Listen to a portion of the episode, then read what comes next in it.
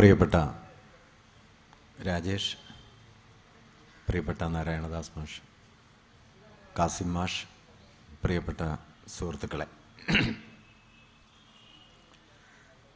നൈമിശാരണ്യത്തിൽ പന്ത്രണ്ട് വർഷം നീളുന്ന യജ്ഞവേദിയിൽ വച്ചാണ് ഉഗ്രശ്രവസ് എന്ന സൂതൻ മഹാഭാരതം ആലപിക്കുന്നതായി മഹാഭാരതം തന്നെ രേഖപ്പെടുത്തിയിട്ടുള്ളത്. യജ്ഞവേദിയിൽ ശവനഗാദി മുനിമാരുടെ അടുത്തേക്ക് വന്നു ചേർന്ന ഉഗ്രസ്രവസിനോട് താങ്കൾ എവിടെ നിന്നാണ് വരുന്നത്? എന്ന് മുനിമാർ ആരായുകയും താൻ ജനമേജയന്റെ സർപ്പസത്രവേദിയിൽ നിന്ന് വ്യാസശിഷ്യനായ വൈശമ്പായനൻ ആലപിച്ച മഹാഭാരത കാവ്യം കേട്ട് അവിടെ നിന്നും യാത്ര പുറപ്പെട്ട് സനന്തപഞ്ചകവും കുരുക്ഷേത്രവുമെല്ലാം കണ്ടു തീർത്തതിന് ശേഷമാണ് എത്തിയിരിക്കുന്നത് എന്ന് ഉഗ്രശ്രവസ് ശൗനകാദി മുനിമാരോട് പറയുന്നു. പുരാണ പ്രസിദ്ധമായ മഹാഭാരതം തങ്ങൾക്കും കേൾക്കാൻ ആഗ്രഹമുണ്ട് എന്ന ആ മുനിമാർ ഉഗ്രശ്രവസിനോട് പറയുന്നു. തങ്ങൾക്ക് കൂടി അത് കേൾക്കണം എന്ന് പറഞ്ഞ മുനിമാർക്ക് വേണ്ടി ഉഗ്രശ്രവസ് മഹാഭാരതം ആഖ്യാനം ചെയ്യുന്നു ആലപിച്ചു തുടങ്ങുന്നു. ഇങ്ങനെയാണ് മഹാഭാരതത്തിൽ മഹാഭാരതത്തിന്റെ ആഖ്യാനം അവതരിപ്പിക്കപ്പെട്ടിട്ടുള്ളത്. താനൻ മഹാഭാരതം ആഖ്യാനം ചെയ്ത് തുടങ്ങുന്നതിന് മുമ്പ് ഉഗ്രസ്രവസ് ഒരു ശ്ലോകത്തിൽ മഹാഭാരതത്തെക്കുറിച്ച് പറയുന്ന ഒരു കാര്യമുണ്ട്. ആചക്യുഹു കവയ കേജിത് സമ്പ്രത്യാചക്ഷതേ പരേ. ആഖ്യാസ്യന്തി തഥൈവാനി ഇതിഹാസമിമം ഭുവി എന്ന്. ഒരുപാട് പേർ ഈ ഗാനം ഈ കാവ്യം ഇതിനു മുമ്പേ പാടി നടന്നിട്ടുണ്ട് ഇപ്പോഴും പാടി നടക്കുന്നുണ്ട്. ഇനി അങ്ങോട്ടും ഏറെ പേർ ഇത് പാടി നടക്കുകയും ചെയ്യും. കുഞ്ഞുകുട്ടൻ തമ്പുരാൻ അത് വിവർത്തനം ചെയ്തിട്ടുള്ളത് ഓതിയിട്ടുണ്ട് ഓതിടുന്നുണ്ട് അങ്ങ് ഓതിടും പലരൂഴിയിൽ ഇതിഹാസമിതത്യന്തം മതിയാർന്ന മഹാജനം. ഇങ്ങനെ പാടിക്കൊണ്ടേയിരിക്കുന്ന അവസാനമില്ലാതെ ആലപിക്കപ്പെട്ടുകൊണ്ടിരിക്കുന്ന ഒന്നായി മഹാഭാരതത്തെക്കുറിച്ച് പറഞ്ഞുകൊണ്ടാണ് വാസ്തവത്തിൽ മഹാഭാരത ആഖ്യാനം തുടങ്ങുന്നത്. ഒരുപക്ഷെ മറ്റേതെങ്കിലും ഒരു കാവ്യം ആ നിലയിൽ ഇതേറെക്കാലം പാടിക്കഴിഞ്ഞു. ഇപ്പോഴും പാടിക്കൊണ്ടിരിക്കുന്നു. ഇനിയും അങ്ങോട്ട് ഇത് ആലപിക്കപ്പെട്ടുകൊണ്ടേയിരിക്കും എന്ന് സ്വയം അവകാശപ്പെടുന്നതായി നാം കാണുന്നില്ല. മഹാഭാരതത്തിന് അങ്ങനെ പല അവകാശവാദങ്ങളുണ്ട്. മഹാഭാരതത്തിന്റെ ഫലശ്രുതി വളരെ പ്രസിദ്ധമായ ഒന്നാണ് യതി ഹാസ്തി തതന്യത്ര എന്നെ ഹാസ്തിന തത്കുജിത് എന്ന്. ഇതിലുള്ളത് നിങ്ങൾക്ക് ലോകത്ത് പലയിടത്തും കാണാനാകും പക്ഷേ ഇതിലില്ലാത്തത് ലോകത്ത് എവിടെയും കാണാനാവില്ല.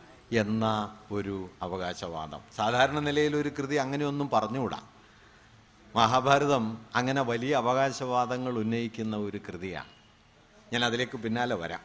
അവസാനമില്ലാതെ ആലപിക്കപ്പെടുന്നുണ്ട് മഹാഭാരതം. ഒരുപക്ഷെ ബി സി ഒന്നാം സഹസ്രാബ്ദത്തിന്റെ തുടക്കത്തിൽ സൂതന്മാരും മാഗധന്മാരും പാടി നടന്ന് സൂതന്മാർ മാഗധന്മാർ കുശീലവന്മാർ തുടങ്ങി അക്കാലത്തെ വീരഗായകന്മാർ പാടി നടന്ന പടപ്പാട്ടുകളിൽ നിന്ന് ആരംഭിച്ച് ഇരുപത്തിയൊന്നാം നൂറ്റാണ്ടിലും പുതിയ രൂപത്തിൽ വ്യാഖ്യാനിക്കപ്പെടുകയും നോവലുകളായി കഥകളായി പുനരാഖ്യാനങ്ങളായി കവിതകളായി തത്വവിചാരങ്ങളായി പല നിലകളിൽ തുടരുകയും ചെയ്യുന്ന ഒരു ജീവിതമാണ് മഹാഭാരതം എന്ന പാഠത്തിനുള്ളത്. അങ്ങനെയുള്ള വിപുലമായ ഒരു ചരിത്ര ജീവിതത്തിനകത്താണ് വാസ്തവത്തിൽ മഹാഭാരതം സ്വയം നിലനിന്നിട്ടുള്ളത്. അതല്ലാതെ ഏതെങ്കിലും ഒരു ഘട്ടത്തിൽ സമാഹരിക്കപ്പെട്ട സുനിശ്ചിതമായ ഒരു കൃതിയായിട്ടല്ല. ഒരുപക്ഷെ മഹാഭാരതം നമ്മോട് പറയുന്ന ഏറ്റവും പ്രധാനപ്പെട്ട കാര്യം ഇന്ത്യയിലെ മഹാഭാരത പഠിതാക്കളിൽ ഏറ്റവും വലിയ പ്രാമാണികനായ ഒപ്പം തന്നെ വലിയ സാഹിത്യ ചിന്തകനായിരുന്ന എ കെ രാമാനുജൻ പറയുന്ന ഒരു കാര്യമുണ്ട്. മഹാഭാരതം ഒരു പാഠമല്ല അതൊരു പാരമ്പര്യമാണ് എന്ന് അദ്ദേഹം പറയും. അതൊരു ടെക്സ്റ്റായിട്ട് നിലനിൽക്കുകയല്ല എഴുതപ്പെട്ട അച്ചടിക്കപ്പെട്ട ഒരു കൃതിയല്ല. ജനങ്ങൾക്കിടയിലൂടെ നാനാരൂപത്തിൽ പ്രവർത്തിച്ചുകൊണ്ടിരിക്കുന്ന നാനാതരത്തിൽ അർത്ഥമുളവാക്കിക്കൊണ്ടിരിക്കുന്ന നാനാതരത്തിൽ മനുഷ്യജീവിതത്തിന്റെ അനുഭവ മണ്ഡലങ്ങളിലേക്ക് പടർന്നു കയറി നിൽക്കുന്ന ഒരു ബഹുശാഖിയായ ഒരു ജീവിതമാണ് മഹാഭാരതത്തിനുള്ളത്. അതിനെ ഒരു പാഠരൂപമായി തെറ്റിദ്ധരിക്കരുത് എന്ന് രാമാനുജൻ പറയുന്നത് വളരെ ശ്രദ്ധേയാണ്. അതുകൊണ്ട് കൂടിയാണ് ഈ മഹാഭാരതത്തിന്റെ ഈ ജീവിതത്തെക്കുറിച്ച് നമുക്ക് ഇങ്ങനെ കരുതേണ്ടി വരുന്നത്. മഹാഭാരതം എന്താണ് എന്ന് ചോദിച്ചാൽ മഹാഭാരതത്തിന് തന്നെ ഒരു ഉത്തരമല്ല. ഇതെന്താണ് എന്നതിന് മഹാഭാരതം പല ഉത്തരങ്ങൾ പറയുന്നുണ്ട്. ഇത് കാവ്യമാണ് എന്ന് പറയും. ഇത് ചരിതമാണ് എന്ന് പറയും. ഇത് പുരാണമാണ് എന്ന് പറയും. ഇത് ആഖ്യാനമാണ് എന്ന് പറയും. ഇത് ഇതിഹാസമാണ് എന്ന് പറയും. ഇങ്ങനെ ധാരാളമായി പറഞ്ഞു പറഞ്ഞിട്ടാണ് ഏറ്റവും ഒടുവിൽ ലോകത്തിലുള്ളത് മുഴുവൻ ഇതിലുണ്ടാകും. ഇതിലില്ലാത്തത് നിങ്ങൾക്ക് ലോകത്തെവിടെയും കാണാനാകില്ല. എന്നെ ഹാസ്തിന കുത്രജിൽ എന്ന് പറയുന്നത്. അതിലൊരു ആലങ്കാരികതയുണ്ട് കേട്ടോ. ഇതിപ്പോ ലോകത്തിലുള്ളത് മുഴുവൻ എവിടെയെങ്കിലും ഉണ്ടോ എന്ന് ചോദിച്ചാൽ അവിടെ ഇല്ല. എവിടെയില്ല ഇപ്പൊ നമ്മുടെ നാട്ടിലെ ഒരു പഴയ എഴുത്തുകാരൻ പറയുന്നുണ്ട് സുന്നത്ത് കല്യാണം മഹാഭാരതത്തിലില്ല. എല്ലാം മഹാഭാരതത്തിലുണ്ടെന്ന് പറഞ്ഞാൽ സുന്നത്ത് കല്യാണം ഇല്ല. നമ്മുടെ പഞ്ചായത്തിലുണ്ട് പക്ഷേ. അതുകൊണ്ട് എല്ലാം എവിടെയും ഇല്ല. എല്ലാം എവിടെയും ഉണ്ട് എന്നുള്ളത് തെറ്റായ ഒരു അവകാശം അതാണ്. നിർഭാഗ്യവശാൽ അത് കൂടിക്കൂടി വരണ കാലമാണ് എല്ലാം ഇവിടെ നിന്നാണ് പുറപ്പെട്ടത് എന്ന് കരുതാൻ മനുഷ്യർക്ക് വല്ലാത്ത വാസനയുള്ളൊരു കാലമാണ് അത് മനുഷ്യർക്ക് വന്നുപെടാവുന്ന ഏറ്റവും വലിയ തരക്കേടുകളിൽ ഒന്നാണ്. ഇവിടെ നിന്ന് പുറപ്പെട്ടതാണ് സർവതും എന്ന് കരുതുക. വാസ്തവത്തിൽ മനുഷ്യവംശത്തെക്കുറിച്ച് നമുക്ക് പറയാവുന്ന ഒരു കാര്യം ഏതു പാരമ്പര്യത്തെക്കുറിച്ചും ഉറപ്പിച്ചു പറയാവുന്ന ഒരേ ഒരു കാര്യം എന്താണെന്ന് വെച്ച് കഴിഞ്ഞാൽ അതൊരു കലർപ്പാണ് അതൊരു പങ്കുവയ്ക്കലാണ് എന്നാണ്. അല്ലാതെ സ്വകീയമായി അതുമാത്രമായി അതിൽ തന്നെ പൂർണമായി ഒരു പാരമ്പര്യവും ഒരു സംസ്കാരവും ഒരനുഭവവും നിലനിൽക്കുന്നില്ല എന്നതാണ് മനുഷ്യവംശത്തിന്റെ സ്വാഭാവിക യാഥാർത്ഥ്യം. അത് മഹാഭാരതത്തിനും ബാധകമാണ്. മഹാഭാരതത്തിൽ ഈ പങ്കുവയ്ക്കലുകൾ കൂടിക്കലരലുകൾ പാരമ്പര്യങ്ങൾ തമ്മിലുള്ള കൊടുക്കൽ വാങ്ങലുകൾ ഒക്കെ നടന്നിട്ടുണ്ട്. അങ്ങനെ സഹസ്രാബ്ദങ്ങളിലൂടെ നാനാതരത്തിലുള്ള ജീവിതക്രമങ്ങൾ കൂടിക്കലർന്ന് പലതരത്തിൽ പരിണമിച്ച് നാനാതരത്തിൽ അർത്ഥമുളവാക്കി നമ്മിലേക്ക് കൈമാറി വന്ന സംസ്കാരത്തിന്റെ ബഹുശാഖിയായ ഒരു മഹാപ്രവാഹത്തെയാണ് ഒരുപക്ഷെ നാം മഹാഭാരതം എന്ന് വിളിച്ചു പോരുന്നത്. അതല്ലാതെ അച്ചടിക്കപ്പെട്ട ഒരു പാഠപുസ്തകത്തെ ഒരു പാഠരൂപത്തെ അല്ല. ഇത് വളരെ പ്രധാനപ്പെട്ട ഒരു കാര്യമാണ്. ഒരുപക്ഷെ ഈ അർത്ഥത്തിൽ കൂടി ഉഗ്രസ്രവസിന്റെ ആദ്യത്തെ പ്രസ്താവനയെ ആദിപർവത്തിലെ ഇരുപത്തിനാലാമത്തെ ശ്ലോകത്തിൽ തന്നെ പറയുന്ന കാര്യത്തെ ആഖ്യാസ്യന്തി തഥൈവാനി ഇതിഹാസമിമം ഭുവി. ഇനി എത്രയോ കാലം ഇങ്ങനെ തന്നെ ഇത് ആലപിക്കപ്പെട്ടുകൊണ്ടിരിക്കും എന്ന പ്രസ്താവനയെ നമുക്ക് വേണമെങ്കിൽ പരിഗണിക്കാം.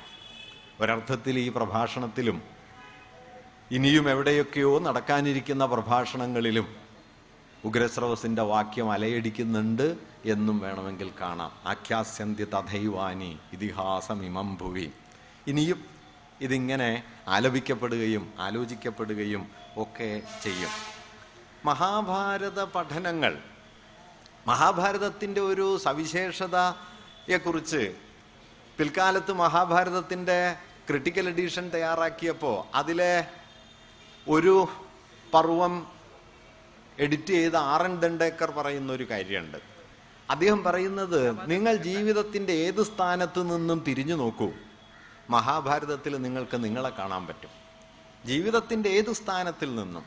അത് തത്വവിചാരത്തിന്റെതാകട്ടെ അത് ധർമ്മസങ്കടങ്ങളുടേതാകട്ടെ അത് വീര്യങ്ങളുടേതാകട്ടെ അത് വഞ്ചനയുടേതാകട്ടെ പ്രണയനഷ്ടങ്ങളുടേതാകട്ടെ മനുഷ്യാവസ്ഥ ചെന്നുപെടാവുന്ന ഏതു സൂക്ഷ്മസ്ഥാനത്ത് നിന്നും നിങ്ങൾ മഹാഭാരതത്തിലേക്ക് നോക്കൂ. നിങ്ങൾക്ക് നിങ്ങളെ അവിടെ കാണാൻ കഴിയും. കാരണം അത് ജീവിതത്തിന്റെ എല്ലാ തരത്തിലുള്ള വൈരുദ്ധ്യങ്ങളെയും ഉൾക്കൊണ്ടിരിക്കുന്നു. ഒരർത്ഥത്തിൽ മഹാഭാരതം ലോകത്തിലുള്ളത് മുഴുവൻ ഇതിലുണ്ട് എന്ന് പറയുന്നതിന്റെ ഒരു താല്പര്യം ഇതാണ്. അത് വസ്തുതാപരമായി ലോകത്തുണ്ടാകാനിരിക്കുന്ന എല്ലാറ്റിനെയും മുൻകൂറായി മഹാഭാരതം പറഞ്ഞു കഴിഞ്ഞു എന്നുള്ള അർത്ഥത്തിലല്ല. അത്തരം വാദ വാദങ്ങളൊക്കെ അതിവാദങ്ങളാണ് അതിശയോക്തികളാണ്. മനുഷ്യവംശം കൈവരിക്കാനിരിക്കുന്ന എല്ലാ ഭാവിജ്ഞാനത്തെയും മുൻകൂറായി സമാഹരിച്ചുകൊണ്ട് ഒരു കൃതിയും നിലനിൽക്കുന്നില്ല. നിങ്ങൾക്ക് അങ്ങനെ ദുർവ്യാഖ്യാനം ചെയ്ത് അവിടേക്ക് എത്തിക്കാൻ വേണമെങ്കിൽ ശ്രമിക്കാം എന്ന് മാത്രമേ ഉള്ളൂ. അതൊന്നും സാധ്യമല്ല. പക്ഷേ മനുഷ്യാവസ്ഥ ചെന്നു പെടാവുന്ന സംഘർഷസ്ഥാനങ്ങൾ സങ്കീർണതകൾ അതിന്റെ സന്നിഗ്ധതകൾ അതിനെ മുഴുവൻ മഹാഭാരതം ഒരു നിലയ്ക്ക് അഭിസംബോധന ചെയ്തിട്ടുണ്ട്. ഇപ്പം മഹാഭാരതത്തിന്റെ മൗലികമായൊരു പ്രത്യേകത വേണമെങ്കിൽ പറയാവുന്നത് ഇപ്പം കേരളത്തെ സംബന്ധിച്ചെങ്കിലും വീട്ടിൽ വായിച്ചുകൂടാത്തൊരു പുസ്തകമായിട്ടാണ് മഹാഭാരതം കണക്കാക്കിയിരുന്നത്. അതൊരു ഒരു വലിയ വൈരുദ്ധ്യമാണ്. നിങ്ങൾ വലിയ കാവ്യമാണെന്ന് പറയുന്നു നിങ്ങൾ സംസ്കാരത്തിന്റെ വലിയ നിക്ഷേപമാണ് മഹത്തായ കൃതിയാണെന്ന് പറയുന്നു പക്ഷേ വീട്ടിൽ കയറ്റിക്കൂടാ. കാരണം ഇതൊരു കുടുംബ കലഹത്തിന്റെ കഥയാണ്. കുടുംബത്തിന്റെ കഥയാണെന്ന് പറഞ്ഞാലും മതി അതിന്റെ പേര് തന്നെയാണ് കലഹം പ്രത്യേകിച്ച് കുടുംബ കലഹം എന്ന് പറയണ്ട രണ്ടും ഏതാണ്ട് ഒന്ന് തന്നെയാണ് നമ്മളങ്ങനെ പറയാറില്ല എന്ന് മാത്രം. ഈ കലഹത്തിന്റെ കഥയാണ്. ഈ കലഹത്തിന്റെ കഥയായതുകൊണ്ട് അതുകൊണ്ട് ആദരണീയമാണ് മഹാപൈതൃകമാണ് പാരമ്പര്യത്തിന്റെ മഹാനിക്ഷേപമാണ്. പക്ഷെ വീട്ടിൽ വെച്ച് വായിച്ചുകൂടാ. ഈ വൈരുദ്ധ്യം മഹാഭാരതം സ്വയമേവ ഏതാ പറയുക ഉൾക്കൊള്ളുന്നുണ്ട്. ഒരുപക്ഷെ മഹാഭാരതത്തിലുണ്ട്. മഹാഭാരതത്തിന്റെ ഒരു മൗലിക സ്വഭാവത്തെ ഇത് കാണിക്കുന്നുണ്ട്. അതായത് ആദരണീയമായിരിക്കുമ്പോൾ തന്നെ ഏതോ തരത്തിൽ അത് നിങ്ങളെ അലോസരപ്പെടുത്തിക്കൊണ്ടിരിക്കുന്നു നമ്മെ അലോസരപ്പെടുത്തിക്കൊണ്ടിരിക്കുന്നു. ഇങ്ങനെ ആദരണീയതയും അതിനകത്ത് തന്നെയുള്ള അലോസരവും ഒരുമിച്ച് കൊണ്ട് നടക്കുന്ന ഒരു പാഠപ്രകൃതം മഹാഭാരതത്തിനുണ്ട്. മഹാഭാരതത്തിന്റെ ആന്തരിക ജീവിതത്തിലും വേണമെങ്കിൽ ഇങ്ങനെ ഒരു മണ്ഡലുണ്ടെന്ന് കാണാൻ പറ്റും. ഇപ്പോൾ യുദ്ധമെല്ലാം കഴിഞ്ഞിട്ട് വിജയിയായ യുധിഷ്ഠിരനോട് കുന്തി വന്ന് കർണന് തർപ്പണം ചെയ്യണം എന്ന് പറയുമ്പോൾ അതെന്തിനാണെന്ന് ആരായുന്ന സമയത്ത് കർണൻ ജ്യേഷ്ഠ പാണ്ഡവനാണ് എന്ന് കുന്തി പറയുന്നുണ്ട്. അങ്ങനെ ജ്യേഷ്ഠ പാണ്ഡവനാണ് കർണൻ എന്നറിയുന്ന സമയത്ത് യുധിഷ്ഠിരന്റെ മനസ്സിലൂടെ കടന്നു പോകുന്ന ഒരുപാട് ആശയങ്ങളുണ്ട്. അവിടെ അദ്ദേഹം പറയുന്ന ഒരു വാക്യം ജയോയം അജയാകാരോ ജയസ്തസ്മാൽ പരാജയ. ജയം തന്നെയാണ് അജയം. ജയം തന്നെയാണ് പരാജയം. ജയിച്ചിടത്ത് തന്നെയാണ് തോറ്റത്. മറ്റെവിടെയെങ്കിലും അല്ല. നിങ്ങൾ മഹാവിജയിയായി എന്ന് കരുതി അതേ സ്ഥാനത്ത് നിങ്ങൾ പരാജയപ്പെട്ടല്ലോ. ഇങ്ങനെ ജയത്തിലെ പരാജയത്തെ സത്യത്തിലെ അസത്യത്തെ നീതിയിലെ അനീതിയെ ധർമ്മത്തിലെ അധർമ്മത്തെ നന്മയിലെ തിന്മയെ ഒക്കെ പ്രകാശിപ്പിച്ചുകൊണ്ട് ഒരനുഭവത്തെ തന്നെ അതിന്റെ മറുപുറമാക്കി മാറ്റിക്കൊണ്ട് ഒരാശയത്തെ തന്നെ അതിന്റെ വിപരീതം കൂടിയാക്കി മാറ്റിക്കൊണ്ട് ജീവിതമെന്ന് പറയുന്നത് വാസ്തവത്തിൽ ഇരുപുറങ്ങൾ ചേർന്ന് നിൽക്കുന്ന അവസാനിക്കാത്ത ഒരു സംഘർഷത്തിന്റെ ലോകമാണ് എന്ന് നമ്മോട് പറയുന്നു എന്നിടത്താണ് മഹാഭാരതം ഒരുപക്ഷെ എല്ലാ കാലത്തും നിലനിൽക്കാൻ യോഗ്യമായ ഒന്നായിത്തീരുന്നത്. അത് രാമായണം പോലെയല്ല. രാമായണത്തിൽ സത്യാസത്യങ്ങളും ധർമ്മധർമ്മങ്ങളുമൊക്കെ ധർമാധർമ്മങ്ങളുമൊക്കെ ഏതാണ്ട് കറുപ്പും വെളുപ്പും എന്ന പോലെ നേർക്കുനേർ വേർതിരിഞ്ഞ് നിൽക്കുന്നത് നമുക്ക് കാണും. മഹാഭാരതത്തിൽ പക്ഷെ അങ്ങനെ കാണാൻ പറ്റില്ല. സത്യമേത് അസത്യമേത്?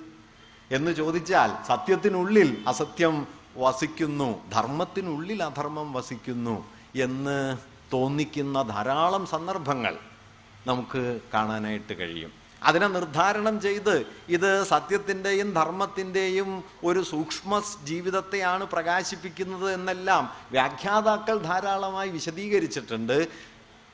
പറയാവുന്നൊരു കാര്യം അത് വ്യാഖ്യാതാക്കളുടെ വിശദീകരണമാണ് മഹാഭാരതത്തിന്റെ വിശദീകരണമല്ല. മഹാഭാരതം ഞാൻ പറഞ്ഞതാണ് എന്ന് പലരും അവകാശപ്പെട്ടിട്ടുണ്ട്. ഇതാണ് മഹാഭാരതത്തിന്റെ പൊരുളിന്ന് അവരുടെ അവകാശവാദങ്ങൾക്ക് ശേഷവും ഈ അവകാശവാദങ്ങളെ മറികടന്നുകൊണ്ടും മഹാഭാരതം ജീവിച്ചിട്ടുണ്ട് എന്നതാണ് പ്രധാനം. അതുകൊണ്ട് മഹാഭാരതം ഈ സന്നിഗ്ധതകളെ നിലനിർത്തുന്നു. ജീവിതത്തിന്റെ അനിർവചനീയതയെ ജീവിതത്തിന്റെ വൈരുദ്ധ്യസങ്കുലമായ നിലനിൽപ്പിനെ അത് നിരന്തരം പ്രകാശിപ്പിക്കാൻ ശ്രമിക്കുന്നു. ഈ പ്രകാശന ശേഷിയിലാണ് ഒരുപക്ഷെ മനുഷ്യവംശം മഹാഭാരതത്തിലേക്ക് പിന്നെയും പിന്നെയും തിരിഞ്ഞു നോക്കിക്കൊണ്ടിരിക്കുന്നത് എന്ന് വേണമെങ്കിൽ പറയാം. ആ അർത്ഥത്തിലാണ് യതിഹാസ്തി തതന്യത്ര എന്നെ ഹാസ്തിന കുത്രജിൽ എന്ന് പറയുന്ന മഹാഭാരതത്തിന്റെ ഫലശ്രുതിക്ക് വ്യാപ്തിയുള്ളത് എന്നും സൂചിപ്പിക്കാൻ ഞാൻ ആഗ്രഹിക്കുന്നു. ഏത് നിലയിലൊക്കെ മഹാഭാരതം വായിക്കപ്പെട്ടു? എല്ലാ നിലകളിലും. ഇപ്പോൾ കഴിഞ്ഞ ഒരു ഒന്നര നൂറ്റാണ്ടിനിടയിൽ മഹാഭാരതത്തിനുണ്ടായ പഠനങ്ങളുടെ പെരുപ്പം നോക്കിയാൽ മിക്കവാറും എല്ലാ വിചാരമേഖലകളെ മുൻനിർത്തിയും എല്ലാ വിജ്ഞാന മേഖലകളെ മുൻനിർത്തിയും മഹാഭാരതം വായിക്കപ്പെട്ടുകൊണ്ടിരിക്കുന്നുണ്ട് വിശദീകരിക്കപ്പെട്ടുകൊണ്ടിരിക്കുന്നുണ്ട് എന്ന് വേണമെങ്കിൽ പറയാൻ പറ്റും. ഇപ്പോൾ യൂറോപ്പിലേക്ക് മഹാഭാരതം ചെന്ന് ചേരുന്നത് ആയിരത്തി എഴുന്നൂറ്റി എൺപത്തി അഞ്ചിലാണ് ചാൾസ് വിൽക്കിൻസ് എന്നു പേരായ പൗരസ്ത്യവാദിയായ ഒരു പണ്ഡിതൻ ഭഗവത്ഗീത ഇംഗ്ലീഷിലേക്ക് ആദ്യമായി വിവർത്തനം ചെയ്ത ചാൾസ് വിൽക്കിൻസ് അദ്ദേഹമാണ് നളോപാഖ്യാനവും അതുപോലെ ശാകുന്തളത്തിന്റെ ചില ഭാഗങ്ങളും ഇംഗ്ലീഷിലേക്ക് വിവർത്തനം ചെയ്ത് പാശ്ചാത്യ ലോകത്തേക്ക് ആദ്യമായി മഹാഭാരതത്തെ കൊണ്ടുചെന്നത്. അങ്ങനെ പതിനെട്ടാം നൂറ്റാണ്ടിന്റെ അവസാന പതിറ്റാണ്ടുകളിൽ യൂറോപ്പ് മഹാഭാരതവുമായി കണ്ടുമുട്ടിയതിന് ശേഷം കഴിഞ്ഞ ഒന്നരയോളം ഒന്നര നൂറ്റാണ്ടോളം വരുന്ന കാലത്തിനിടയിൽ മഹാഭാരതത്തെക്കുറിച്ചുണ്ടായ ആലോചനകളുടെ വൈപുല്യം അത്ഭുതപ്പെടുത്തുന്ന വിധത്തിൽ വിപുലമാണ്. മിക്കവാറും എല്ലാ പ്രമേയങ്ങളെക്കുറിച്ചും. അത് ഇപ്പോൾ ദ്രൗപദിയുടെ ബഹുഭർത്തൃത്വത്തെക്കുറിച്ച് അല്ലെങ്കിൽ പാണ്ഡവരുടെ ജനനത്തെക്കുറിച്ച് ചൂതുകളിയെക്കുറിച്ച് മഹാഭാരതത്തിലെ രാഷ്ട്രസങ്കല്പത്തെക്കുറിച്ച് പ്രാചീന ഇന്ത്യയിലെ ജീവിത ക്രമീകരണങ്ങളെക്കുറിച്ച് ഒക്കെ മഹാഭാരതത്തെ മുൻനിർത്തി ധാരാളം ആലോചനകളുണ്ടായി. മഹാഭാരത പഠനങ്ങളുടെ ആകത്തുകയിലേക്കൊന്ന് നോക്കിയാൽ നാം ഇന്ന് വിജ്ഞാനം എന്ന് വിളിക്കുന്ന വൈജ്ഞാനികമായി മനസ്സിലാക്കുന്ന ഏത് ശാഖയിൽ നിന്ന് നോക്കിയാലും അതിലൂടെ മഹാഭാരതത്തെ പഠിക്കാനുള്ള ശ്രമങ്ങൾ നടന്നിട്ടുണ്ട് എന്ന് കാണാൻ പറ്റും. വാസ്തവത്തിൽ കേരളത്തിലെ മഹാഭാരത ജ്ഞാനത്തിന്റെയും മഹാഭാരത ധാരണകളുടെയും വലിയൊരു പരാധീനത കഴിഞ്ഞ ഒന്നര നൂറ്റാണ്ട് കൊണ്ട് മഹാഭാരതത്തെ ചൊല്ലി മഹാഭാരതത്തെ മുൻനിർത്തി വികസിച്ചു വന്ന ഈ അതിവിപുലമായ വിജ്ഞാന മേഖലയെ മിക്കവാറും പുറത്തു നിർത്തിക്കൊണ്ട് അത്യന്തം മതകേന്ദ്രിതമായ ഒരു വായനയും അത്യന്തം സാഹിത്യ കേന്ദ്രിതമായ ഒരു വായനയും മാത്രമാണ് മഹാഭാരതത്തിന് മലയാളത്തിൽ കൈവന്നിട്ടുള്ളത് എന്നാണ്. ഇപ്പം ആയിരത്തി എഴുന്നൂറ്റി എൺപത്തി അഞ്ചിൽ വിൽക്കിൻസ് പുറത്തു കൊണ്ടുവന്ന മഹാഭാരത പഠനം മുതൽ രണ്ടായിരം ആണ്ട് വരെയുള്ള മഹാഭാരത പഠനങ്ങളുടെ ഒരു ബിബ്ലിയോഗ്രഫിക് എസ്സേ സാന്ദർഭികമായിട്ട് കണ്ടപ്പോൾ അതിൽ ആയിരത്തി മുന്നൂറോളം ഗ്രന്ഥങ്ങൾ തന്നെ വന്നു കഴിഞ്ഞു. ഇതെല്ലാം വൈജ്ഞാനിക ഗ്രന്ഥങ്ങളാണ്. നാനാ വിഷയങ്ങളെക്കുറിച്ച് ഞാൻ നേരത്തെ പറഞ്ഞതുപോലെ ചൂതിനെക്കുറിച്ച് ഇരുമ്പിനെക്കുറിച്ച് കച്ചവടത്തെക്കുറിച്ച് ആഭരണ രൂപങ്ങളെക്കുറിച്ച് നാണയ വ്യവസ്ഥയെക്കുറിച്ച് ഒക്കെ അങ്ങനെ നാം ആധുനിക വിജ്ഞാനത്തിന്റെ വകഭേദങ്ങളായി കാണുന്ന എല്ലാ സ്ഥാനങ്ങളിൽ നിന്നും മഹാഭാരതം ആലോചിക്കപ്പെട്ടിട്ടുണ്ട്. അതിനെ മുൻനിർത്തി പല ആശയങ്ങളും പറയപ്പെട്ടിട്ടുണ്ട്. അങ്ങനെ ഭാരതീയ ജനതയുടെ ഭൗതിക ജീവിതത്തിന്റെ സംസ്കാരത്തിന്റെ ചരിത്രത്തിന്റെ ആകരവും ആധാരസ്വരൂപവുമായി മഹാഭാരതത്തെ നോക്കിക്കാണാൻ എത്രയോ വലിയ ശ്രമങ്ങൾ നടന്നിരിക്കുന്നു. നിർഭാഗ്യവശാൽ നമ്മുടെ ഭാഷയിലും നമ്മുടെ ആലോചനകളിലും മഹാഭാരതത്തിന്റെ ഈ ഭൗതികവും സാംസ്കാരികവും ചരിത്രപരവും മറ്റുമായി ഉള്ളടക്കം അതിന്റെ വൈജ്ഞാനികമായ മഹാജീവിതം ബഹുശാഖിയായ അതിന്റെ ജീവിതം. ആ ജീവിതം മിക്കവാറും പരിഗണിക്കപ്പെടാതെ പോവുകയും മതവിചാരത്തിന്റെയും അത് തന്നെ വളരെ സങ്കുചിതവും ഇടുങ്ങിയതുമായ ഒരു തരം മതപരമായ വ്യാഖ്യാനത്തിന്റെയും മറുഭാഗത്ത് സാഹിത്യപരമായ പുനരാഖ്യാനങ്ങളുടെയും ലോകത്ത് മാത്രമായി മഹാഭാരത ആലോചനകൾ ചുരുങ്ങിപ്പോയിരിക്കുന്നു എന്നുള്ളൊരു പരാധീനത. വാസ്തവത്തിൽ മലയാളത്തിലെ മഹാഭാരത ആലോചനകളിൽ മഹാഭാരത ജ്ഞാനത്തിൽ നിലനിൽക്കുന്നുണ്ട്. നാം മുറിച്ച് കടക്കേണ്ടുന്ന ഒരു ഒരു പ്രശ്നമായിട്ട് കൂടി അത് നിലനിൽക്കുന്നു. മഹാഭാരതത്തെക്കുറിച്ച് ഇപ്പോൾ മഹാഭാരത പഠിതാക്കളിൽ ഒരുപക്ഷെ എക്കാലത്തെയും വലിയ മഹാഭാരത പഠിതാവ് എന്ന് പറയാവുന്ന ഒരാൾ വി എസ് സൂക്താങ്കാർ ആണ്. അദ്ദേഹമാണ് മഹാഭാരതത്തിന്റെ ക്രിട്ടിക്കൽ എഡീഷൻ പൂനെയിൽ നിന്ന് ഭണ്ഡാർക്കർ ഓറിയന്റൽ റിസർച്ച് ഇൻസ്റ്റിറ്റ്യൂട്ടിൽ നിന്ന് പുറത്തു കൊണ്ടുവന്നത്. അദ്ദേഹം പറയുന്ന ഒരു കാര്യം വളരെ പ്രധാനപ്പെട്ടതാണ്. അദ്ദേഹം പറയുന്നുണ്ട് മഹാഭാരതം ബഹുശാഖിയായി വളരുന്ന ഒന്നാണ്. അദ്ദേഹത്തിന്റെ കൗതുകമുള്ളൊരു നിരീക്ഷണമുണ്ട്. മഹാഭാരതം മുകളിലേക്ക് വളരുന്നു മഹാഭാരതം താഴേക്ക് വളരുന്നു മഹാഭാരതം ഇരുവശങ്ങളിലേക്കും വള- വളരുന്നു. ഒരു പേരാലിനെ പോലെ തായ്തടി നിലമ്പുത്തിയാലും ശിഖരങ്ങളിൽ നിന്ന് താഴേക്ക് ഊർന്നിറങ്ങുന്ന വേടുകൾ വേടുകൾ തായ്തടികൾക്ക് പകരം മഹാശാഖകളായി പരിണമിച്ച് തായ്തടി നിലമ്പുത്തിയാലും ഒരു പ്രദേശമാകെ പരന്ന് പടർന്നു നിൽക്കുന്ന മഹാവൃക്ഷത്തിന്റെ തലത്തിലാണ് ഇന്ന് മഹാഭാരതം നിലനിൽക്കുന്നത്. അതിൽ തായ്തടി ഏത് മൂലഗന്ധം ഏത് പിന്നാലെ വന്നതേത് എന്നൊന്നും വകതിരിച്ചെടുക്കുക സാധ്യമല്ല. ഇതൊരു പടർപ്പായി മാറിക്കഴിഞ്ഞിരിക്കുന്നു. അങ്ങനെ ഒരു പടർപ്പായി മാറിക്കഴിഞ്ഞിരിക്കുന്ന മഹാഭാരതത്തെയാണ് നാം ഇന്ന് അഭിമുഖീകരിക്കുന്നത്. ഈ പടർപ്പിലാകട്ടെ സാഹിത്യപരമായ മതപരമായ അധ്യാത്മ വിചാരത്തിന്റെതായ മണ്ഡലങ്ങളുള്ളതുപോലെ തന്നെ അധ്യാത്മത്തിനും സാഹിത്യത്തിനും മതപരമായ പരിഗണനകൾക്കും പുറത്തുള്ള ജീവിതായോധനത്തിന്റെ സർവതലങ്ങളെയും അത് കൂട്ടിയിണക്കിയിരിക്കുന്നു. ഒരർത്ഥത്തിൽ ഏതാണ്ട് ഒന്നര സഹസ്രാബ്ദ കാലം.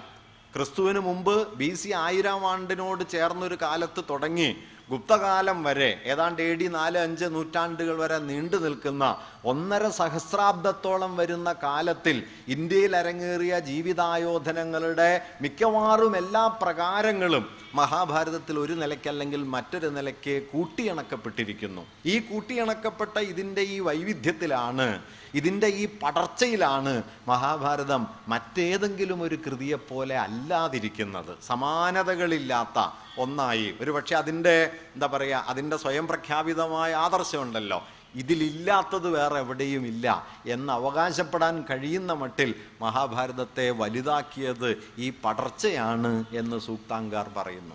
അതുകൊണ്ട് തന്നെ മഹാഭാരതം വിഭിന്ന രീതികളിൽ വായിക്കപ്പെട്ടു. ഞാൻ നേരത്തെ പറഞ്ഞ ഒരു പ്രധാനപ്പെട്ട കാര്യമാണ്. ചരിത്രത്തെ മുൻനിർത്തി അത് വായിക്കപ്പെട്ടു.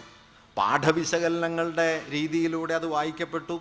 പുരാവിജ്ഞാനപരമായി വായിക്കപ്പെട്ടു. മതചരിത്രത്തെ മുൻനിർത്തി വായിക്കപ്പെട്ടു.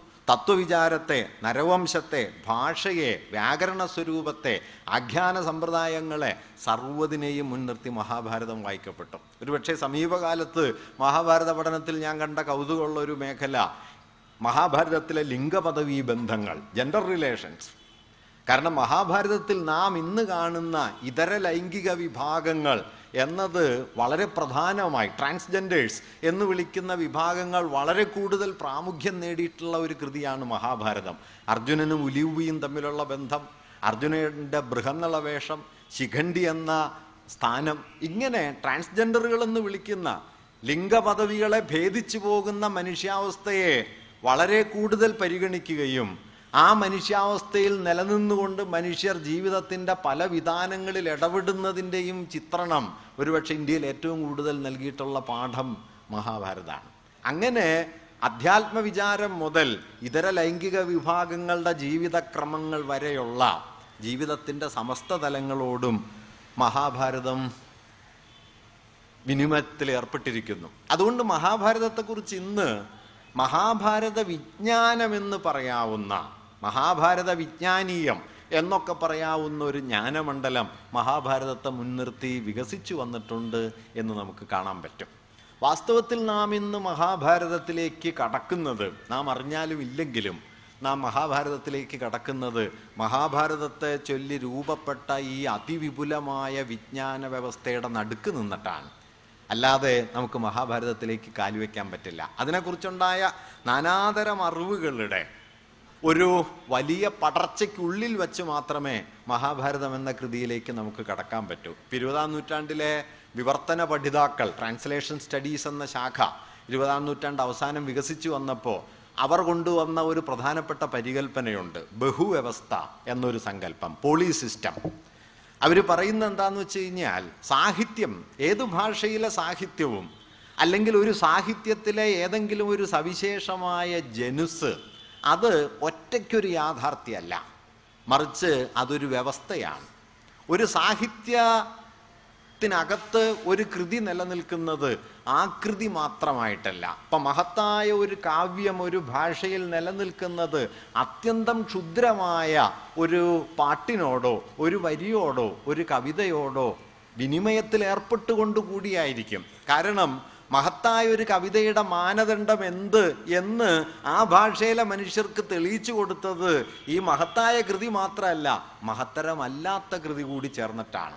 ഒരു പൊട്ടപ്പാട്ടുണ്ടാവുമ്പോഴാണ് നല്ല കവിത ഇതല്ല എന്ന് നിങ്ങൾക്ക് മനസ്സിലാവുന്നത്.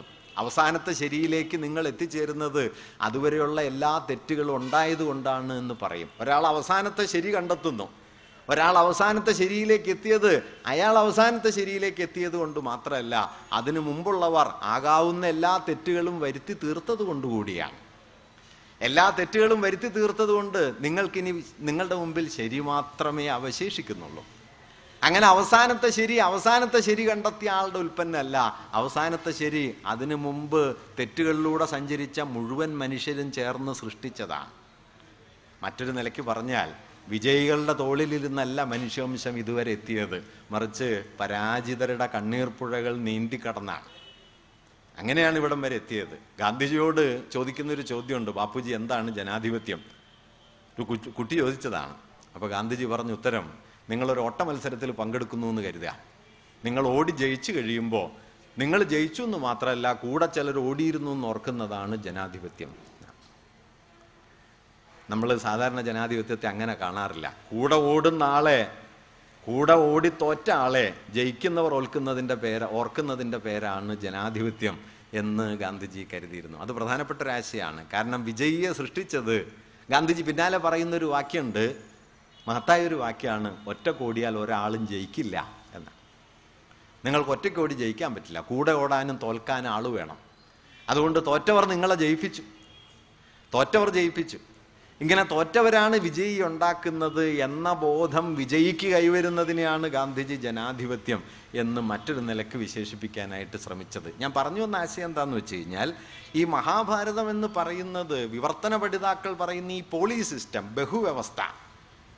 ചിത്രകഥയായി ബാലസാഹിത്യമായി പഴഞ്ചൊല്ലായി ചെറുകഥകളായി ഉപന്യാസങ്ങളായി ഖണ്ഡകാവ്യങ്ങളും മഹാകാവ്യങ്ങളുമായി തത്വവിചാരങ്ങളായി നാനാതരത്തിൽ നിലനിൽക്കുന്ന സാഹിതീയ വ്യവഹാരങ്ങളുടെ ഒരു മഹാശൃംഖലയ്ക്കകത്താണ് ഒരു കൃതി നിലനിൽക്കുന്നത്. ആ ശൃംഖലയിലെ വ്യവസ്ഥയിലെ ഇതര രൂപങ്ങളോട് പലതരത്തിൽ താരതമ്യപ്പെടുത്തിക്കൊണ്ടും പലതരത്തിൽ അവയുമായുള്ള വിനിമയങ്ങൾ നിലനിർത്തിക്കൊണ്ടുമാണ് ഒരു കൃതി അതിന്റെ സ്വജീവിതം ആർജിക്കുന്നത്. അതുകൊണ്ട് ഒരു മഹത്തായ കൃതി എന്ന് പറയുന്നത് ആ കൃതിയുടെ മഹാത്മ്യം കൊണ്ട് മാത്രമല്ല അതിൽ സഞ്ചിതമായ അനുഭൂതികളുടെ മഹത്വം കൊണ്ട് മാത്രമല്ല അതിനെ ചുറ്റി നിൽക്കുന്ന മഹത്തരവും അത്യന്തം അധമവുമായ വ്യത്യസ്ത പാഠങ്ങളുമായുള്ള വിനിമയങ്ങളിലൂടെ കൂടിയാണ് അതിനർത്ഥം കൈവരുന്നത്. നേരത്തെ പറഞ്ഞതുപോലെ തോറ്റവർ ജയിപ്പിച്ചതാണ് വിജയിയെ എന്ന് പറഞ്ഞതുപോലെ. അതുകൊണ്ട് ഇങ്ങനെ ബഹുവ്യവസ്ഥ അതൊരു ഒരു ഭാഷയുടെ സാഹിത്യം അപ്പാടെടുത്താലും ബഹുവ്യവസ്ഥയാണ് ആ സാഹിത്യത്തിലെ ഒരു ജനുസിനെ എടുത്താലും അതും ഒരു ബഹുവ്യവസ്ഥയാണ് എന്ന് വിവർത്തന പഠിതാക്കൾ പറയാറുണ്ട്. കാരണം ഒരു കവിത എന്ന് പറയുമ്പോൾ ആ കവിത ആ ഭാഷയിലെ കാവ്യരൂപങ്ങളുടെ നാനാതരത്തിലുള്ള ആവിഷ്കാരങ്ങളോട് പലതരം വിനിമയത്തിൽ ഏർപ്പെ ഏർപ്പെട്ടുകൊണ്ടേ നിലനിൽക്കൂ. ഒറ്റയ്ക്ക് നിൽക്കില്ല. അതുകൊണ്ട് ബഹുവ്യവസ്ഥാപരമായി ആ വ്യവസ്ഥയിലെ ഇതര ഘടകങ്ങളുമായുള്ള നാനാതരത്തിലുള്ള വിനിമയങ്ങളിലൂടെ അർത്ഥവും അനുഭവവും ആർജിക്കുന്ന പാഠമായിട്ടാണ് ഏത് കൃതിക്കും നിലനിൽക്കാൻ കഴിയുക എന്ന് വിവർത്തന പഠിതാക്കൾ പറയുന്നുണ്ട്. ഏതാണ്ട് മഹാഭാരതത്തിന്റെ ഇന്നത്തെ ജീവിതവും ആ നിലയിലാണ്. അത് മഹാഭാരത വ്യാഖ്യാനങ്ങളുടെ മഹാഭാരതത്തെ മുൻനിർത്തിയുള്ള നാനാതരത്തിലുള്ള വൈജ്ഞാനിക അന്വേഷണങ്ങളുടെ മഹാഭാരതത്തെ മുൻനിർത്തിയുള്ള ഭാവനാക്രമങ്ങളുടെ അതിവിപുലമായൊരു ശൃംഖലയ്ക്കകത്ത് ആണ് മഹാഭാരതം നിലനിൽക്കുന്നത്. ഈ ശൃംഖലകളോട് പലതരത്തിൽ അത് ബന്ധപ്പെട്ടുകൊണ്ടിരിക്കുന്നു. ആ ബന്ധങ്ങളിലൂടെ അത് അർത്ഥമാർജിക്കുകയും ചെയ്യുന്നു. ആ നിലയിൽ നോക്കിക്കഴിഞ്ഞാൽ മഹാഭാരതത്തെ മനസ്സിലാക്കാൻ നമുക്കൊരു പക്ഷേ ഇന്ന് കൂടുതൽ പര്യാപ്തമാകുന്ന ഒരു ആശയം ഒരുപക്ഷെ മഹാഭാരതത്തിന്റെ മഹാഭാരതത്തെ ഒരു സാംസ്കാരിക ചരിത്രം എന്ന നിലയിൽ നോക്കിക്കാണുക എന്നതായിരിക്കും. മഹാഭാരതത്തിന്റെ സാംസ്കാരിക ചരിത്രം എന്ന്. സാംസ്കാരിക ചരിത്രം എന്നതുകൊണ്ട് ഞാനിവിടെ സൂചിപ്പിക്കുന്ന ഒരു കാര്യം സംസ്കാരം എന്ന് പറയുന്നതിനെ ഒരു കാലഘട്ടത്തിൽ ഒരു ജനത അതിന്റെ ജീവിതായോധനത്തിന്റെ ഭാഗമായി ഏർപ്പെടുന്ന മാനുഷിക പ്രയോഗങ്ങളുടെ ആകത്തുക എന്നർത്ഥത്തിലാണ്. ഒരു കാലയളവിൽ ഒരു ജനസമൂഹം അതിന്റെ ജീവിതായോധനത്തിന്റെ ഭാഗമായി ഏർപ്പെടുന്ന മാനുഷിക പ്രയോഗങ്ങളുടെ ആകത്തുക. ഇരുപതാം നൂറ്റാണ്ടിലെ വലിയ ഒരു സംസ്കാര ചിന്തകൻ സംസ്കാരത്തെ അങ്ങനെ കാണുന്നുണ്ട്. The whole way of life സമഗ്ര ജീവിത രീതിയാണ് സംസ്കാരം. എന്ന് കാണുന്നുണ്ട്. അല്ലാതെ ആ ജീവിതക്രമത്തിലെ ഏതെങ്കിലും ഒരു ഘടകമല്ല കലയും സാഹിത്യവും തത്വവിചാരവും ലാവണ്യാത്മകതയും പോലെയുള്ള ഏതോ ചില ഘടകങ്ങളെ എടുത്ത് ഇതാണ് സംസ്കാരം എന്ന് പറയല്ല മറിച്ച് ജീവിത പ്രയോഗങ്ങളുടെ ഒരു വിപുല ശൃംഖല. ആ വിപുല ശൃംഖലയിൽ ജീവിത പ്രയോഗങ്ങളുടെ നാനാ ഘടകങ്ങളോട് തമ്മിൽ തമ്മിൽ ബന്ധപ്പെട്ട് ബന്ധപ്പെട്ട് അർത്ഥമാർജിച്ചു വരുന്ന ഓരോ ഘടകങ്ങളും വാസ്തവത്തിൽ മഹാഭാരതം ഇന്ന് അങ്ങനെ ഒരു മണ്ഡലത്തിലേക്ക് കടന്നിരിക്കുന്നു. അതൊരൊറ്റയ്ക്കൊരു കൃതിയായിട്ടല്ല. അത് ജീവിത പ്രയോഗങ്ങളുടെ നാനാവിധാനങ്ങളിൽ പ്രവർത്തനക്ഷമത കൈവരിക്കുകയും അങ്ങനെ ഒരു വലിയ ശൃംഖലയ്ക്കകത്ത് ആ ശൃംഖലയിലെ പല ഘടകങ്ങൾ തമ്മിൽ തമ്മിൽ പല അനുപാതത്തിൽ കൂടിക്കലർന്ന് നിലക്കൊള്ളുന്ന ഒരു വലിയ പ്രവൃത്തി മണ്ഡലമായി മഹാഭാരതം മാറിക്കഴിഞ്ഞിരിക്കുന്നു. ഇങ്ങനെ കേവലമായൊരു പാഠത്തിൽ നിന്ന് ബഹുവ്യവസ്ഥാപരമായ ഒരു സംസ്കാര ശൃംഖലയിലേക്ക് പരിണമിച്ചെത്തിയ മഹാഭാരതത്തെക്കുറിച്ചാണ് നാം ഇന്ന് മനസ്സിലാക്കേണ്ടത് എന്ന കാര്യമാണ് ഞാൻ പറയാൻ ശ്രമിക്കുന്നത്. അതിന്റെ ചരിത്രമാണ്. വാസ്തവത്തിൽ ഈ ബഹുവ്യവസ്ഥാപരമായ സംസ്കാര ശൃംഖലയ്ക്കകത്ത് നിലനിൽക്കുന്ന മഹാഭാരതത്തെക്കുറിച്ചാണ് ഇന്നും തുടർന്നുള്ള നാല് ദിവസങ്ങളിലും ഞാൻ സംസാരിക്കാനായിട്ട് മുതിരുന്നത്. എന്തുകൊണ്ട് ഇങ്ങനെ സംസാരിക്കുന്നു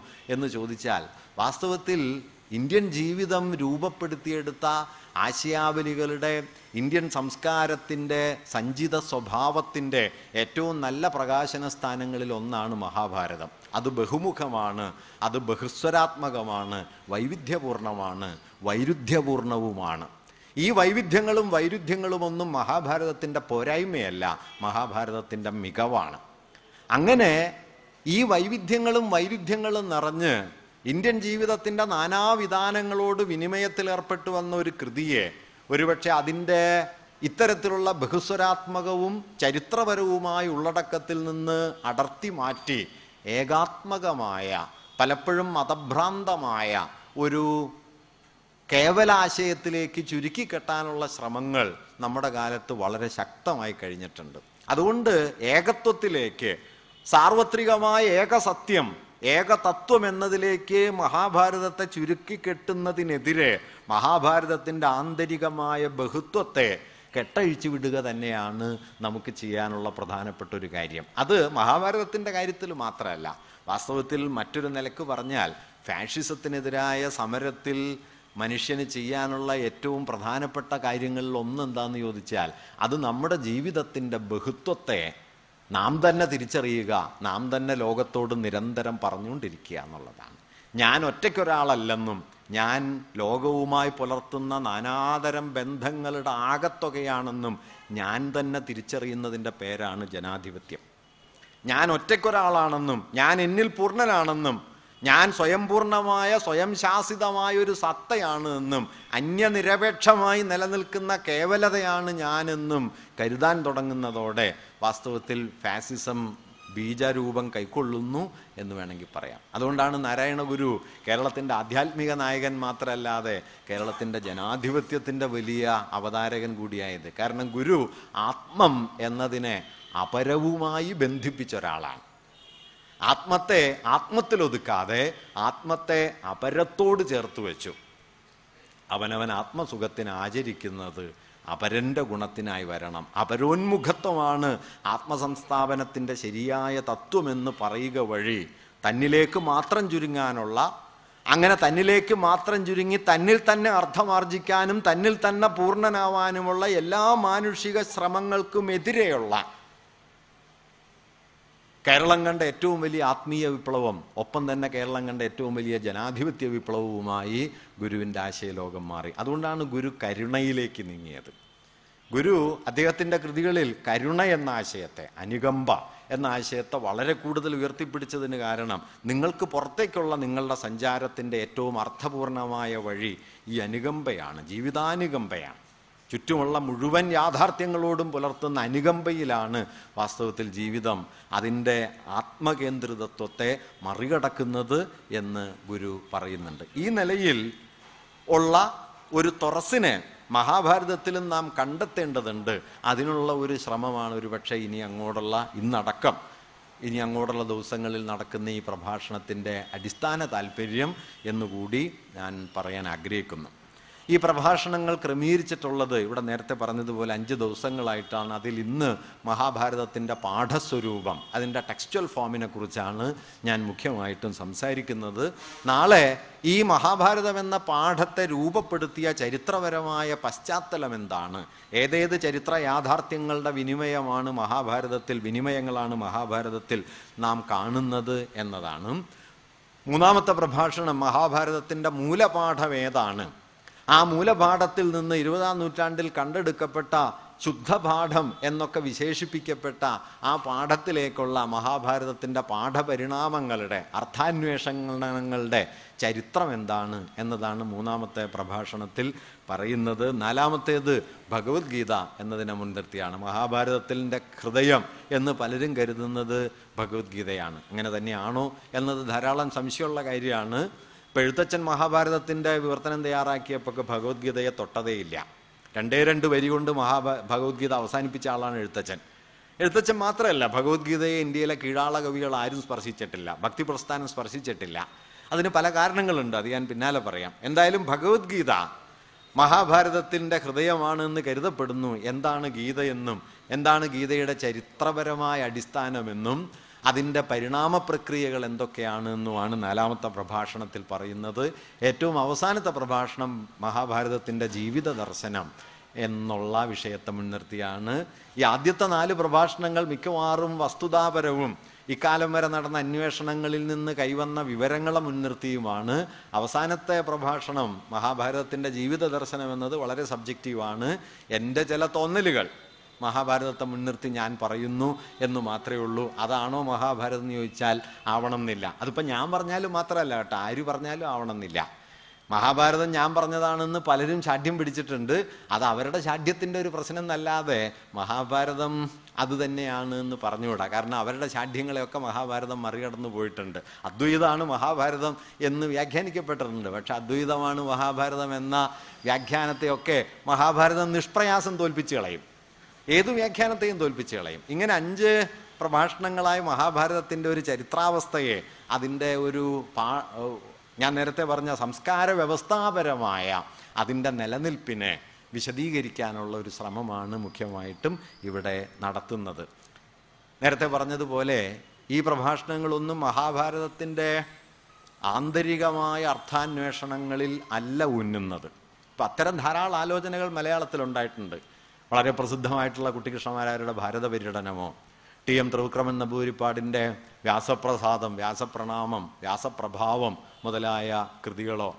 ഒക്കെ അല്ലെങ്കിൽ അടുത്തിറക്കിയ തുറവൂർ ശംബരം മാഷയുടെ മഹാഭാരത പര്യടനം പോലെയുള്ള കൃതികളോ ഒക്കെ മഹാഭാരതത്തിൽ നിന്ന് ചില സന്ദർഭങ്ങൾ എടുത്ത് ശ്ലോകങ്ങൾ ഉദ്ധരിച്ച് അവയെ വ്യാഖ്യാനിച്ച് അതിന്റെ പൊരുളെന്തെന്ന് വിശദീകരിക്കാനുള്ള ശ്രമങ്ങൾ ആണ് നടത്തിയിട്ടുള്ളത്.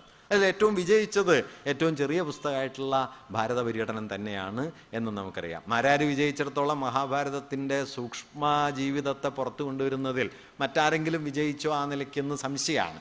എന്തായാലും ഞാനിവിടെ അത്തരത്തിൽ മഹാഭാരതത്തിന്റെ ആന്തരികമായ മൂല്യങ്ങളെ തത്വവിചാരത്തിലൂടെയോ സാഹിത്യപരമായ പുനരാഖ്യാനത്തിലൂടെയോ പ്രകാശിപ്പിക്കാനല്ല ശ്രമിക്കുന്നത്. മറിച്ച് മഹാഭാരതത്തിന്റെ ചരിത്രപരവും ഭൗതികവും പാഠസ്വരൂപപരവുമായ നിലനിൽപ്പ് എങ്ങനെയുള്ളതാണ് എന്ന ഒരാലോചനയാണ്. ആ നിലയിൽ സാംസ്കാരിക ഭൗതികതയുടെ ഭൗതികവാദത്തിന്റെ ഒരു വിചാര പരിസരത്ത് വച്ചാണ് മഹാഭാരതത്തെ ഞാൻ നോക്കിക്കാണുന്നത്. ഇങ്ങനെ നോക്കിക്കാണുന്നതാണോ മഹാഭാരതത്തിന്റെ ശരി എന്ന് ചോദിച്ചാൽ ഇങ്ങനെയും നോക്കിക്കാണാം എന്നാണ് അതിനുള്ള ഒരു മറുപടി. ഇങ്ങനെ അല്ലാതെ നോക്കിക്കാണാം ഇങ്ങനെയും നോക്കിക്കാണാം. നിർഭാഗ്യവശാൽ ഇത്തരം നോട്ടങ്ങൾ മലയാളത്തിൽ കുറഞ്ഞിരിക്കുന്നു എന്നുള്ളത് കൊണ്ട് ഇതിനൊരു സവിശേഷമായ സാങ്കത്യം ഇപ്പോൾ കൈവന്നിട്ടുണ്ട് എന്നും പറയാം. മഹാഭാരതത്തെക്കുറിച്ച് ഞാൻ നേരത്തെ പറഞ്ഞ എ കെ രാമാനുജൻ അദ്ദേഹത്തിന്റെ വളരെ പ്രധാനപ്പെട്ട പഠനങ്ങളിൽ ഒന്ന് ആരംഭിക്കുന്നത് കൗതുകമുള്ള ഒരു പ്രസ്താവനയോടെയാണ്. അദ്ദേഹം പറയുന്നുണ്ട് ഒരു ഇന്ത്യക്കാരനും ഒരു ഹിന്ദുവും ആദ്യമായി മഹാഭാരതം വായിക്കുന്നില്ല. ആദ്യമായി വായിക്കുന്നില്ല. വായിക്കുന്നതിന് എത്രയോ മുമ്പ് അയാൾ മഹാഭാരതത്തിൽ പ്രവേശിച്ചു കഴിഞ്ഞിരിക്കുന്നു.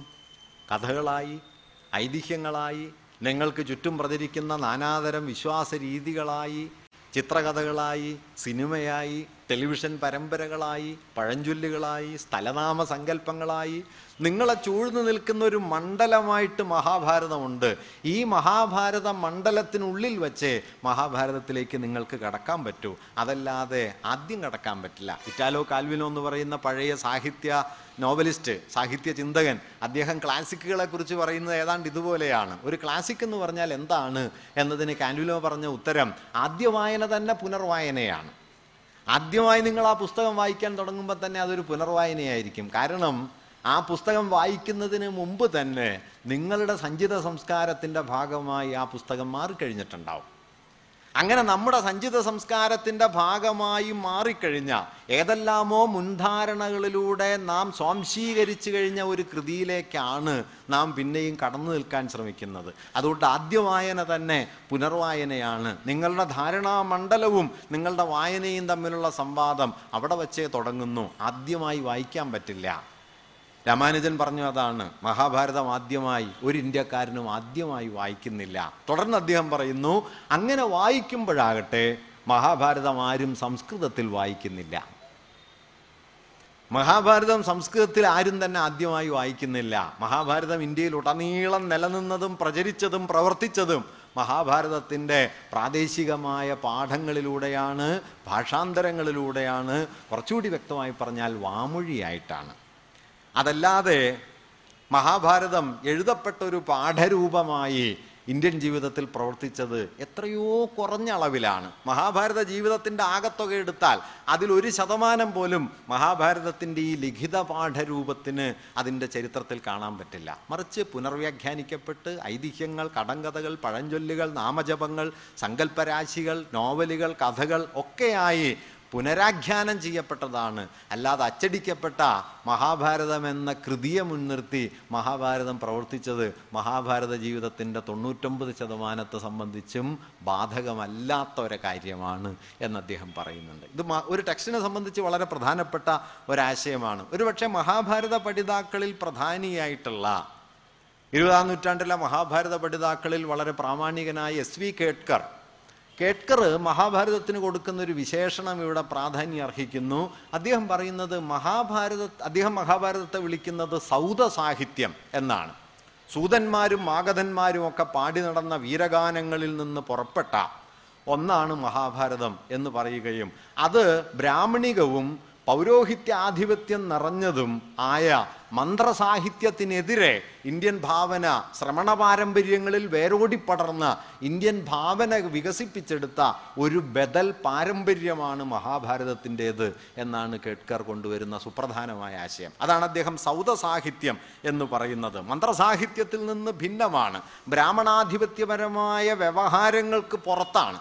അങ്ങനെ ബ്രാഹ്മണാധിപത്യത്തിനും മന്ത്രസാഹിത്യത്തിനുമെതിരെ അതിന്റെ വ്യവഹാര മണ്ഡലത്തിന് പുറത്ത് ഇന്ത്യയിൽ രൂപപ്പെട്ട ഏറ്റവും ജനകീയമായ ആഖ്യാന രൂപം എന്ന നിലയിലാണ് മഹാഭാരതത്തെ സൗദ സാഹിത്യം എന്ന് എസ് വി കേട്കർ വിവരിക്കുന്നത്. അതിനാധാരമായി അദ്ദേഹം പറയുന്ന മൂന്ന് നാല് പ്രധാനപ്പെട്ട കാര്യങ്ങളുണ്ട്. ഒന്നാമതായി മഹാഭാരതം സ്ത്രീകൾക്കും ശൂദ്രന്മാർക്കും പ്രാപ്യമായിരുന്നു.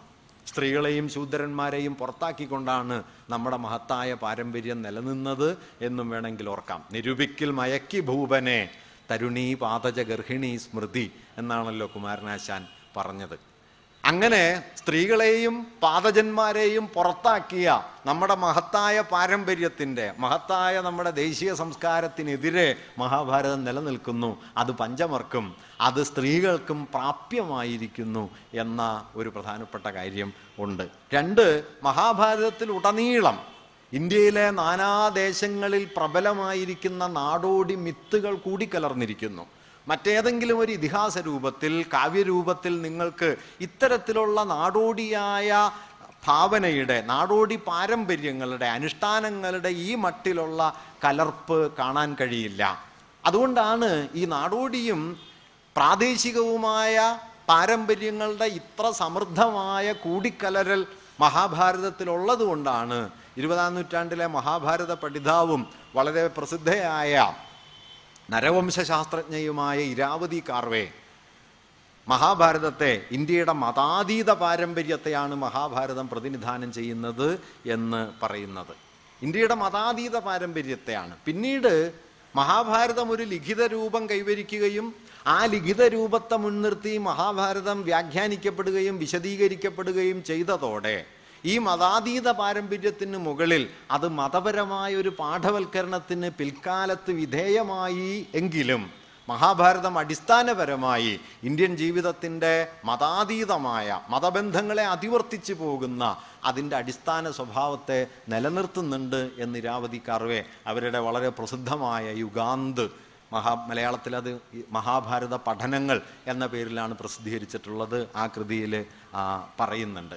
ഒരർത്ഥത്തിൽ അവർ പറയുന്നു ഇത് പുരോഹിതന്മാരല്ല കൊണ്ടു നടന്നത് സൂതന്മാർ. ആരാണ് സൂതന്മാർ? ബ്രാഹ്മണർക്കും ക്ഷത്രിയർക്കും താഴെയുള്ള വർണവ്യവസ്ഥയിൽ ബ്രാഹ്മണർക്കും ക്ഷത്രിയർക്കും താഴെയുള്ള വർണവ്യവസ്ഥയിലെ കീഴ്ത്തട്ടിലേക്ക് നീക്കി നിർത്തപ്പെട്ട ഒന്നാണ് സൂതന്മാരുടെ പാരമ്പര്യം. ഈ സൂതന്മാരും മാഗതന്മാരും കുശീലവന്മാരും ഒക്കെ പാടി നടന്ന പടപ്പാട്ടുകളിൽ നിന്ന് വാമൊഴിയായി പ്രചരിച്ച് ജീവിതത്തിന്റെ കീഴ്ത്തട്ടുകളിൽ നാനാരൂപത്തിൽ പടർന്ന് പ്രവർത്തിച്ച ഒന്നാണ് മഹാഭാരതമെന്ന് ഇരാവതി കാർവെ നിരീക്ഷിക്കുന്നതിന്റെ അടിസ്ഥാനവും ഇതാണ്. ഇങ്ങനെ സൗദ സാഹിത്യമായി ഒരർത്ഥത്തിൽ സമീപകാലത്ത് മഹാഭാരതത്തെക്കുറിച്ച് രണ്ടായിരത്തി പതിനാറിൽ ഇന്ത്യയിലിറങ്ങിയ വളരെ പ്രധാനപ്പെട്ട ഒരു പഠനം ത്രീ എസൈസ് ഓൺ മഹാഭാരത എന്ന പേരിൽ ശിവജി മുഖോപാധ്യായയുടെ മൂന്ന് ദീർഘപ്രബന്ധങ്ങളുടെ ഒരു സമാഹാരമാണ്. അതിന്റെ ആമുഖത്തിൽ പ്രമുഖ തത്വചിന്തകൻ കൂടിയായ അരിന്ധം ചക്രവർത്തി കൗതുകമുള്ളൊരു നിരീക്ഷണം നടത്തുന്നുണ്ട്. അദ്ദേഹം പറയുന്നത് മഹാഭാരതം മൂന്ന് കറുത്തവരുടെ കഥയാണ് എന്ന് പറയും. ഒന്ന് കൃഷ്ണൻ രണ്ട് കൃഷ്ണ മൂന്ന് കൃഷ്ണദ്വൈപായനൻ.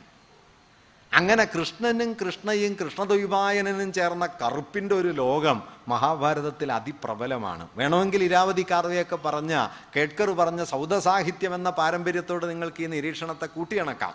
മഹാഭാരതത്തിൽ പിന്നീട് ഈ കറുപ്പ് തമസ്കരിക്കപ്പെട്ടിട്ടുണ്ട്.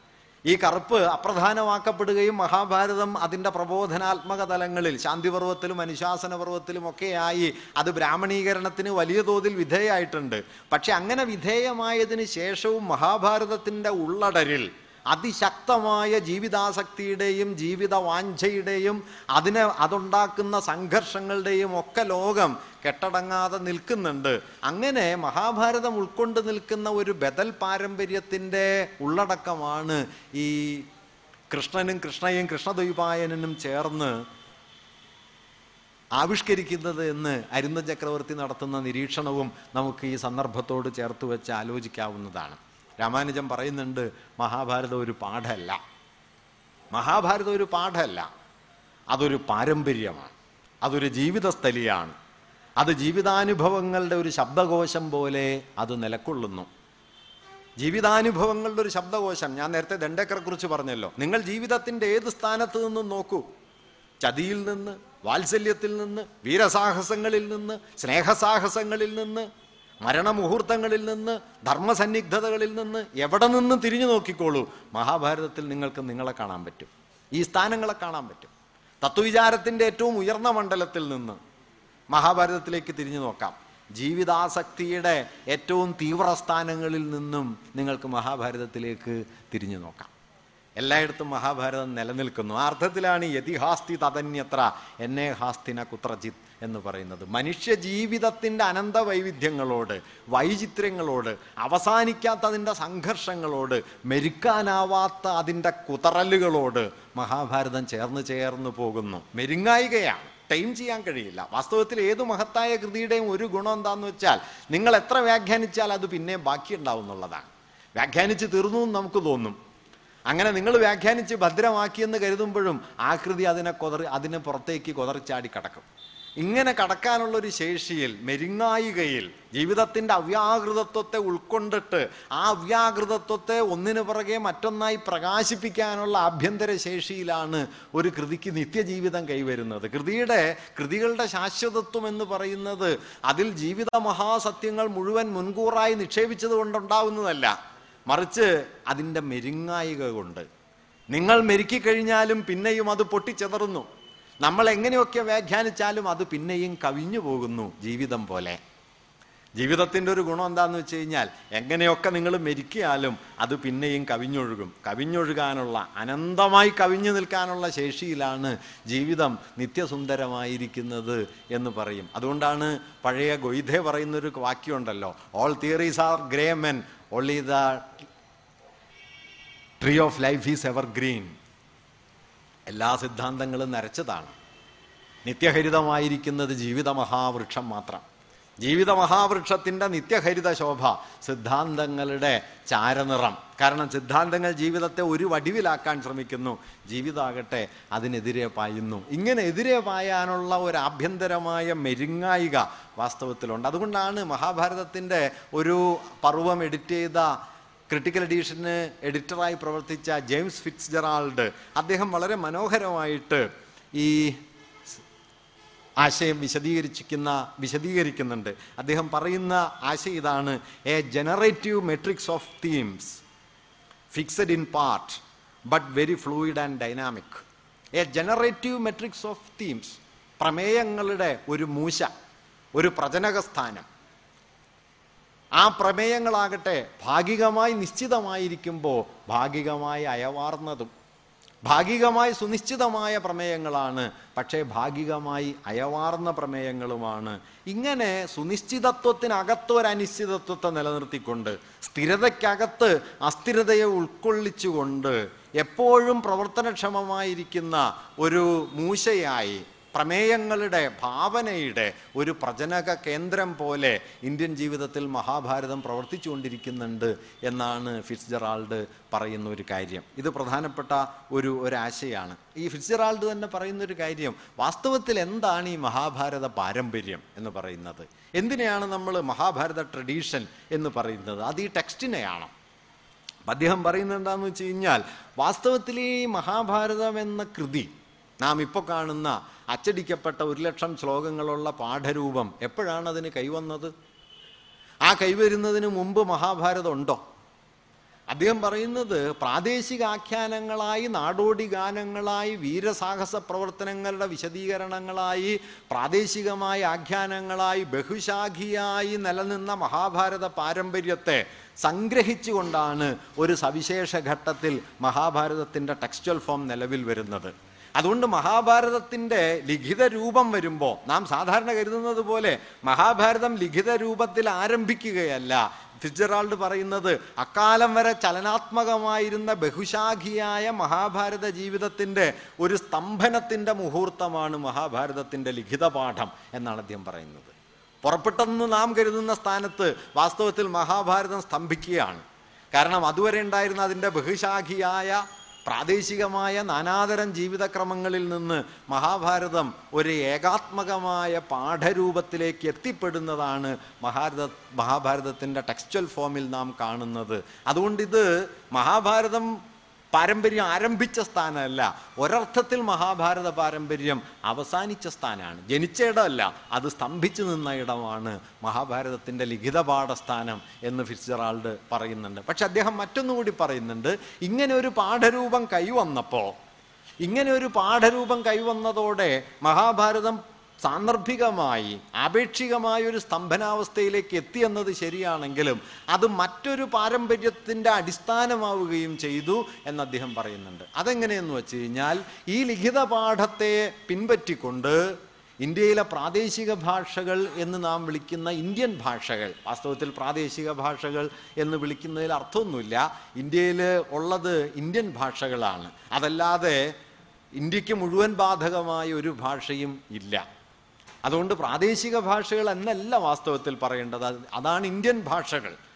നമ്മൾ പക്ഷെ പലപ്പോഴും ഇന്ത്യൻ ഭാഷ എന്നല്ല യൂറോപ്യന്മാരുണ്ടാക്കിയെടുത്ത വർണാക്കുലർ എന്ന വളരെ കൊളോണിയലായൊരു ഒരു സങ്കല്പത്തെ പേരുമാറ്റിയിട്ട് പ്രാദേശിക ഭാഷകൾ എന്ന് വിളിക്കും. വാസ്തവത്തിൽ ഇന്ത്യ എന്ന് പറയുന്നത് ഏകാത്മകമായൊരു സത്തയുടെ പേരല്ല ബഹുത്വം നിറഞ്ഞ വൈവിധ്യപൂർണമായ ഒരു ജനസംസ്കാരത്തിന്റെ ആകത്തുകയുടെ പേരാണ് ഇന്ത്യ എന്നത്. അങ്ങനെയല്ല എന്ന് വരുത്താൻ ഇപ്പം നാനാതരം ശ്രമങ്ങളുണ്ട്. ഇതൊരൊറ്റ കല്ലി കൊത്തിയെടുത്ത സാധനമാണെന്നും ഇതിലൊരു വൈരുദ്ധ്യമില്ല എന്നും വൈരുദ്ധ്യം ഉണ്ടെന്ന് പറഞ്ഞാൽ നിങ്ങൾ ദേശദ്രോഹിയാണ് എന്നുമൊക്കെ വാദിക്കാനുള്ള വലിയ ശ്രമങ്ങൾ നടക്കുന്ന കാലത്ത് വാസ്തവത്തിൽ ഇത് കൂടുതൽ ഓർക്കേണ്ടതുണ്ട്.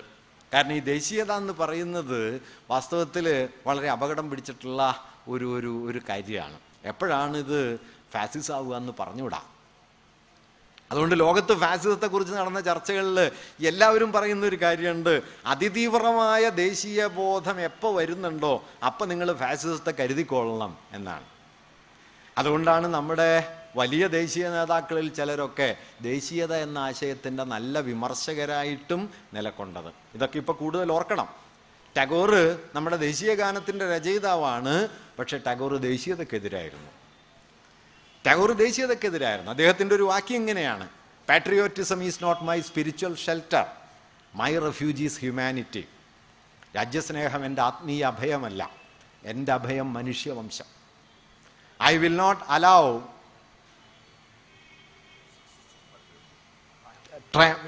I will not allow patriotism to triumph over humanity ദേശസ്നേഹം രാജ്യസ്നേഹം മനുഷ്യവംശത്തിന് മുകളിൽ വിജയം നേടാൻ ഞാൻ അനുവദിക്കില്ല. I will not buy glasses for the price of diamond രത്നങ്ങളുടെ വില കൊടുത്ത് ഞാൻ കുപ്പിച്ചില്ല് വാങ്ങില്ല എന്നായിരുന്നു അദ്ദേഹം എഴുതി ഗാന്ധിയോട് ഏറ്റുമുട്ടിയ ആളാണ്. ദേശീയതയെ ചൊല്ലി. ഗാന്ധിജി ദേശീയതയ്ക്ക് അമിതമായി ഉന്നൽ കൊടുക്കുന്നു എന്നായിരുന്നു ടാഗോറിന്റെ വിമർശനം. ഒരു നാഷണലിസം ഇൻ ഇന്ത്യ എന്ന പ്രബന്ധത്തിൽ ടാഗോർ ഇങ്ങനെ എഴുതി നാഷണലിസം ഈസ് എ മെനസ് ഇതൊരു ശല്യമായിരിക്കുന്നു നാശകാരിയായിരിക്കുന്നു. It is the particular thing which lies under all the problems of India ഒരുപക്ഷെ ഇക്കാലത്തിന് വേണ്ടി എഴുതിയതായിരിക്കും. കവികൾ ക്രാന്തദർശികളാണല്ലോ. ഇന്ത്യ നേരിടുന്ന എല്ലാ പ്രശ്നങ്ങളുടെയും അടിസ്ഥാനം അതായി മാറിയിരിക്കുന്നു എന്ന് അദ്ദേഹം അന്ന് എഴുതി. ഇങ്ങനെ ദേശീയതയെ അതിനിശ്ചിതമായി വിമർശിച്ചുകൊണ്ടാണ് ടാഗോർ നിലക്കൊണ്ടത്. നമ്മൾ ടാഗോറിനോട് പ്രതികാരം ചെയ്ത് എങ്ങനെയാണെന്ന് വെച്ചാൽ മൂപ്പരെ തന്നെ ദേശീയ മഹാകവിയാക്കി. ഒരു രാജ്യത്തിന്റെ അല്ല കേട്ടോ രണ്ട് രാജ്യങ്ങളുടെ ദേശീയ ഗാനം ടാഗോറിന്റെ വകയാണ് നമ്മുടെയും ബംഗ്ലാദേശിന്റെയും. ഞാൻ പറഞ്ഞു വന്നത് വെച്ച് കഴിഞ്ഞാൽ ഈ ദേശീയ സ്വരൂപം ഇത് വളരെ പ്രധാനപ്പെട്ട കാര്യമാണ്. കാരണം ദേശീയത എന്നത് എങ്ങനെയുള്ളതായിരിക്കണം എന്നത് നമ്മുടെ സന്ദർഭത്തിലൊക്കെ വളരെ പ്രധാനപ്പെട്ട ഒരു സുപ്രധാനമായ ചോദ്യമാണ്. നിങ്ങൾ ഇപ്പം കേസരി ബാലകൃഷ്ണപിള്ള കേരളത്തിൽ ജീവിച്ചിരുന്ന ഒരാളാണ്. അദ്ദേഹം ദേശീയതയെ അതിനിശിതമായി എതിർത്ത ഒരാളായിരുന്നു. കലാമണ്ഡലത്തിന് പിരിവ് ധരി പിരിവിന് വേണ്ടി വള്ളത്തോൾ ഇറങ്ങിയപ്പോൾ ഗദർ ധരിച്ച് കലാമണ്ഡലത്തിന് വേണ്ടി പിരിവിനിറങ്ങിയ വള്ളത്തോളിനെ കേസരി വിമർശിക്കുന്നുണ്ട്. അദ്ദേഹം പറയുന്നത് നിങ്ങൾ കലാമണ്ഡലത്തിന് വേണ്ടി പിരിവ് നടത്തുന്നത് നല്ലതാണ് പക്ഷേ ദേശീയതയുടെയും സങ്കുചിതമായ രാജ്യബോധത്തിന്റെയും അടയാളമായ ഖദർ ധരിച്ച് പിരിവ് നടത്തിക്കൂടാ. കലകൾക്ക് ദേശീയ ഉള്ളടക്കമില്ല. അതുകൊണ്ട് കലാമണ്ഡലം നല്ലതാണ് കഥകളി നല്ലതാണ് പക്ഷേ ഖദറിട്ട് പിരിവ് നടത്തിക്കൂടാ എന്നായിരുന്നു കേസരി പറഞ്ഞത്. അന്ന് വള്ളത്തോൾ കവിത എഴുതിയല്ലോ ഭാരതം എന്ന പേർ കേട്ടാൽ അഭിമാനപൂരിതമാകണം അന്തരംഗം കേരളം എന്ന് കേട്ടാൽ തിളക്കണം ചോര നമുക്ക് ഞരമ്പുകളിൽ എന്നൊക്കെ വന്ന സമയത്ത് കേസരി ചോദിച്ചു അപ്പൊ തൃശ്ശൂർ എന്ന് കേട്ടാൽ എന്ത് ചെയ്യും? ഭാരതം എന്ന് കേൾക്കുമ്പോൾ അഭിമാനപരിതവും കേരളം എന്ന് കേൾക്കുമ്പോൾ ചോര തിളക്കുകയും ചെയ്താൽ തൃശ്ശൂർ എന്ന് കേൾക്കുമ്പോൾ കുറച്ചുകൂടി വികാരം കൂടണമല്ലോ. അങ്ങനെ കൂടി കൂടി അവനവന്റെ തറവാട്ട് പേര് കേൾക്കുമ്പോൾ നിക്കക്കള്ളി ഇല്ലാണ്ടാവില്ലേ ഏതാണ്ട് ഇന്നത്തെ സ്ഥിതി അതാ നിക്കക്കള്ളിയില്ല. കേസരി ചോദിക്കുന്നുണ്ട് അവിടെ നിന്ന് ഇങ്ങോട്ടാണോ ഇവിടെ നിന്ന് അങ്ങോട്ടാണോ? ഇവിടെ നിന്ന് മനുഷ്യവംശത്തോളം വലുതാവുകയാണോ മനുഷ്യവംശത്തിൽ നിന്ന് സ്വന്തം തറവാട്ട് പറമ്പിലേക്ക് ചുരുങ്ങുകയാണോ? ഏതാണ് മനുഷ്യന്റെ അന്തിമ ലക്ഷ്യം? ടാഗോർ അതാ ചോദിച്ചത്. ടാഗോർ സർവകലാശാല സ്ഥാപിച്ചു. സർവകലാശാലയുടെ ലക്ഷ്യവാചകമായിട്ട് ടാഗോർ എടുത്തത് യജുർവേദത്തിലെ ഒരു മന്ത്രഖണ്ഡാണ് എത്ര വിശ്വംഭവത്യേകനീടം ഈ ലോകം ഒരു പക്ഷിക്കൂടായി തീരട്ടെ. ടാഗോറിനോട് ആളുകൾ ചോദിച്ചു ഇതാണോ സർവകലാശാല? ഇതാണോ വിജ്ഞാനം? എത്രയോ വിജ്ഞാനത്തെക്കുറിച്ചുള്ള മഹത്തായ ആശയങ്ങൾ ഇന്ത്യയിലുണ്ട്. നിങ്ങൾ അതൊന്നും എടുക്കാതെ ഇങ്ങനെ കാൽപ്പനികമായ ഒരു ആശയം വിജ്ഞാനവുമായി കൂട്ടിയിണക്കുന്ന എന്തിനാണ്? ഇപ്പം ടാഗോർ പറഞ്ഞു ഉത്തരം വാസ്തവത്തിൽ ഇതാണ് വിദ്യാഭ്യാസത്തിന്റെ അവസാന ലക്ഷ്യം. ഒരു പക്ഷിക്കൂട് പോലെ വാത്സല്യം നിർഭരമായി സ്നേഹമസൃണമായി കന്മഷവും കാലുഷ്യവുമില്ലാത്ത ഒന്നായി ലാകത്തെ മാറ്റി തീർക്കുന്നതിനുള്ള പ്രേരണാശക്തിയാകുമ്പോഴാണ് വിദ്യാഭ്യാസം ശരിയായിത്തീരുന്നത്. അല്ലാത്തപ്പോഴൊക്കെ അത് പൂർത്തിയാകുന്നില്ല. അദ്ദേഹം പറയുന്നുണ്ട് നിങ്ങൾക്ക് വിദ്യാഭ്യാസത്തിൽ പല ഇടത്താവളങ്ങളും കാണാൻ പറ്റും. അത് നിങ്ങൾക്ക് ബിരുദം തരും അത് നിങ്ങൾക്ക് പദവി തരും അത് നിങ്ങൾക്ക് സമ്പത്ത് കൊണ്ടുവരും സാമൂഹ്യ പദവി കൊണ്ടുവരും. പക്ഷെ അതൊന്നും വിദ്യാഭ്യാസത്തിന്റെ അവസാന ലക്ഷ്യമല്ല. അവസാന ലക്ഷ്യം ഏകനീടം. ഈ ലോകം ഒന്നായി തീരണം ഒരു കിളിക്കൂട് പോലെ സ്നേഹനിർഭരമായി തീരണം ഞാൻ പറഞ്ഞു വരുന്നത് ദേശീയത എന്ന ആശയത്തെ ഇങ്ങനെ കണ്ട ഒരു കാലം ഉണ്ടായിരുന്നു. ഇങ്ങനെ കണ്ട ഒരു കാലം ഉണ്ടായിരുന്നു. അങ്ങനെ കണ്ടതുകൊണ്ടാണ് നമ്മുടെ വലിയ കവികളിൽ ചിലർക്ക് തന്റെ രാജ്യം തന്റെ രാജ്യം മാത്രമല്ല എന്ന് തോന്നിയത്. ഇപ്പം ദേശീയ സ്വാതന്ത്ര്യ സമരത്തിൽ പങ്കെടുത്ത നമ്മുടെ വലിയ കവികളിൽ ഒരാളായിരുന്നു N V Krishna Warrier N V എഴുതിയ ഒരു കവിതയുടെ പേര് ആഫ്രിക്ക എന്നാണ്. എങ്ങു മനുഷ്യന് ചങ്ങല കയ്യിൽ അങ്ങൻ കയ്യുകൾ നൊന്തിയിടുന്നു. എങ്ങോ മർദ്ദനം അവിടെ പ്രഹരം വീഴുവതെന്റെ പുറത്താവുന്നു. ആ കവിത അവസാനിക്കുന്നത് ഇന്ന് ആഫ്രിക്ക ഇതൻ നാട് അവളുടെ ദുഃഖത്താലേ കരയുന്നു ഞാൻ. ആരാ ഏതാണ് രാജ്യം? കീഴരിയൂർ ബോംബ് കേസിലെ പ്രതിയായി തീർന്ന ആളാണ് കേട്ടോ എൻ വി കൃഷ്ണവാര്യർ. വെറുതെ ഇരുന്ന കവിത എഴുതിയ ആൾ മാത്രമല്ല. ആയിരത്തി തൊള്ളായിരത്തി നാൽപ്പത്തിരണ്ടിലെ കിറ്റ് ഇന്ത്യ സമരത്തിൽ പങ്കെടുത്ത് ബോംബ് കേസിലെ പ്രതിയായ ഒരാളാണ്. കേരളം കണ്ട ഏറ്റവും വലിയ സംസ്കൃത പണ്ഡിതൻ. കാലടിയിലെ സംസ്കൃത വിദ്യാശാലയിൽ രാജാവിനെ സ്തുതിക്കുന്ന ദേശീയഗാനം പാടണം. രാജസ്തുതി ഗാനം എല്ലാ ദിവസവും പാടണം എന്ന് കരുതിയ പറഞ്ഞിരുന്ന സമയത്ത് ഈ സംസ്കൃത ഗാനം പാടിയിട്ട് കാര്യമില്ല. ദേശാഭിമാനത്തിന്റെ ഒരു ഗാനം പാടണം എന്ന് പറഞ്ഞ് വേറൊരു ഗാനം ഉണ്ടാക്കി കുട്ടികളെ പാടിപ്പിച്ചതുകൊണ്ട് സ്കൂളിൽ നിന്ന് പുറത്താക്കപ്പെട്ട ആളാണ് കൃഷ്ണവാര്യർ. അങ്ങനെ ദേശീയഗാനം പുറത്താവാനുള്ളതാണ് എന്ന് ആദ്യം തെളിയിച്ച ഒരാളാണ്. അങ്ങനെ തെളിയിച്ച ആളാണ്. അദ്ദേഹം വലിയ പോരാളിയായിരുന്നു. ഒളിവ് ജീവിതം നയിച്ച ആളാണ്. ഒളിവിൽ നടക്കുന്ന സമയത്ത് സ്വന്തം പോക്കറ്റിലെ തുണിസഞ്ചിയിൽ ഒരു കല്ലച്ച് കൊണ്ട് നടക്കുകയും ഒളിത്താവളങ്ങളിലിരുന്ന് പത്രം അച്ചടിക്കുകയും സ്വതന്ത്ര ഭാരതം എന്ന പേരുള്ള പത്രം താൻ നടക്കുന്ന സ്ഥലങ്ങളിലൊക്കെ വിതരണം ചെയ്തുകൊണ്ട് ജീവിക്കുകയും ചെയ്ത ഒരാളായിരുന്നു എൻ വി ഇന്ത്യയ്ക്ക് എന്ത് സംഭവിക്കാൻ പോകുന്നു എന്ന് എൻ വിക്ക് അന്നറിയായിരുന്നു. ഇന്ന് തിരിഞ്ഞു നോക്കിയാൽ വലിയ ഒരു ഉൾക്കാഴ്ചയാണ്. ആയിരത്തി തൊള്ളായിരത്തി അൻപതുകളിൽ എഴുതിയല്ലോ അരി വാങ്ങാൻ ക്യൂവിൽ തിക്കി നിൽക്കുന്നു ഗാന്ധി അരികെ കൂറ്റൻ കാറിലേറി നീങ്ങുന്നു ഗോഡ്സെ ഗോഡ്സെയുടെ പ്രതിമയൊന്നും വന്നു തുടങ്ങിയിട്ടില്ല. മഹാത്മാ ഗോഡ്സെ ജനിക്കാനിരിക്കുന്നതേ ഉള്ളൂ. അപ്പോഴേ എഴുതിയിരുന്നു എൻ ഞാൻ പറഞ്ഞത് ദേശീയത എന്ന ആശയത്തെ തന്റെ ദേശം മാത്രമായി ചുരുക്കി കണ്ടുകൊണ്ടല്ല വാസ്തവത്തിൽ ദേശീയ പ്രസ്ഥാനം നിലനിന്നത്. കേരളത്തിലെ വലിയൊരു കവിയുണ്ട് എടശ്ശേരി ഗോവിന്ദൻ നായർ ദേശീയ കവിയാണ്. ഗാന്ധിയനാണ്. അദ്ദേഹം ഒരു കവിത എഴുതി കുടിയിറക്കം. ആ കവിതയിൽ അദ്ദേഹം പറയും കുടിയിറക്കപ്പെടും കൂട്ടരെ പറയുവിൻ പറയുവിൻ ഏത് ദേശക്കാർ നിങ്ങൾ? പ്രസവിച്ചത് ഇന്ത്യയായി. പ്രസവിച്ചത് ഇംഗ്ലണ്ടായി പ്രസവിച്ചത് ആഫ്രിക്കൻ വൻകരയായി. അതുകൊണ്ട് എന്തുണ്ട് ആർക്കാനും ഉടമയോരാത്ത ഭൂപടമേലും പാഴ്വരയ്ക്ക് അർത്ഥമുണ്ടോ? ഭൂപടത്തിൽ ഒരു വരയല്ല കേട്ടോ ദേശീയത. അതുകൊണ്ട് എന്തുണ്ട് ആർക്കാനും ഉടമയോരാത്ത ഭൂപടമേലും പാഴ്വരയ്ക്ക് അർത്ഥമുണ്ടോ?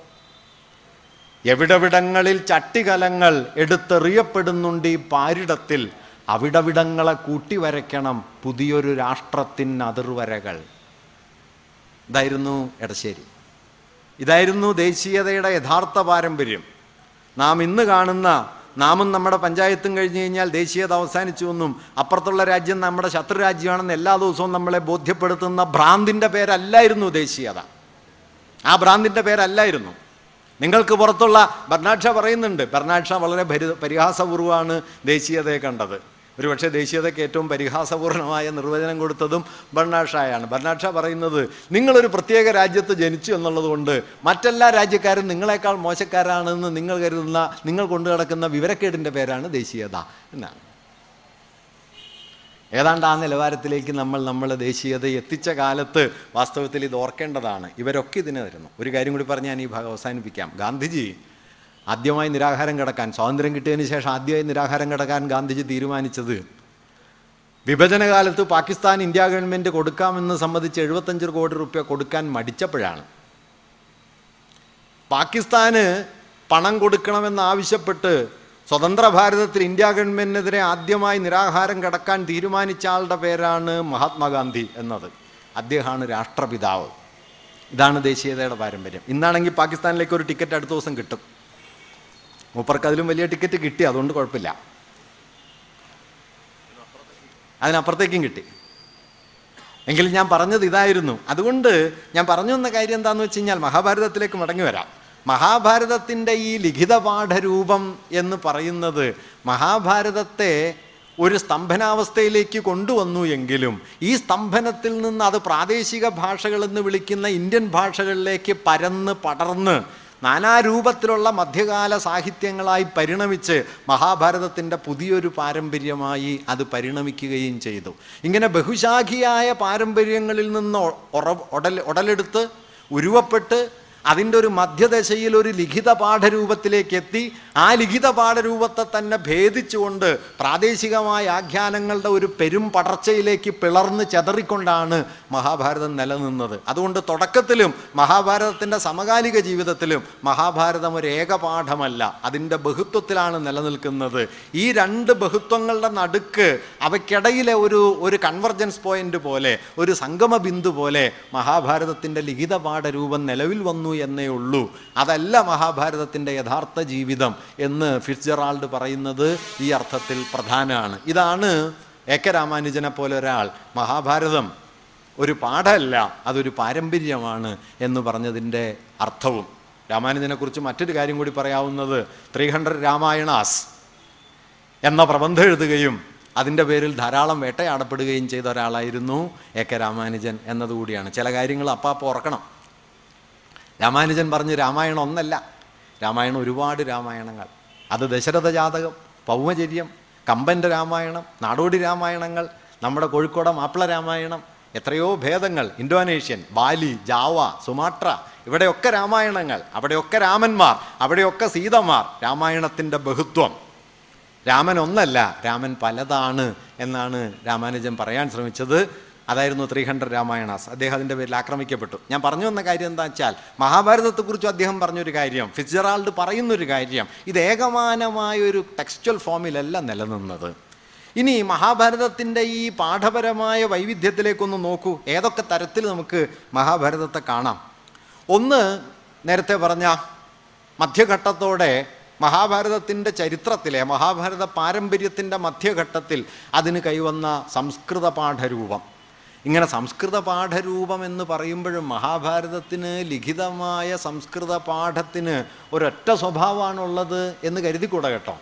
അങ്ങനെ ഒരു മഹാഭാരതം ഇല്ല. മഹാഭാരതത്തിന്റെ ലിഖിത പാഠത്തിലേക്ക് നോക്കിയാൽ തന്നെ അനന്ത അനന്തവൈവിധ്യമുണ്ട്. ഇപ്പോൾ മഹാഭാരതത്തിന്റെ ക്രിട്ടിക്കൽ എഡീഷൻ തയ്യാറാക്കാൻ വേണ്ടി സൂക്താങ്കാറും സുഹൃത്തുക്കളും ഇന്ത്യയിലെമ്പാടും നിന്ന് മഹാഭാരതത്തിന്റെ മാനുസ്ക്രിപ്റ്റ് താളിയോല ഗ്രന്ഥങ്ങൾ കയ്യെഴുത്ത് പ്രതികൾ ശേഖരിക്കേണ്ടായി. ആയിരത്തി ഇരുന്നൂറ്റി മുപ്പത്തി ഒമ്പത് കയ്യെഴുത്ത് പ്രതികൾ അവർ ശേഖരിച്ചു ഇന്ത്യയുടെ വിവിധ ഭാഗങ്ങളിൽ നിന്ന്.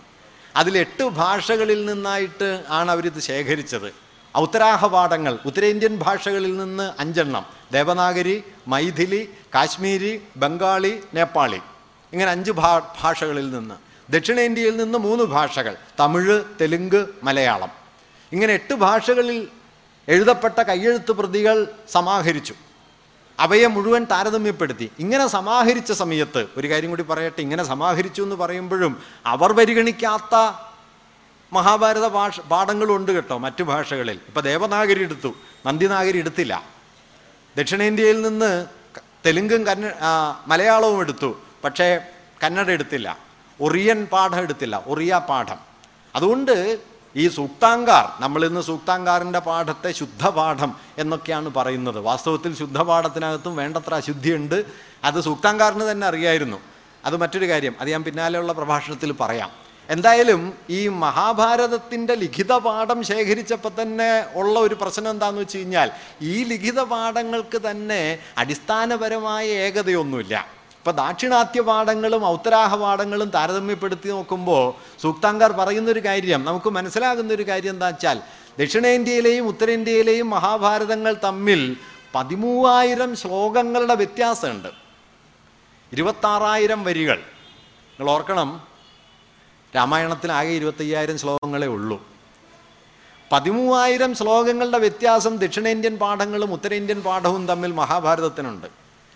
ലഭ്യമായ ഒരു പാഠവും ലിഖിത പാഠവും മറ്റൊരു പാഠത്തോട് നൂറ് ശതമാനം പൊരുത്തുള്ളതല്ല വ്യത്യസ്തങ്ങളല്ലാത്ത ഒരു പാഠവും ലഭിച്ചിട്ടില്ല. ഒരേപോലുള്ള പാഠങ്ങൾ ഇപ്പോൾ മലയാളത്തിൽ മലയാള ലിപിയിൽ എഴുതപ്പെട്ട സംസ്കൃത ഈ മഹാഭാരത പാഠങ്ങൾ സൂക്തങ്കാർ ശേഖരിക്കുന്നുണ്ട്. താരതമ്യേന വിശ്വാസ്യത കൂടിയ പാഠങ്ങളായി അദ്ദേഹം കണ്ടത് ദക്ഷിണേന്ത്യൻ പാഠങ്ങളെയും കാശ്മീരി പാഠത്തെയുമാണ്. അവയിൽ പോലും ഒരു പാഠം മറ്റൊരു പാഠത്തോട് ചേർന്നു പോകുന്നില്ല. അതിന് കാരണമായിട്ട് അദ്ദേഹം പറയുന്നത് എന്താന്ന് വെച്ച് കഴിഞ്ഞാൽ ഓരോ കോപ്പി പകർത്തി എഴുതുമ്പോഴും ഈ പകർത്തി എഴുതുന്ന ആളുകൾ അവരുടെ താല്പര്യങ്ങൾക്ക് ഇണങ്ങുന്ന ചിലതൊക്കെ ഇതിന്റെ കൂടെ കൂട്ടിച്ചേർക്കും. അടുത്ത തവണ പകർത്തുമ്പോൾ അതാവും മഹാഭാരതം. അതുകൊണ്ട് പകർത്തി എഴുതപ്പെട്ട് പകർത്തി എഴുതപ്പെട്ട് ഇത് മാറിക്കൊണ്ടിരിക്കുകയും ചെയ്യുന്നുണ്ട്. അതല്ലാതെ സുസ്ഥിരതയുള്ള ഒരു ഏകപാഠത്തിന്റെ രൂപം വാസ്തവത്തിലില്ല. മഹാഭാരതം അച്ചടിയിൽ എത്തിയതോടെ എത്തിയതോടെയാണ് വേണമെങ്കിൽ അതിനൊരു സുസ്ഥിര സ്വഭാവം വന്നത് എന്ന് പറയാം. അത് ആയിരത്തി എണ്ണൂറ്റി മുപ്പത്തി ആറിൽ കൽക്കട്ടയിൽ നിന്ന് റോയൽ ഏഷ്യാറ്റിക് സൊസൈറ്റി മഹാഭാരത പാഠം അച്ചടിക്കേണ്ടായി ആയിരത്തി എണ്ണൂറ്റി എൺപത്തി എട്ടിൽ ബോംബെയിൽ നിന്ന് മറ്റൊരു പാഠവും അച്ചടിക്കേണ്ടായി. ഈ ബോംബെ എഡീഷനും കൽക്കട്ട എഡീഷനുമാണ് പിൽക്കാലത്ത് മഹാഭാരതത്തിന്റെ അടിസ്ഥാന പാഠങ്ങളായി പലരും പരിഗണിച്ചുകൊണ്ടിരുന്നത് ക്രിട്ടിക്കൽ എഡീഷൻ വരുന്നത് വരെ. കാരണം പതിനേഴാം നൂറ്റാണ്ടിൽ നീലകണ്ഠൻ എന്നു പേരായ വ്യാഖ്യാതാവ് ക്രോഡീകരിച്ച് വിശദീകരിച്ച മഹാഭാരതമാണ് ക്രിട്ടി ഈ കൽക്കട്ട ബോംബെ എഡീഷനുകളുടെ അടിസ്ഥാനമായി തീർന്നത്. ഈ പാഠമാണ് ഈ ഇരുപതാം നൂറ്റാണ്ടിന്റെ പകുതി വരെ മഹാഭാരതത്തിന്റെ ആധികാരിക പാഠമായി തീർന്നത്. പക്ഷേ വ്യത്യാസം എന്താണെന്ന് വെച്ചാൽ ബോംബെ കൽക്കട്ട എഡീഷനുകളിൽ നിന്ന് മദ്രാസ് എഡീഷനിലേക്ക് വന്നാൽ ദക്ഷിണേന്ത്യൻ പാഠങ്ങളിലേക്ക് വന്നാൽ പതിമൂവായിരം ശ്ലോകങ്ങളുടെ വ്യത്യാസമുണ്ട്. വ്യത്യാസം ചെറുതൊന്നുമല്ല. ഉദാഹരണം പറഞ്ഞു കഴിഞ്ഞാൽ വ്യാസൻ ഗണപതിക്ക് പറഞ്ഞു കൊടുത്ത് ഗണപതി എഴുതിയതാണ് മഹാഭാരതം എന്ന വിശദീകരണം ദക്ഷിണേന്ത്യൻ പാഠങ്ങളിൽ ഇല്ല. ഔത്തരാഹ പാഠങ്ങളിലേ ഉള്ളൂ.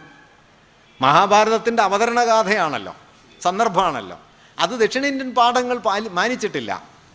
ഇങ്ങനെ ഏറ്റവും നിർണായകമായ പ്രമേയങ്ങളിൽ തന്നെ വൈജാത്യം പുലർത്തുന്ന ലിഖിതമായിരിക്കെ തന്നെ അകമേ അങ്ങേയറ്റം വൈവിധ്യപൂർണമായ വൈരുദ്ധ്യപൂർണമായ പാഠങ്ങളായിട്ടാണ് മഹാഭാരതത്തിന്റെ ഈ textual tradition Sanskrit textual tradition തന്നെ നിലനിൽക്കുന്നത്. അവിടെ നിന്ന് മഹാഭാരതത്തിന്റെ മറ്റ് ധാരകളിലേക്ക് പോയാൽ ഇപ്പോൾ മഹാഭാരതത്തിന്റെ മറ്റൊരു മണ്ഡലമാണ് മഹാഭാരതത്തിന്റെ പ്രാദേശിക സ്വരൂപം.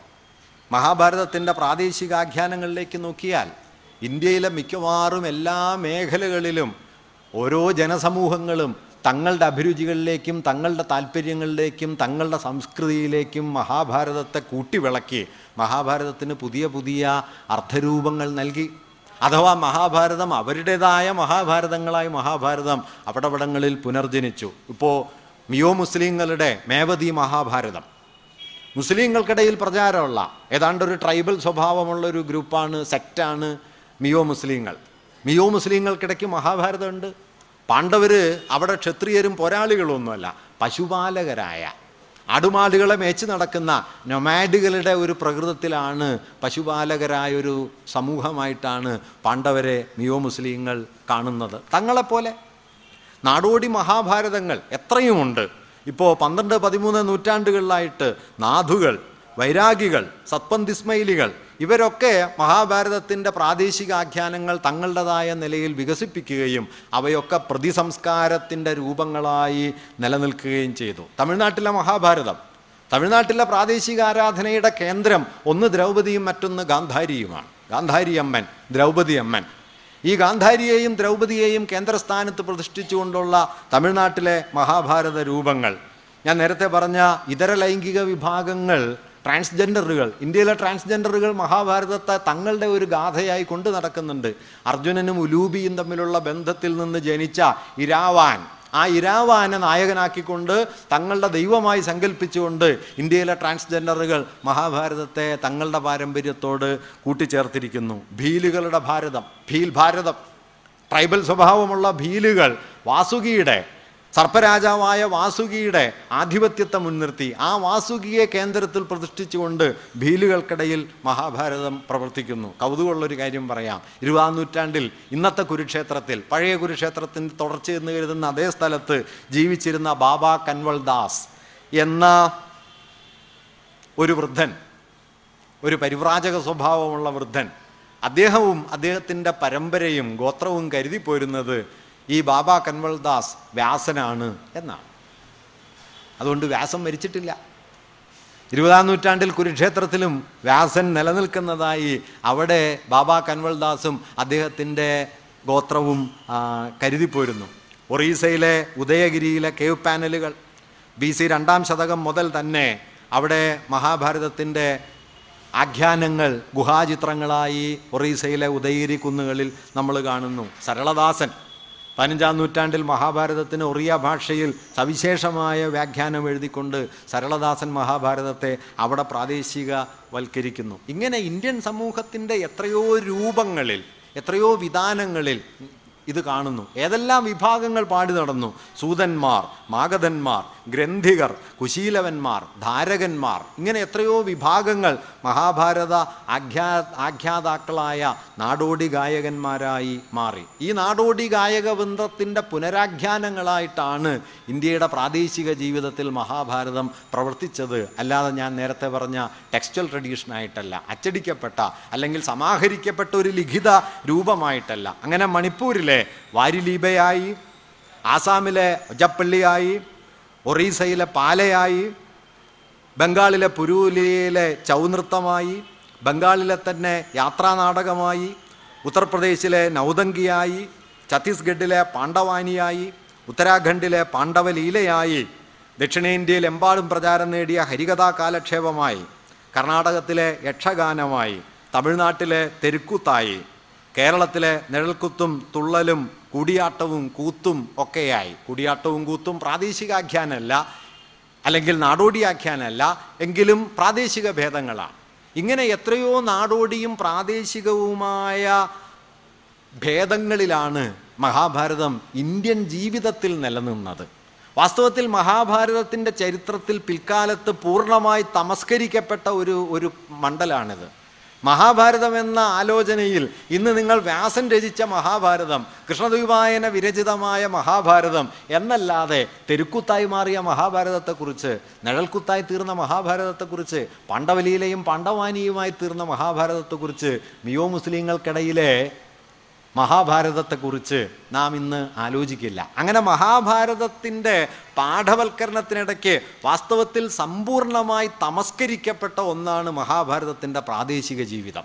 ഒരുപക്ഷെ മഹാഭാരതത്തിന്റെ ആധുനിക ദശയിൽ അതിന് സംഭവിച്ച ഏറ്റവും വലിയ വിപര്യം അതിന്റെ പ്രാദേശിക സംസ്കൃതിയുമായുള്ള അതിന്റെ ഗാഠബന്ധങ്ങൾ മുഴുവൻ തമസ്കരിക്കപ്പെട്ടു. എന്താ ഈ പ്രാദേശിക സംസ്കൃതിയുടെ സവിശേഷത എന്ന് ചോദിച്ചാൽ അത് മുഖ്യധാരാ മഹാഭാരത സങ്കല്പത്തെ അകമേ വൻതോതിൽ അട്ടിമറിക്കുന്ന അത്യന്തം വിധ്വംസക സ്വഭാവമുള്ള പ്രതിസംസ്കാരത്തിന്റെ നാനാതരം ആഖ്യാനങ്ങളായിട്ടാണ് ഈ പ്രാദേശിക മഹാഭാരതങ്ങൾ നിലനിന്നത് എന്നാണ്. ഈ പ്രാദേശിക ആഖ്യാനങ്ങളെ മുഴുവൻ തമസ്കരിച്ചുകൊണ്ട് അതിനു മുകളിൽ സംസ്കൃതബദ്ധമായ ഏകപാഠത്തിന്റെ രൂപമായി ആ ഏകപാഠമാകട്ടെ ജീവിതത്തെക്കുറിച്ചുള്ള മതാത്മകവും തത്വവിചാരപരവും മാത്രമായ ആശയാന്വേഷണങ്ങളാണ് എന്ന മട്ടിൽ അവതരിപ്പിച്ചുകൊണ്ട് മഹാഭാരതത്തിന്റെ സാംസ്കാരിക ഭൗതികതയെ ഏതാണ്ട് തമസ്കരിക്കുന്ന നിരസിക്കുന്ന ഒരു തലത്തിലാണ് ഇരുപതാം നൂറ്റാണ്ടിലെ മഹാഭാരത ജീവിതം വികസിച്ചു വന്നത്. അതുകൊണ്ട് തന്നെ ഈ പ്രാദേശിക ആഖ്യാനങ്ങളെ തമസ്കരിക്കപ്പെട്ട ഈ മഹാഭാരത പാരമ്പര്യത്തെ വേണമെങ്കിൽ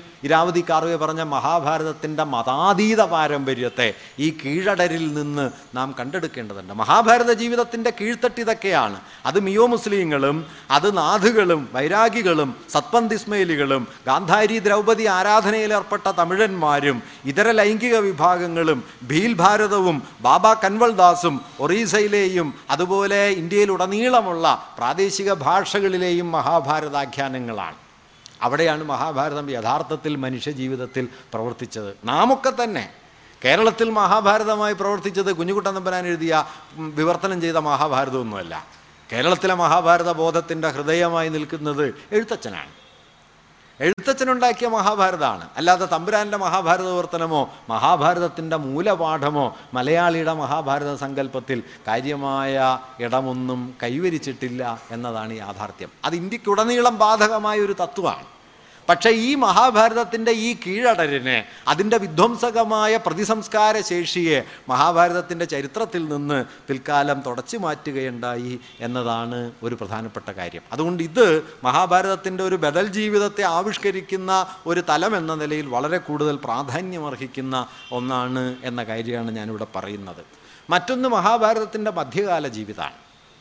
മധ്യകാലത്ത് ഞാൻ നേരത്തെ പറഞ്ഞതുപോലെ ഇന്ത്യൻ ഭാഷകളിലേക്കൊക്കെ വിവർത്തനം ചെയ്യപ്പെടുകയും ഇന്ത്യൻ ഭാഷകളിലേക്ക് വിവർത്തനം ചെയ്യപ്പെട്ടു എന്ന് മാത്രമല്ല ഒരുപക്ഷെ ഇന്ത്യൻ ഭാഷകളുടെ രൂപീകരണ സന്ദർഭത്തിൽ ഏറ്റവും പ്രധാനപ്പെട്ട സ്രോതസ്സായി മഹാഭാരതം മാറുകയാണ് ചെയ്തത്. സരളദാസനെ പോലെ ഒരാളുടെ മഹാഭാരതം വഴിയാണ് ഒറിയ ഭാഷ തന്നെ ഉറച്ചത്. പമ്പ കന്നഡയിലെ പമ്പ അല്ലെങ്കിൽ നമ്മുടെ എഴുത്തച്ഛൻ. ഇങ്ങനെ ധാരാളം കവികളുടെ ഭാഷാന്തരങ്ങളിലൂടെ മഹാഭാരതം പ്രാദേശിക ഭാഷയിലേക്ക് വരിക മാത്രമല്ല പ്രാദേശിക ഭാഷാ സ്വരൂപങ്ങൾ വികസിച്ചു വന്നത് തന്നെ മഹാഭാരതത്തിന്റെ ഈ പുനരാഖ്യാനങ്ങളിലൂടെയാണ് എന്ന് പറയാൻ പറ്റും. അങ്ങനെ മധ്യകാലത്ത് ഒരു ഭാഗത്ത് പ്രാദേശിക ഭാഷകളെന്ന് വിളിക്കുന്ന ഇന്ത്യൻ ഭാഷകളുടെ സംസ്ഥാപന സാമഗ്രിയായി മഹാഭാരതം മാറി മറ്റൊരു ഭാഗത്ത് മധ്യകാല ജീവിതത്തിന്റെ കേന്ദ്രമായി മാറിയ ഭക്തി പ്രസ്ഥാനത്തിന്റെ നാനാതരം ആവിഷ്കാരങ്ങളുടെ പ്രഭവമായും മഹാഭാരതം മാറി. അങ്ങനെ ഇന്ത്യൻ സംസ്കൃതിയുടെ രണ്ട് വിധാനങ്ങളെ മധ്യകാല ജീവിതത്തിന്റെ ഭാഷാസ്വരൂപങ്ങളെ മധ്യകാല ജീവിതത്തിന്റെ സാംസ്കാരിക സ്വരൂപങ്ങളെ ആവിഷ്കരിക്കുന്ന ഒന്നായിട്ട് മഹാഭാരതം മാറുന്നതാണ് നമ്മൾ മധ്യകാലത്ത് കാണുന്നത്. ഇവിടെ നിന്ന് ആധുനിക ദശയിലേക്ക് വരുമ്പോൾ മഹാഭാരതത്തിന് പിന്നെയും വ്യത്യസ്തമായ രണ്ട് തലങ്ങളുണ്ട് മൂന്ന് തലങ്ങളുണ്ട് എന്ന് പറയാം. ഒന്ന് ആധുനിക ദശയിൽ മഹാഭാരതം. ഞാൻ നേരത്തെ പറഞ്ഞതുപോലെ പത്തൊമ്പതാം നൂറ്റാണ്ട് മുതൽ മഹാഭാരതം ആധുനിക വിജ്ഞാനത്തിന്റെ നാനാശാഖകളിലൂടെ വീക്ഷിക്കപ്പെടാൻ തുടങ്ങി. ഭാഷാശാസ്ത്രത്തിന്റെ നരവംശ പഠനത്തിന്റെ പുരാവിജ്ഞാനീയത്തിന്റെ ശൈലീ പഠനത്തിന്റെ ഒക്കെ വഴികളിലൂടെ മഹാഭാരതം പഠിക്കപ്പെടാൻ തുടങ്ങുകയും സർവകലാശാലകളെയും അക്കാദമികളെയും ഒക്കെ കേന്ദ്രീകരിച്ച് വലിയ തോതിലുള്ള ഗവേഷണ പഠനങ്ങളുടെ വിഷയമായി മഹാഭാരതം മാറുകയും മഹാഭാരത വിജ്ഞാനം എന്ന് വിളിക്കാവുന്ന ഒരു വലിയ ലോകം ഇതിൽ നിന്ന് രൂപപ്പെട്ടു വരികയും ചെയ്യുന്നത് നാം കാണുന്നു. ഇതാണ് മഹാ എംപിരിസിസവും അതുപോലെ പോസിറ്റിവിസവും പോലുള്ള ആധുനികമായ രീതിശാസ്ത്ര സമീപനങ്ങളെ ഉപയോഗപ്പെടുത്തിക്കൊണ്ട് മഹാഭാരതത്തെ ഒരു പാഠ്യവിഷയമാക്കി മാറ്റുന്ന പുതിയ സർവകലാശാല വൈജ്ഞാനിക പഠനങ്ങളുടെ ലോകം മഹാഭാരതത്തെ മുൻനിർത്തി യൂറോപ്യൻ സർവകലാശാലകൾ പത്തൊമ്പതാം നൂറ്റാണ്ടിൽ തന്നെ തുറക്കുന്നു. ഇന്ത്യൻ സർവകലാശാലകളിൽ ഇരുപതാം നൂറ്റാണ്ടിൽ ഈ പഠനങ്ങൾ വലിയ തോതിൽ വികസിക്കുന്നു. ഇങ്ങനെ വിജ്ഞാനത്തിന്റെ ഒരു വലിയ മണ്ഡലം മഹാഭാരതത്തിന്റെ മേഖലയിൽ ഉദ്ഘാടനം ചെയ്യപ്പെടുന്നതാണ് നാം കാണുന്ന ഒരു തലം. രണ്ടാമത്തെ ഒരു തലം സമീപകാലത്ത് മഹാഭാരതത്തെക്കുറിച്ചിറങ്ങിയ ഒരു സവിശേഷമായ പുസ്തകം പമേല ലോത്ത് സ്പീച്ച് എന്ന ഒരു എഴുത്തുകാരിയുടെ അവരുടെ ഒരു ഗവേഷണ പഠനം പുറത്തു വരികയുണ്ടായി. ആ പുസ്തകത്തിന്റെ പേര് തന്നെ കൗതുകമുള്ളതാണ്. Epic nation reimagining Mahabharata in the age of empire epic nation ഇതിഹാസ രാഷ്ട്രം. സാമ്രാജ്യത്വത്തിന്റെ കാലത്തെ മഹാഭാരതത്തിന്റെ പുനർവിഭാവനം എന്നാണ് അവർ ആ ഗ്രന്ഥത്തിന് കൊടുക്കുന്നത്. വാസ്തവത്തിൽ ഇരുപതാം അവരതിൽ പറയുന്ന കൗതുകമുള്ള ഒരു കാര്യമുണ്ട്. ഇരുപതാം നൂറ്റാണ്ടിന്റെ ആദ്യ പതിറ്റാണ്ടുകളിൽ ഇന്ത്യൻ ഭാഷകളിലുടനീളം മഹാഭാരതം വലിയ തോതിൽ പുനരാഖ്യാനം ചെയ്യപ്പെട്ടു. കഥകളും ചിത്രകഥകളും ബാലസാഹിത്യവും മറ്റും മറ്റുമായി നാനാരൂപത്തിൽ മഹാഭാരതം പുനരാഖ്യാനം ചെയ്യപ്പെട്ടു. ഈ പുനരാഖ്യാനങ്ങളുടെ കേന്ദ്രത്തിൽ മൂന്ന് പ്രമേയങ്ങൾക്ക് നിർണായകമായ മേൽക്കൈ വന്നു എന്ന് ലോ സ്പീച്ച് പറയുന്നുണ്ട്. ഒന്ന് യുദ്ധം. എന്താണ് യുദ്ധം? കുരുക്ഷേത്ര യുദ്ധം. നഷ്ടപ്പെട്ട രാജ്യം വീണ്ടെടുക്കാനുള്ള ധാർമ്മികമായൊരു യുദ്ധം. വാസ്തവത്തിൽ ദേശീയ സ്വാതന്ത്ര്യ സമരത്തിന്റെ അലികറിയായി കുരുക്ഷേത്ര യുദ്ധം മാറി. രണ്ടാമത്തെ കേന്ദ്രപ്രമേയം ദ്രൗപദി. അപമാനിതമായ ഭാരതീയത. ഭാരതമാതാവ്.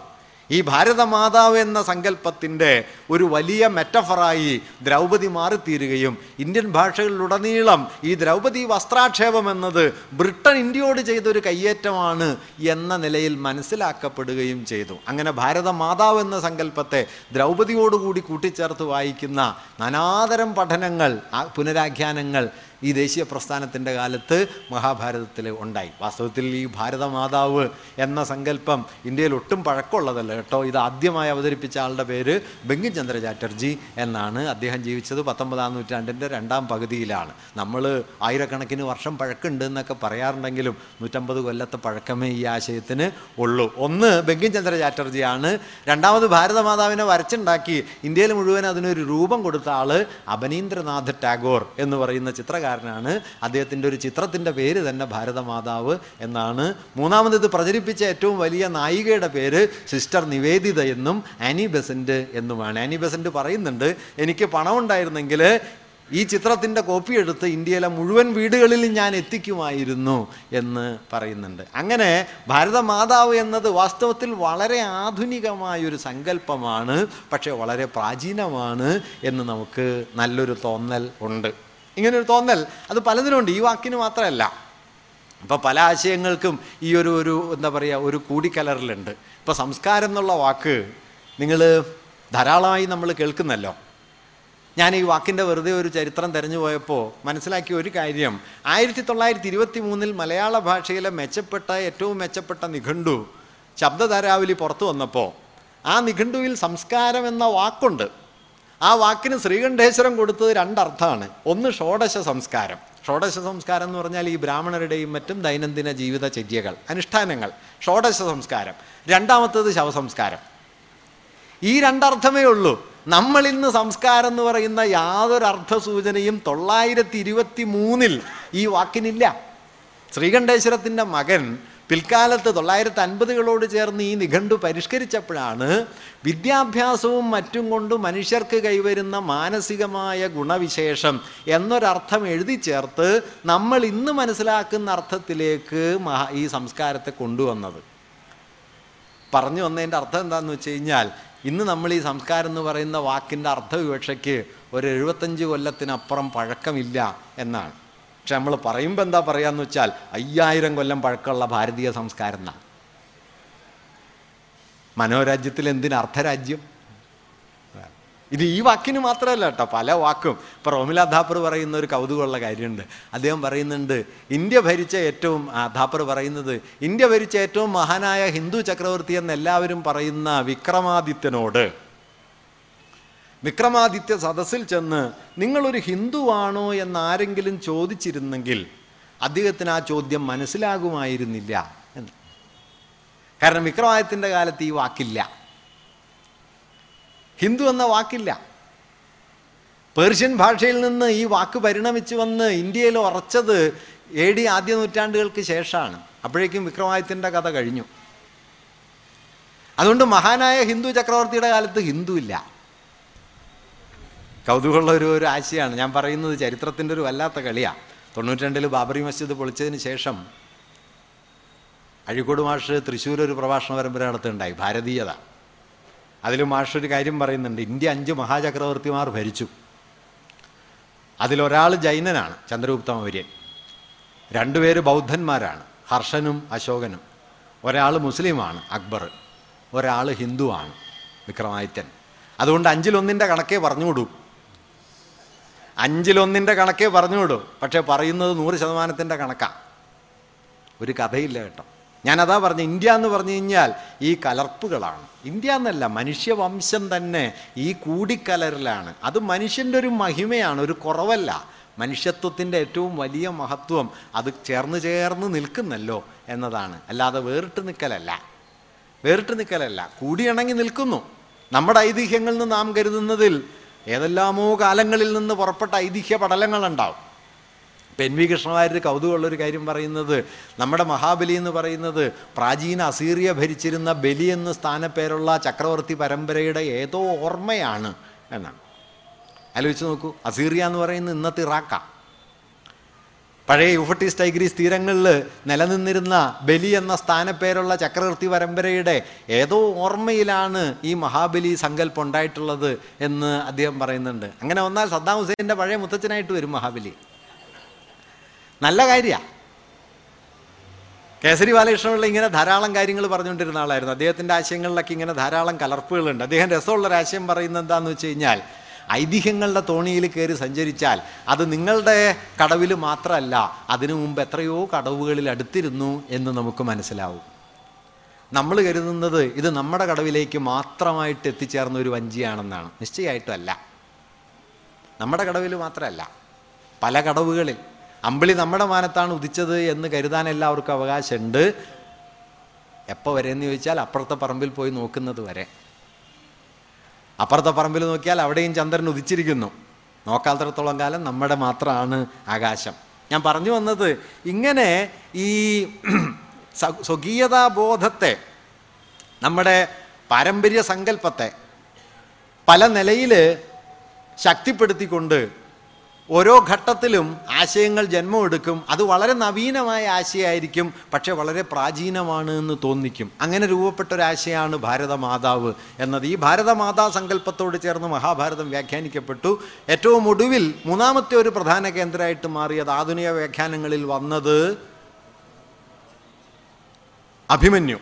ചക്രവ്യൂഹത്തിനകത്ത് പെട്ടുപോവുകയും ആ ചക്രവ്യൂഹത്തെ സ്വന്തം പോർവീര്യം കൊണ്ട് തകർക്കുകയും ചെയ്യുന്ന അങ്ങനെ പൊരുതി മരിക്കുന്ന ധീരസാഹസികതയുടെ ഒരു രൂപമായി അഭിമന്യു. ഈ പാരമ്പര്യങ്ങളൊക്കെ നമ്മുടെ ആധുനികമായ മഹാഭാരത വ്യാഖ്യാനങ്ങളിൽ പ്രധാനമായതായിട്ട് ലോത്ത് ലോത്ത് സ്പീച്ച് പറയുന്നുണ്ട്. ഇങ്ങനെ ദേശീയതയുടെ ആശയലോകത്തെ ഉൾക്കൊണ്ടുകൊണ്ടുള്ള മഹാഭാരതത്തിന്റെ പുനരാഖ്യാനങ്ങൾ. ഒപ്പം തന്നെ ആധുനിക ഘട്ടത്തിൽ ഒരുപക്ഷെ നാം ഇന്ന് മഹാഭാരതത്തെ ഉൾക്കൊള്ളുന്നതിന്റെ കേന്ദ്രമായി നിൽക്കുന്ന ഒന്നെന്ന് പറയാവുന്നത് മഹാഭാരതത്തിന്റെ ആധുനിക പുനരാഖ്യാനങ്ങളാണ്.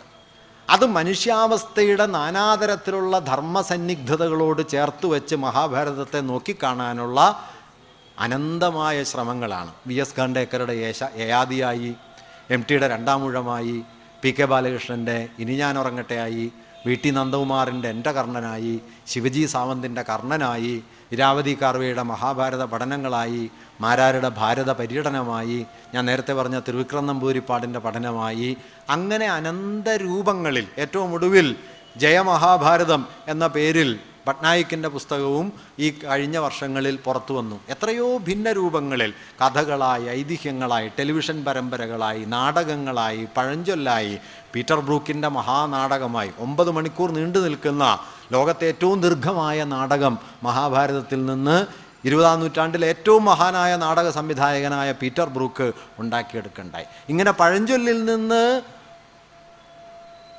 ടെലിവിഷൻ പരമ്പരകൾ വരെ പാവനാടകങ്ങളിൽ നിന്ന് ഇതിഹാസ കാവ്യരൂപങ്ങൾ വരെയായി അനവധിയായ പടർച്ചകളിലൂടെയാണ് മഹാഭാരതം നിലനിന്നത്. എന്ന് നമുക്ക് കാണാൻ പറ്റും. അല്ലാതെ ഏകമുഖമായ ഒരു ജീവിതമല്ല. ഞാൻ പറഞ്ഞത് സംസ്കൃത ഗ്രന്ഥമായിട്ട് മാത്രമല്ല പ്രാദേശികാഖ്യാനങ്ങളായി വാമൊഴി രൂപങ്ങളായി പ്രാദേശികമായ പുനരാഖ്യാനങ്ങളായി ഐതിഹ്യങ്ങളായി ആധുനികമായ നാനാവിധാനങ്ങളായിട്ടാണ് മഹാഭാരതം പ്രവർത്തിച്ചത്. ഏകാത്മകമായ ഒരു സുസ്ഥിര പാഠം എന്നത് മഹാഭാരതത്തിന്റെ ചരിത്ര ജീവിതത്തിൽ ഉള്ള ഒന്നല്ല. ഒരു കാര്യം കൂടി ഇവിടെ പ്രധാനമായിട്ടുള്ളത് ഇന്ത്യയ്ക്ക് പുറത്തേക്കുള്ള മഹാഭാരതത്തിന്റെ വ്യാപനത്തിന്റെ ചരിത്രം കൂടിയാണ്. ഇന്ത്യയിൽ മാത്രമല്ല. ഞാൻ അതുകൊണ്ടാണ് നേരത്തെ പറഞ്ഞത് ഇതൊന്നും നമ്മുടേത് മാത്രമല്ല. ഇത് നമ്മുടേതായിരിക്കുമ്പോൾ തന്നെ നമുക്കപ്പുറത്തേക്കും മഹാഭാരതം ധാരാളമായി സഞ്ചരിച്ചു. ബൗദ്ധ ജാതക കഥകൾ വഴി മഹാഭാരത സങ്കല്പങ്ങൾ ഇന്ത്യയ്ക്ക് പുറത്തേക്ക് ധാരാളമായി കടന്നു. കമ്പൂച്ചിയയിൽ ശില്പങ്ങളും ചിത്രങ്ങളും പാഠരൂപങ്ങളുമായി അത് മാറി. തായ്ലൻഡിൽ ഉഷയുടെയും അനിരുദ്ധത്തിന്റെയും കഥകളെ മുൻനിർത്തുന്ന നാടകങ്ങളും ആഖ്യാനങ്ങളും വികസിച്ചു വന്നു. ഇന്തോനേഷ്യയിൽ വയാങ്കുലിത് എന്ന പേരിൽ മഹാഭാരത കേന്ദ്രിതമായ നൃത്തരൂപങ്ങൾ വികസിച്ചു വന്നു.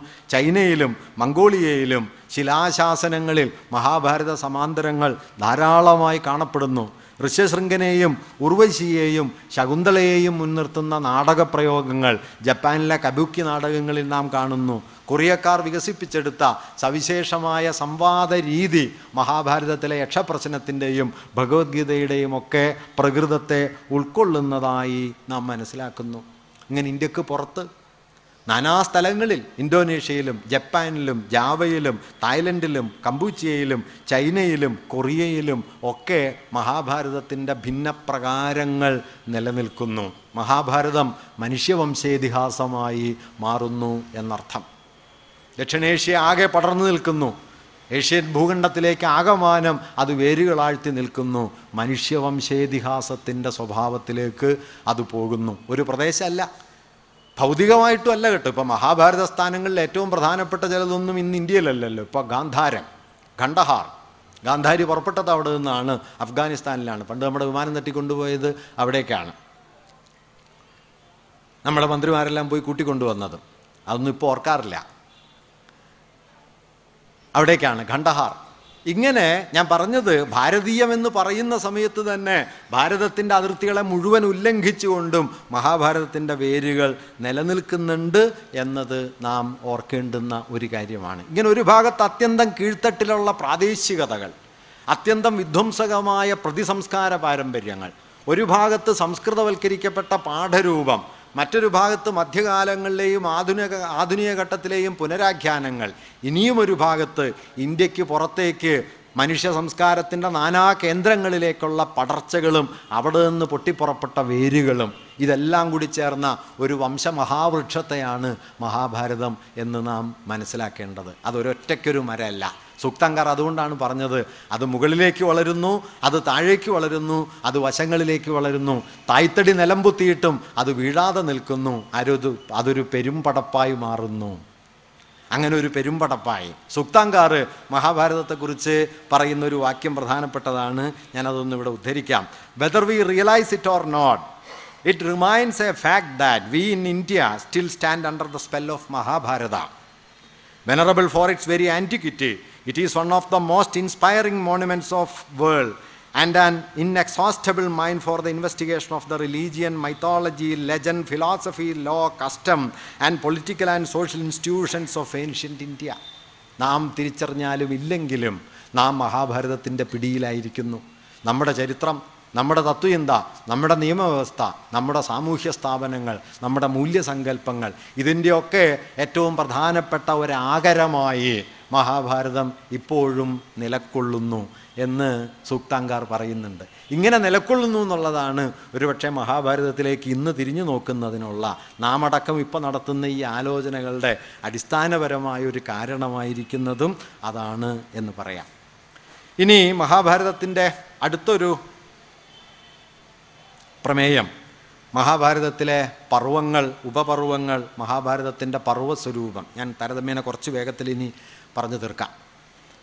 മഹാഭാരതത്തിന് പതിനെട്ട് പർവങ്ങളാണ് എന്ന് നമുക്കറിയാം. ആദിപർവം മുതൽ സ്വർഗാരോഹണം വരെയുള്ള പതിനെട്ട് പർവങ്ങളാണ്. എല്ലാ കാലത്തും ഈ പതിനെട്ട് പർവങ്ങൾ തന്നെയാണോ ഉണ്ടായിരുന്നത് എന്നൊന്നും വ്യക്തമല്ല. പതിനെട്ട് പർവങ്ങളായി എപ്പോഴാണത് മാറിയത് എന്നതിനെക്കുറിച്ച് ധാരാളം തർക്കങ്ങളുണ്ട്. എങ്കിലും പൊതുവെ ഇന്ന് മഹാഭാരതം പതിനെട്ട് പർവങ്ങളാണ്.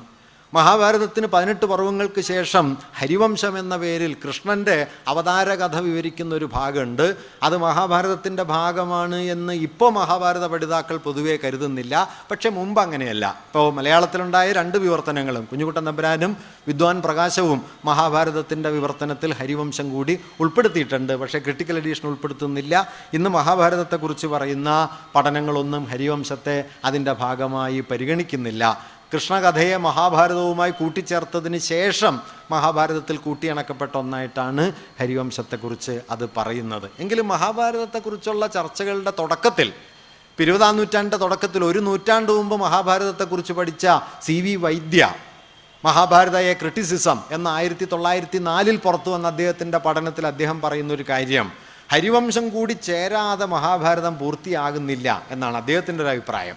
അദ്ദേഹം പറയുന്നത് ഉത്തരരാമായണം എങ്ങനെയാണോ രാമായണത്തിന്റെ അനിവാര്യ ഭാഗമാകുന്നത്. അതുപോലെ ഹരിവംശം മഹാഭാരതത്തിന്റെ അനിവാര്യ ഭാഗമാണ് എന്നൊരാശയമാണ് സി വി വൈദ്യ കരുതുന്നത്. കാരണം മഹാഭാരതം കൃഷ്ണകേന്ദ്രിതമാകുന്നത് ഹരിവംശത്തോടെയാണ്. ഹരിവംശം ഒഴിവാക്കി കഴിഞ്ഞാൽ മഹാഭാരതത്തിലെ കൃഷ്ണ പ്രാധാന്യം വളരെ കുറയുകയാണ് ചെയ്യുക. അതുകൊണ്ട് കൃഷ്ണ ഈ ഹരിവംശത്തെ ഉൾപ്പെടുത്തണോ വേണ്ടേ എന്നുള്ളത് മഹാഭാരത പഠിതാക്കൾക്കിടയിൽ മുൻപൊരു സുപ്രധാന പ്രശ്നമായിരുന്നു. ഇന്ന് പക്ഷേ ആ പ്രശ്നം ഏതാണ്ട് ഉപേക്ഷിക്കപ്പെട്ട ഒന്നായി മാറിയിട്ടുണ്ട്. മഹാഭാരതത്തിലെ ആദിപർവം അതുപോലെ പതിനൊന്നാം പർവത്തിന് ശേഷമുള്ള പ്രബോധനാത്മക ഭാഗങ്ങളുമൊക്കെ പൊതുവെ പിൽക്കാലത്തെ കൂട്ടിച്ചേർക്കലുകളാണ് എന്ന് ഇപ്പോൾ സാമാന്യമായി കരുതുന്നുണ്ട്. അതായത് ശാന്തിപർവം അനുശാസനപർവം എന്നീ മഹാഭാരതത്തിലെ ഏറ്റവും ദീർഘമായ ഭാഗങ്ങൾ.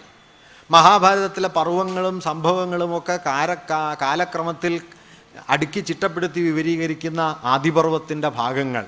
ഇവയൊക്കെ മഹാഭാരതത്തിൽ ക്രിസ്തുവർഷ ആരംഭത്തോടെ ചേർക്കപ്പെട്ടതായിരിക്കും എന്നാണ് പൊതുവെ മഹാഭാരത പഠിതാക്കൾ കരുതുന്നത്. മഹാഭാരതത്തിന്റെ ആദ്യ രൂപത്തിൽ അതൊരു യുദ്ധഗാഥയായിരുന്നു എന്നും. അത് സഭാപർവം മുതൽ ഏതാണ്ട് ഭീഷ്മ സോറി സ്ത്രീപർവം വരെ ഉള്ള ഭാഗങ്ങൾ കൊണ്ട് അവസാനിക്കുന്നു എന്നുമാണ് കരുതിയത്. യുദ്ധത്തിൽ തുടങ്ങി ഗാന്ധാരിയുടെ വിലാപത്തിൽ ഏതാണ്ട് മഹാഭാരതം അവസാനിക്കുന്നുണ്ട്. പ്രമേയപരമായി ആഖ്യാനപരമായി കഥ അവിടെ തീരുന്നു. പിന്നെയുള്ളത് തത്വവിചാരങ്ങളുടെയും സ്വർഗാരോഹണത്തിന്റെയും മറ്റും മറ്റുമുള്ള അഡീഷൻസ് ആണ്. അത് മഹാഭാരതത്തിലെ പിൽക്കാലത്തെ കൂട്ടിച്ചേർക്കലുകളാണ് എന്നാണ് കരുതുന്നത്. ഇന്ത്യയിൽ പ്രചരിച്ചിരുന്ന വാമൊഴി മഹാഭാരതങ്ങളിൽ പ്രാദേശികാഖ്യാനങ്ങളിൽ എവിടെയും ഈ പ്രബോധനാത്മകമെന്ന് പറയാവുന്ന ശാന്തിപർവമോ അനുശാസനപർവമോ ഭഗവത്ഗീത പോലുള്ള ഭാഗങ്ങളോ ഉൾപ്പെട്ടിരുന്നില്ല എന്ന കാര്യവും നാം ഓർമ്മിക്കേണ്ടതാണ്. അത് പ്രാദേശിക വ്യാഖ്യാനങ്ങളിൽ എവിടെയും അതൊന്നും മഹാഭാരത പാരമ്പര്യത്തിന്റെ ഭാഗം അല്ല. ഇനി ഓർക്കുന്നൊരു കാര്യം ഈ പർവങ്ങൾ എന്ന വിഭജനം തന്നെ എത്രത്തോളം സാധുവാണ്. ആദ്യം മുതലേ പർവങ്ങളായിട്ടാണോ പഠിതാക്കൾ പൊതുവെ കരുതുന്നത്? അങ്ങനെയല്ലെന്നാണ്. ഇപ്പം മഹാഭാരതം ലഭ്യമായ പാഠങ്ങളിലെ അധ്യായ ശ്ലോക സംഖ്യകളും മഹാഭാരതത്തിന്റെ ആദിപർവത്തിൽ പർവസംഗ്രഹം എന്ന ഭാഗത്ത് നൽകുന്ന അധ്യായ ശ്ലോക സംഖ്യകളും തമ്മിൽ അങ്ങനെ കാര്യമായ പൊരുത്തം വാസ്തവത്തിൽ ഇല്ല. ഇപ്പം ആദിപർവത്തിലെ രണ്ടാം അധ്യായം പർവസംഗ്രഹം എന്ന പേരിലാണ് അത് ഉപപർവങ്ങളെക്കുറിച്ചെല്ലാം പറയുന്നുണ്ട്. നൂറ് ഉപപർവങ്ങളുണ്ട് എന്നും പർവങ്ങൾ പതിനെട്ടാണ് എന്നും പറയുന്നുണ്ട്. പക്ഷെ നമുക്ക് ലഭിച്ച പാഠങ്ങളിലേക്ക് നോക്കിയാൽ ഉപപർവങ്ങളുടെ സംഖ്യകൾ തമ്മിൽ യാതൊരു പൊരുത്തവും ഇല്ല. അധ്യായങ്ങളെക്കുറിച്ച് പറയുന്നതും വളരെ വളരെ തമ്മിൽ തമ്മിൽ ചേരാതെ പോകുന്നുണ്ട്. പാതിപർവത്തിൽ ഇരുന്നൂറ്റി പതിനെട്ട് അധ്യായവും ഏഴായിരത്തി തൊള്ളായിരത്തി എൺപത്തിനാല് ശ്ലോകവുമാണുള്ളത് എന്ന് ആദിപർവം പറയുന്നുണ്ട്. പർവസംഗ്രഹം. പക്ഷേ ക്രിട്ടിക്കൽ എഡിഷൻ തയ്യാറാക്കിയപ്പോൾ എന്ത് സംഭവിച്ചു എന്ന് വെച്ചാൽ ഇരുന്നൂറ്റി പതിനെട്ട് അധ്യായത്തിന് പകരം ഇരുന്നൂറ്റി ഇരുപത്തിയഞ്ച് അധ്യായങ്ങൾ വന്നു. ആദിപർവം പറഞ്ഞത് ഇരുന്നൂറ്റി പതിനെട്ട് അധ്യായമേ ഉള്ളൂ എന്നാണ്. വാസ്തവത്തിൽ സൂക്താങ്കാർ ക്രിട്ടിക്കൽ എഡിഷൻ തയ്യാറാക്കാൻ തുടങ്ങിയപ്പോൾ സൂക്താങ്കാർ കരുതിയത് വലിയ പ്രയാസമൊന്നുമില്ല. കാരണം ആദിപർവത്തിന്റെ തുടക്കത്തിൽ തന്നെ പർവസംഗ്രഹം എന്ന പേരിൽ ഒരു ഉള്ളടക്ക സൂചികയുണ്ട്. ഇത്ര ഇത്ര അധ്യായങ്ങളുണ്ട് ഇത്ര ഇത്ര ഉപപർവങ്ങളുണ്ട് ഇത്ര ഇത്ര പർവങ്ങളുണ്ട് എല്ലാം വിശദമായിട്ട് പറഞ്ഞിട്ടുണ്ട്. അതനുസരിച്ച് ചെയ്താൽ മതിയല്ലോ എന്നാണ് അദ്ദേഹം കരുതിയത്. പക്ഷെ അദ്ദേഹം ഇന്ത്യയിൽ നിന്ന് പാഠങ്ങൾ മുഴുവൻ സമാഹരിച്ചു കഴിഞ്ഞപ്പോൾ ഒരു പാഠവും ഈ പറയുന്ന പർവസംഗ്രഹത്തിലെ വിവരണവുമായി ചേർന്നു പോകുന്നില്ല. ഇപ്പോൾ ഒരു ഒരു പർവത്തിൽ നൂറ നൂറ്റിപ്പത്ത് അധ്യായമാണ് എന്ന് പർവസംഗ്രഹം പറയുന്നുണ്ടെങ്കിൽ കിട്ടുന്ന ഒരു പാഠത്തിൽ നൂറ്റിപ്പത്ത് അധ്യായം അല്ല. ഇങ്ങനെ തമ്മിൽ തമ്മിൽ ചേരാതെ നിൽക്കുന്ന ആഭ്യന്തര വൈരുദ്ധ്യങ്ങളുടെ വലിയൊരു ലോകം ഈ പർവ ഉപപർവങ്ങൾ തമ്മിൽ നിലനിൽക്കുന്നുണ്ട്. അതുകൊണ്ട് ഇപ്പോൾ ഉള്ളൊരു ധാരണ എന്താണെന്ന് വെച്ചാൽ വാസ്തവത്തിൽ മഹാഭാരതത്തിലെ നാം ഇന്ന് കാണുന്ന പതിനെട്ട് പർവങ്ങൾ എന്ന വിഭജനം മഹാഭാരത ക്രോഡീകരണത്തിന്റെ ഏറ്റവും അവസാന ഘട്ടത്തിൽ വന്നതായിരിക്കണം എന്നാണ്. അതിനു മുമ്പ് നാം ഇന്ന് ഉപപർവങ്ങൾ എന്ന് പറയുന്ന നൂറോളം വരുന്ന ഭാഗങ്ങളായിട്ടാണ് മഹാഭാരതം തിരിക്കപ്പെട്ടിരുന്നത്. അവയെയാണ് ആദ്യം പർവങ്ങൾ എന്ന് വിളിച്ചിരുന്നതും. അതിനൊരു തെളിവുണ്ട്. കാരണം ഈ പർവങ്ങൾക്കകത്ത് തന്നെ ഉപപർവങ്ങൾ അതേ പേരിൽ വരുന്നുണ്ട്. ഇപ്പം സഭാപർവത്തിനുള്ളിൽ സഭാപർവം എന്ന പേരിൽ ഒരു ഉപപർവമുണ്ട് സൗത്തികത്തിനുള്ളിൽ സൗത്തിക പർവം എന്ന പേരിൽ ഒരു ഉപപർവമുണ്ട് പർവത്തിന്റെയും ഉപപർവത്തിന്റെയും പേര് ഒന്നായത് എങ്ങനെയെന്ന് വെച്ചാൽ ആദ്യം ഈ ഉപപർവങ്ങൾ പർവങ്ങളായിട്ട് നിലനിൽക്കുകയും പിന്നീട് ഒരു ഘട്ടത്തിൽ ഉപപർവങ്ങൾക്ക് മുകളിൽ പർവങ്ങൾ എന്ന ക്രമീകരണത്തിലേക്ക് നാം ഇന്ന് കാണുന്ന പതിനെട്ട് പർവങ്ങൾ എന്ന ക്രമീകരണത്തിലേക്ക് മഹാഭാരതം വന്നു ചേരുകയും ചെയ്യുന്നുണ്ട്. ഒരർത്ഥത്തിൽ ഇതിൽ നിന്ന് മനസ്സിലാക്കേണ്ട ഒരു കാര്യം എന്താണെന്ന് വെച്ച് കഴിഞ്ഞാൽ മഹാഭാരതം പല കാലങ്ങളിലൂടെ കടന്നു വന്നാണ് നാം ഇന്ന് കാണുന്ന ക്രമീകരണത്തിലേക്ക് എത്തിച്ചേർന്നത്. അതിന്റെ ഒരു ചരിത്രം ഞാൻ പിന്നാലെ കുറച്ചൊന്ന് വിശദമായിട്ട് പറയാം. പല ഘട്ടങ്ങളിലൂടെയാണ് അല്ലാതെ ആദ്യമേ ഈ ലിഖിത രൂപത്തിലൊന്നും അല്ലെങ്കിൽ ഈ കാണുന്ന ഒരു ലക്ഷം ശ്ലോകവും മറ്റുമുള്ള രൂപത്തിൽ മഹാഭാരതം നിലനിൽക്കുന്നില്ല. പല പടവുകൾ. ഈ പടവുകളിൽ ഒരു ഘട്ടത്തിൽ അത് നൂറ് പർവങ്ങളായി. പിന്നീട് നൂറ് പർവങ്ങൾ നൂറ് ഉപപർവങ്ങളും അതിനു മുകളിൽ പതിനെട്ട് പർവങ്ങളുമായി അത് പുനഃക്രമീകരിക്കപ്പെട്ടു എന്ന് വേണമെങ്കിൽ പറയാം. ഇനി മഹാഭാരതത്തിലെ പർവങ്ങളിലേക്ക് കടന്നാൽ എന്താണ് ഓരോ പർവങ്ങളും പറയുന്നത്? ഞാൻ അതിന്റെ പ്രാഥമികമായൊരു സംഗ്രഹം കൂടി പറഞ്ഞ് ഈ ഭാഗത്തു നിന്ന് മറ്റൊന്നിലേക്ക് കടക്കാം. മഹാഭാരതത്തിന്റെ ഓരോ പർവങ്ങളും പതിനെട്ട് പർവങ്ങളായി നമുക്കിപ്പോൾ ലഭ്യമായ പാഠം നിലനിൽക്കുന്നു. ആദ്യത്തേത് ആദി പർവമാണ്. ശൗനകാദി മുനി മുനിമാർ യജ്ഞവേദിയിൽ ഒത്തുകൂടിയിരിക്കുന്നു. അവിടെ ഉഗ്രശ്രവസ് എത്തിച്ചേരുന്നു. ജനമേജയന്റെ സർപ്പസത്രത്തെക്കുറിച്ച് പറയുന്നു. താൻ സമന്തപഞ്ചകവും കുരുക്ഷേത്രവും കണ്ടുവരികയാണെന്ന് പറയുന്നു. മഹാഭാരത ആഖ്യാനം തുടങ്ങുന്നു. പർവങ്ങളെക്കുറിച്ചും ഉപപർവങ്ങളെക്കുറിച്ചും അധ്യായങ്ങളെക്കുറിച്ചും അത് വിശദീകരിക്കുന്നു. പാണ്ഡവരുടെയും കൗരവരുടെയും ജനനകഥ പറയുന്നു. മഹാഭാരത യുദ്ധത്തിലേക്ക് വഴിതിരിക്കുന്ന പ്രമേയങ്ങളെക്കുറിച്ച് അവതരിപ്പിക്കുന്നു. ഭൂമിയുടെ ഭാരം കൂടിയപ്പോൾ ഭൂമി വിഷ്ണുവിന്റെ അടുത്ത് സഹായ അഭ്യർത്ഥന നടത്തിയെന്നും വിഷ്ണു കൃഷ്ണനായി ജനിച്ച് ഭൂമിയിലെ മൻ അസുരന്മാരെ കൊന്നൊടുക്കി ഭൂഭാരം കുറയ്ക്കാമെന്ന് വാഗ്ദാനം നൽകിയെന്നും ഉള്ള കാര്യങ്ങൾ പറയുന്നു. പാണ്ഡവരുടെ വളർച്ചയുടെ കഥ പറയുന്നു ദ്രൗപതിയുമായുള്ള വിവാഹത്തിന്റെ കഥ പറയുന്നു അർജുനും സുഭദ്രയുമായുള്ള വിവാഹം അവസാനം ആദിപർവ് അവസാനിക്കുന്നത് ഗാണ്ഡവദാഹത്തോടെയാണ് ഒരർത്ഥത്തിൽ മഹാഭാരതത്തിൽ ഉടനീളം ഒരഗ്നിപ്രളയമുണ്ട് എന്ന് വേണമെങ്കിൽ പറയാം. മഹാഭാരതത്തിൽ അവസാനിക്കാതെ ആളുന്ന അഗ്നിയുണ്ട് അത് ഗാണ്ഡവദാഹമായി പിന്നീട് അരക്കില്ലമായി പിന്നീട് സൗത്യപർവത്തിന്റെ അവസാനം അശ്വത്ഥാമാവ് പടകുടീരങ്ങളാകെ ചുട്ടരിച്ച് മുഴുവൻ ആളുകളെയും വെട്ടിക്കൊല്ലുന്ന രംഗമായി വാനപ്രസ്ഥ പർവത്തിൽ വാനപ്രസ്ഥത്തിൽ യുധിഷ്ഠിരനും സോറി ധൃതരാഷ്ട്രരും ഗാന്ധാരിയും കുന്തിയും വിതുരരും ഒരുമിച്ച് പ്രവേശിക്കുന്ന അഗ്നിയായി ഏറ്റവും ഒടുവിൽ ജനമേജയന്റെ സർപ്പസത്രത്തിലെ അഗ്നിയായി.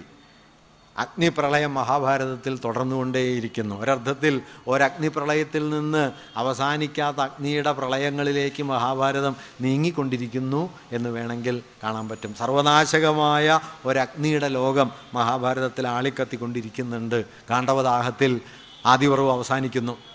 പിന്നാലെ സഭാപർവം മയൻ പണിത സഭാഗൃഹം അത് കാണാൻ എത്തിച്ചേരുന്ന യുധിഷ്ഠിരൻ നടത്തുന്ന രാജസൂയം സഭ കാണാൻ എത്തിച്ചേരുന്ന ദുര്യോധനൻ ദുര്യോധനന്റെ സ്ഥലജലഭ്രമം ദ്രൗപതിയുടെ ചിരി പാഞ്ചാലിയുടെ ചിരിയാണ് മഹാഭാരത യുദ്ധമായത് എന്ന് പിന്നാലെ പറയുമല്ലോ. ജരാസന്ധന്റെ വധം ചൂതുകളി പണയം ദ്രൗപതിയുടെ വസ്ത്രാക്ഷേപം ധാരാളം പ്രതിജ്ഞകൾ ശപഥങ്ങൾ പാണ്ഡവരുടെ വനവാസം അജ്ഞാതവാസം ഇതെല്ലാം ചേർന്ന സഭാപർവം. മൂന്നാമത്തേത് വനപർവം പാണ്ഡവരുടെ വനവാസം അർജുനന്റെ ദിവ്യായുധ ശേഖരങ്ങൾ ധാരാളം ഉപകഥകൾ വരുന്നു. നളോപാഖ്യാനം വരുന്നു. രാമായണത്തിലെ നായകനായ രാമൻ മഹാഭാരതത്തിൽ പ്രത്യക്ഷപ്പെടുന്നത് വനപർവവാസത്താണ് യക്ഷപ്രശ്നം വരുന്നു. യക്ഷപ്രശ്നം മഹാഭാരതത്തിലെ ഏറ്റവും ദാർശനികമായ സന്ദർഭങ്ങളിലൊന്നായിട്ട് പാണ്ഡവന്മാരൊക്കെ ഒരു നദീജരത്ത് ചെന്ന് യക്ഷന്റെ പിടിയിൽപ്പെട്ട് മരിക്കുന്നു. അവസാനം യുധിഷ്ഠിരൻ ചെല്ലുന്നു. യമധർമ്മൻ വേഷം മാറി യക്ഷരൂപത്തിൽ വന്നിരിക്കുന്നു. യക്ഷം പറയും ഞാൻ ചില ചോദ്യങ്ങൾ ചോദിക്കാം. ഉത്തരം പറഞ്ഞാൽ നിന്നെ മോചിപ്പിക്കാം.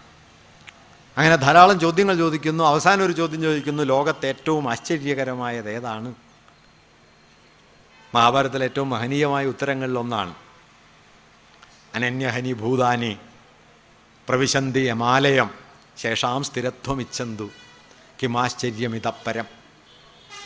നമുക്ക് ചുറ്റും അനേകായിരം ജന്തുജാലങ്ങൾ ഓരോ നിമിഷവും മരണത്തിന്റെ വായിലേക്ക് സഞ്ചരിക്കുന്നത് കണ്ടതിന് ശേഷവും നാം ഇത് നമുക്ക് ബാധകമല്ല എന്ന് കരുതി ജീവിക്കുന്നല്ലോ. ഇതിനേക്കാൾ ആശ്ചര്യകരമായി മറ്റെന്താണുള്ളത്? മരണത്തിന്റെ ഈ വലിയ വിളയാട്ടം നമുക്ക് ചുറ്റും അനുക്ഷണവും അരങ്ങേറുമ്പോഴും ഈ മരണം തനിക്ക് വേണ്ടിയല്ല എന്ന് കരുതാനുള്ള മനുഷ്യന്റെ ശേഷിയേക്കാൾ ആശ്ചര്യകരമായി മറ്റെന്താണുള്ളത്? യുധിഷ്ഠന്റെ ഉത്തരത്തിൽ യക്ഷൻ തൃപ്തനാകുന്നു പാണ്ഡവർ ജനിക്കുന്നു വീണ്ടും ജനിക്കുന്നു. യക്ഷപ്രശ്നം. ഇതെല്ലാം ആരണ്യപർവ വനപർവത്തിൽ വരുന്നു. വിരാടപർവം അജ്ഞാതവാസവും വിരാട കൊട്ടാരത്തിലെ ജീവിതവും കീചകന്റെ വധം ഗോഗ്രഹണം ഉത്തര അഭിമന്യുവിന്റെ വിവാഹം ഇതെല്ലാം വിരാടപർവത്തിൽ വരുന്നു. ഉദ്യോഗപർവം. ഉദ്യോഗപർവത്തിലാണ് യുദ്ധത്തിന്റെ അരങ്ങൊരുങ്ങുന്നത്. സമാധാന ശ്രമങ്ങൾ നടക്കുന്നു. കൃഷ്ണൻ ദൂതിനായി പുറപ്പെടുന്നു. എല്ലാവരും ദൂതിനെ പ്രോത്സാഹിപ്പിക്കുന്നുണ്ട്. മഹാഭാരതത്തിൽ സമാധാനത്തെ പ്രോത്സാഹിപ്പിക്കാത്ത രണ്ട് പേരുണ്ട്. അത് രണ്ട് സ്ത്രീകളാണ്. ഒന്ന് ദ്രൗപതിയാണ് മറ്റൊന്ന് കുന്തിയാണ്. രണ്ടുപേരും സ്ത്രീകളെ കൃഷ്ണൻ ദൂതിന് പോകുമ്പോൾ ദ്രൗപദി പറയും കൃഷ്ണ ഈ അഴിച്ചിട്ട മുടി നീ മറക്കരുത്. ബാക്കി എല്ലാവരും മറന്നു. കൃഷ്ണൻ മറക്കില്ല. കൃഷ്ണൻ ഒരിക്കലും മറക്കാത്ത പേരാണ് കൃഷ്ണ. അങ്ങനെ കൃഷ്ണൻ മറന്നില്ല. അഞ്ച് രാജ്യം അഞ്ച് ഗ്രാമം അഞ്ച് വീടുകളെങ്കിലും സൂചി കുത്താൻ ഇടയില്ല. അങ്ങനെ സൂചി കുത്താൻ ഇടയില്ലാതാകുന്ന സമാധാന ദൗത്യത്തെ ഒരു നിലയ്ക്ക് ദ്രൗപതിയും മറ്റൊരു നിലയ്ക്ക് കുന്തിയും എതിർത്തു. കുന്തി പറഞ്ഞു ഇങ്ങനെ സമാധാനത്തിലൂടെ നിങ്ങൾ കീഴടങ്ങിയിട്ട് എന്ത് കാര്യം? അഭിമാനത്തോടെ ജീവിക്കൂ. മക്കളോട് പറയും അഭിമാനത്തോടെ ജീവിക്കൂ. പക്ഷേ രാജ്യം കിട്ടിക്കഴിഞ്ഞപ്പോൾ കുന്തി ആ രാജ്യത്ത് നിന്നൊന്നുമില്ല. കുന്തി വനവാസത്തിനായി പോവുകയും ചെയ്തു. അപ്പം യുധിഷ്ഠിരൻ ചെന്ന് ചോദിക്കുന്നുണ്ട് ഞങ്ങളെ യുദ്ധം ചെയ്യാൻ പ്രേരിപ്പിച്ച് ഈ കൊടും യുദ്ധത്തിലേക്ക് നയിച്ചത് അമ്മയാണ്. രാജ്യം കൈവന്നപ്പോൾ അമ്മ ഞങ്ങളെ വെടിഞ്ഞു പോകുന്നത് എന്തേ? കുന്തി പറഞ്ഞു അതെനിക്ക് വേണ്ടിയല്ല നിങ്ങളുടെ സ്വാഭിമാനത്തിനു വേണ്ടി. നിങ്ങളുടെ സ്വാഭിമാനത്തിന് വേണ്ടി എന്നാണ്. കുന്തി വളരെ എന്താ പറയുക ജീവിത ബോധ്യങ്ങളുള്ള പ്രായോഗികതയുള്ള ഒരു സ്ത്രീ കൂടിയായിരുന്നു. തനിക്ക് ലഭിച്ച വരങ്ങളിൽ ഒന്ന് മാദ്രിക്ക് കൊടുത്തപ്പോൾ മാദ്രി പ്രാർത്ഥിച്ചത് ഒരാളെയല്ല രണ്ടുപേരെയാണ് അശ്വിനി ദേവന്മാർ. അങ്ങനെ രണ്ട് മക്കളുണ്ടായി. നകുല സഹദേവന്മാർ. ഒരു വരം കൂടി മാതൃക്ക് കൊടുക്കാനായിട്ട് ആവശ്യപ്പെടുന്നുണ്ടെങ്കിലും കുന്തി കൊടുക്കുന്നില്ല. കാരണം ഒരെണ്ണം കൊടുത്തിട്ട് തന്നെ ഇങ്ങനെയായി. അതുകൊണ്ട് രണ്ടാമത്തെ ഇത് അവർ കൊടുക്കുന്നില്ല. രണ്ടാമതൊരു വരത്തിനുള്ള ശേഷി മാതൃക്ക് കൈമാറുന്നില്ല. എന്തായാലും ഞാൻ പറഞ്ഞത് കുന്തിയിൽ പ്രായോഗികതയുടെ വലിയ ആവിഷ്കാരമുള്ള ഒരു സ്ത്രീയെ കാണാൻ പറ്റും. അങ്ങനെ. എന്തായാലും ഇത് ഉദ്യോഗപർവത്തിലെ സമാധാന ശ്രമങ്ങൾ കൃഷ്ണന്റെ ദൂത് വിതുരർ കൃഷ്ണനെ മുൻനിർത്തിയുള്ള തത്വവിചാരത്തിൽ ഏർപ്പെടുന്നു. ഒരുപക്ഷെ മഹാഭാരതത്തിൽ കൃഷ്ണൻ ഒരു കേന്ദ്ര കഥാപാത്രത്തിന്റെ പദവിയിലേക്ക് ഉയരുന്ന സ്ഥാനം ഉദ്യോഗപർവമാണെന്ന് പറയാം. ഉദ്യോഗപർവം വരെ കൃഷ്ണൻ അങ്ങനെ വലിയൊരു പ്രാധാന്യമില്ല.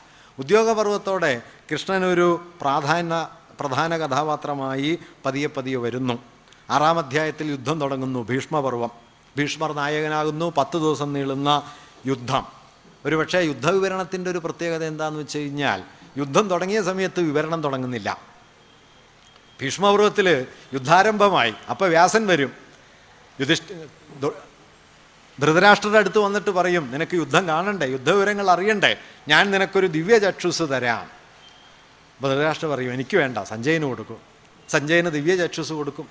സഞ്ജയന് കെടുക്കുന്ന ലഭിക്കുന്ന ദിവ്യ ചക്ഷുസ് ഒരേ സമയം ദൂരദർശനശേഷിയും സൂക്ഷ്മദർശനശേഷിയും ഉണ്ട്. അകലങ്ങൾ മുഴുവൻ കാണാം. അടുത്തും കാണാം. എല്ലാം കാണാം. സഞ്ജയൻ യുദ്ധകളത്തിലേക്ക് പോകുന്നു. എല്ലാം കണ്ട് മനസ്സിലാക്കുന്നു. പത്താം ദിവസം കഴിയുമ്പോൾ മടങ്ങി വരുന്നു. യുദ്ധവിവരണം ആരംഭിക്കുന്നു. ആദ്യ വാക്യം ഭീഷ്മർ വീണു എന്നാണ്. ഭീഷ്മർ വീണു എന്ന് പറഞ്ഞ് യുദ്ധവിവരണം ആരംഭിക്കുന്നു. വളരെ കൗതുകമുള്ളൊരു കാര്യം കൂടി അവിടെ ഉണ്ട് കേട്ടോ.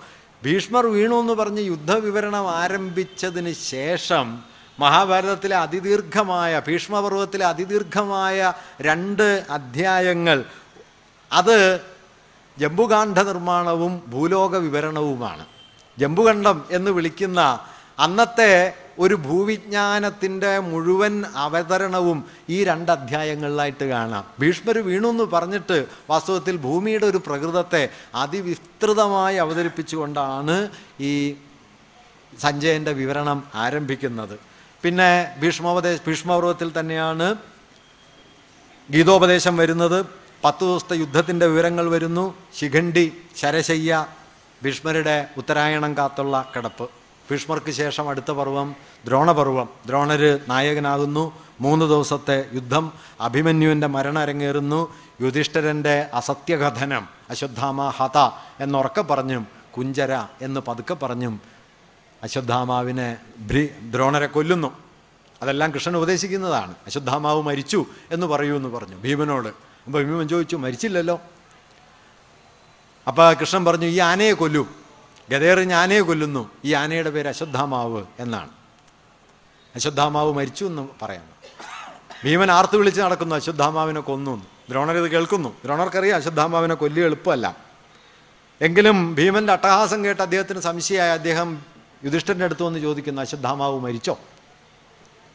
അപ്പോഴാണ് ചരിത്രത്തിൽ ഏറ്റവും വ്യാജമായ സത്യസന്ധത പുറത്തു വന്നത്.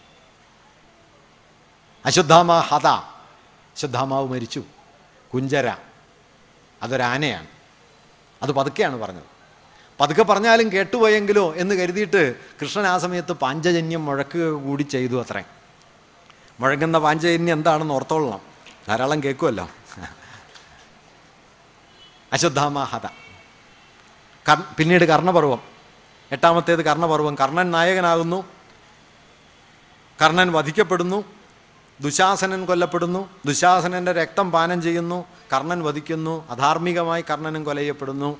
ഒമ്പതാമത്തേത് ശല്യപർവം. ശല്യൻ നായകനായി തീരുന്നു. ശകുനി മരിക്കുന്നു. ദുര്യോധനൻ യുദ്ധത്തിൽ പരാജിതനാകുന്നു. കൗരവർ തോൽക്കുന്നു. ദുര്യോധനൻ ഓടി ഒരു കയത്തിലൊളിക്കുന്നു ഭീമനുമായുള്ള അവസാന യുദ്ധം ദുര്യോധനൻ കൊല്ലപ്പെടുന്നു. ഭീമനുമായുള്ള അവസാന യുദ്ധം ദുര്യോധനന്റെ വിമർശനങ്ങൾ. കൃഷ്ണനെ ദുര്യോധനൻ അതിനിശിതമായി വിമർശിക്കുന്ന ഒരു സന്ദർഭമുണ്ട് ദുര്യോധനന്റെ മരണത്തിന് മുമ്പ്. ദുര്യോധനെ തുടക്കടിച്ച് വീഴ്ത്തിയതിന് ശേഷം വീണ് കിടക്കുന്ന മരണാസന്നനായ ദുര്യോധനെ പാണ്ഡവർ അധിക്ഷേപിക്കുന്ന സമയത്ത് കൃഷ്ണൻ പറയും അവൻ അധിക്ഷേപിക്കേണ്ടതില്ല അവൻ അധർമ്മിയാണ്. അവനെ വിട്ടേക്കൂ.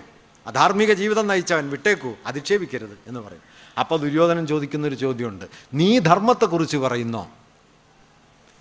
നീ ധർമ്മത്തെക്കുറിച്ച് പറയുന്നു. മഹാഭാരതത്തിൽ ഏറ്റവും ബലമുള്ളൊരു ഭാഗമാണ്. നീ ധർമ്മത്തെക്കുറിച്ചോ പറയുന്നു? ഞാൻ എന്നെ നോക്കൂ. ഞാൻ അഭിമാനിയായി ജീവിച്ചു. അഭിമാനിയായി പൊരുതി. അഭിമാനത്തോടെ മരിക്കുന്നു. നീയോ? ചതിയുടെ വഞ്ചനയുടെ കുടിലതന്ത്രങ്ങളുടെ മുഴുവൻ ആവിഷ്കാരങ്ങൾക്കും ശേഷം നീ ധർമ്മത്തെക്കുറിച്ച് പറയുന്നു. ഇങ്ങനെ ദുര്യോധനൻ വാസ്തവത്തിൽ മഹാഭാരതത്തിൽ ദുര്യോധനൊരു വിപരീത പദമുണ്ടല്ലോ. പര്യായ പദമാണ് വിപരീത പദമാണ്. സുയോധനൻ. ദുര്യോധനൻ എന്ന് പറയുന്നത് എന്താണ്? തെറ്റായിട്ടുള്ള യുദ്ധമാണ്. യുദ്ധപ്രയോഗത്തിന്റെ തെറ്റാണ്. അതിലെ തെറ്റുകളാണ്. സുയോധനൻ നേരെ തിരിച്ചാണ്. രണ്ടും ഒരാളാണ്.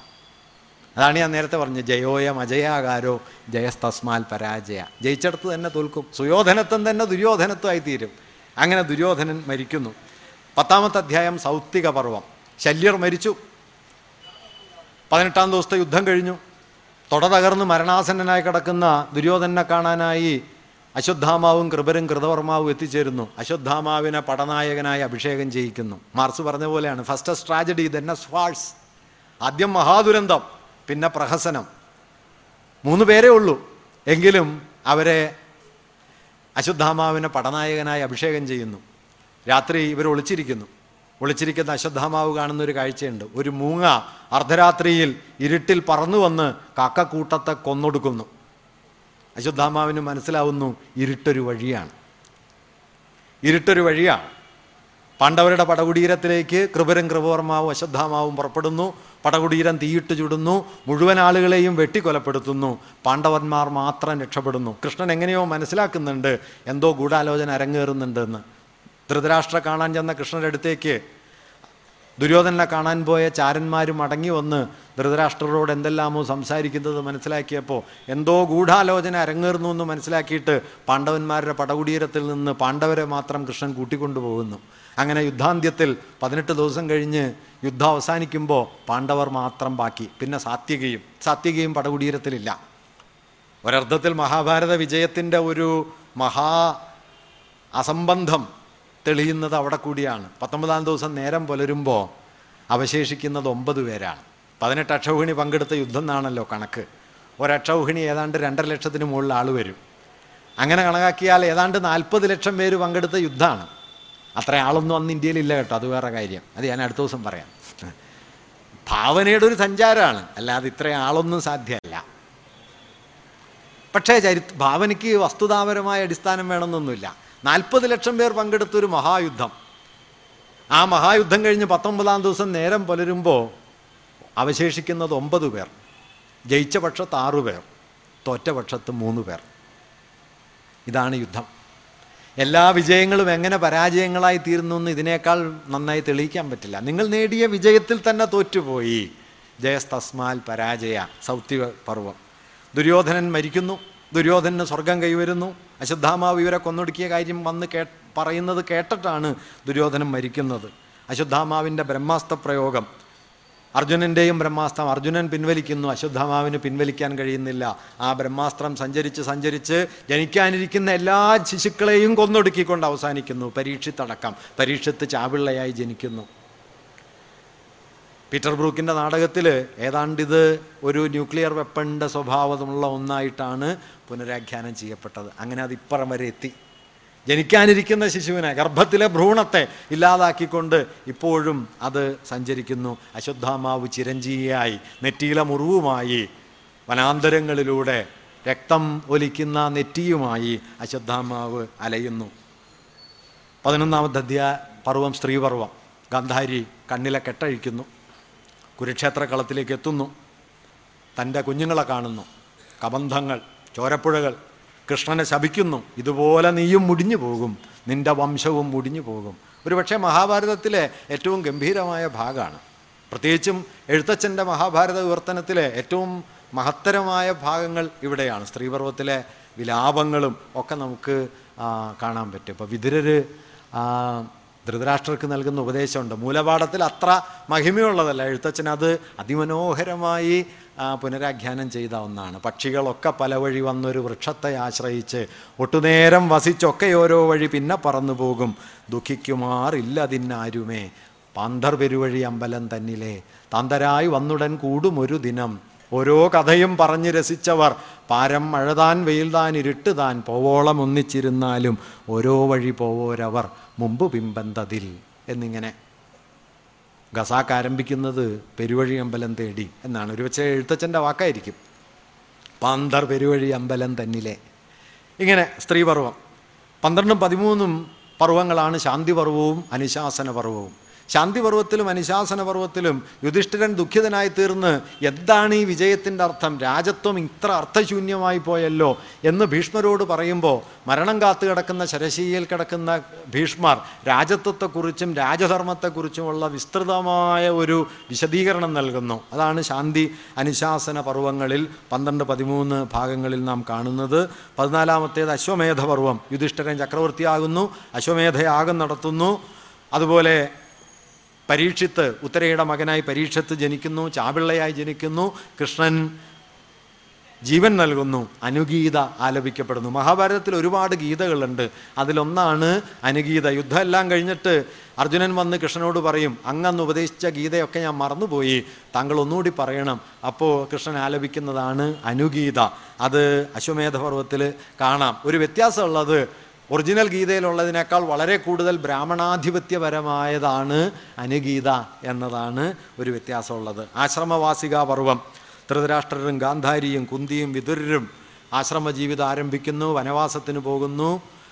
അവർ അഗ്നിയിൽ പ്രവേശിച്ച് ജീവിതം അവസാനിപ്പിക്കുന്നു. മൗസല പർവം കൃഷ്ണന്റെ വംശം യദൂലം ഗാന്ധാരി ശപിച്ച പോലെ തമ്മിൽ തമ്മിൽ ഇരകപ്പുല്ലുകൊണ്ട് പോരടിച്ച് പോരടിച്ച് യദുവംശം തമ്മിൽ മരിക്കുന്നു കൃഷ്ണൻ കാൽമടമ്പിൽ അമ്പേറ്റു മരിക്കുന്നു അർജുനൻ പരാജിതനായി തീരുന്നു കൃഷ്ണന്റെ കൊട്ടാരത്തിലെ പശുക്കളെയും പത്നിമാരെയും ഒക്കെ കൂട്ടി മടങ്ങുന്ന സമയത്ത് കാട്ടാളർ ആക്രമിച്ച് അർജുനനെ നിരായുധനാക്കി തീർക്കുന്നു. മഹാപരാക്രമിയായ അർജുനൻ കാട്ടാളർക്ക് മുമ്പിൽ സമ്പൂർണമായി പരാജയമടയുന്നു. എല്ലാ വിജയങ്ങളും തോറ്റൊടുങ്ങുന്ന എല്ലാ ഗാന്ധീവങ്ങളും നിഷ്പ്രഭമായി പോകുന്ന കാലപ്രയാണത്തിന്റെ ഒരു വലിയ പരിവർത്തന ബിന്ദു ആയി മൗസല പർവം മാറുന്നു. മഹാപ്രസ്ഥാന പർവം പാണ്ഡവരുടെ മഹാപ്രസ്ഥാനം. ദ്രൗപതി ആദ്യം വീഴുന്നു പാണ്ഡവരൊന്നൊന്നായി വീഴുന്നു. അവസാനം യുധിഷ്ഠിരനും ഒരു നായും മാത്രം അവശേഷിക്കുന്നു. സ്വർഗത്തിലേക്ക് തേര് വരുന്നു.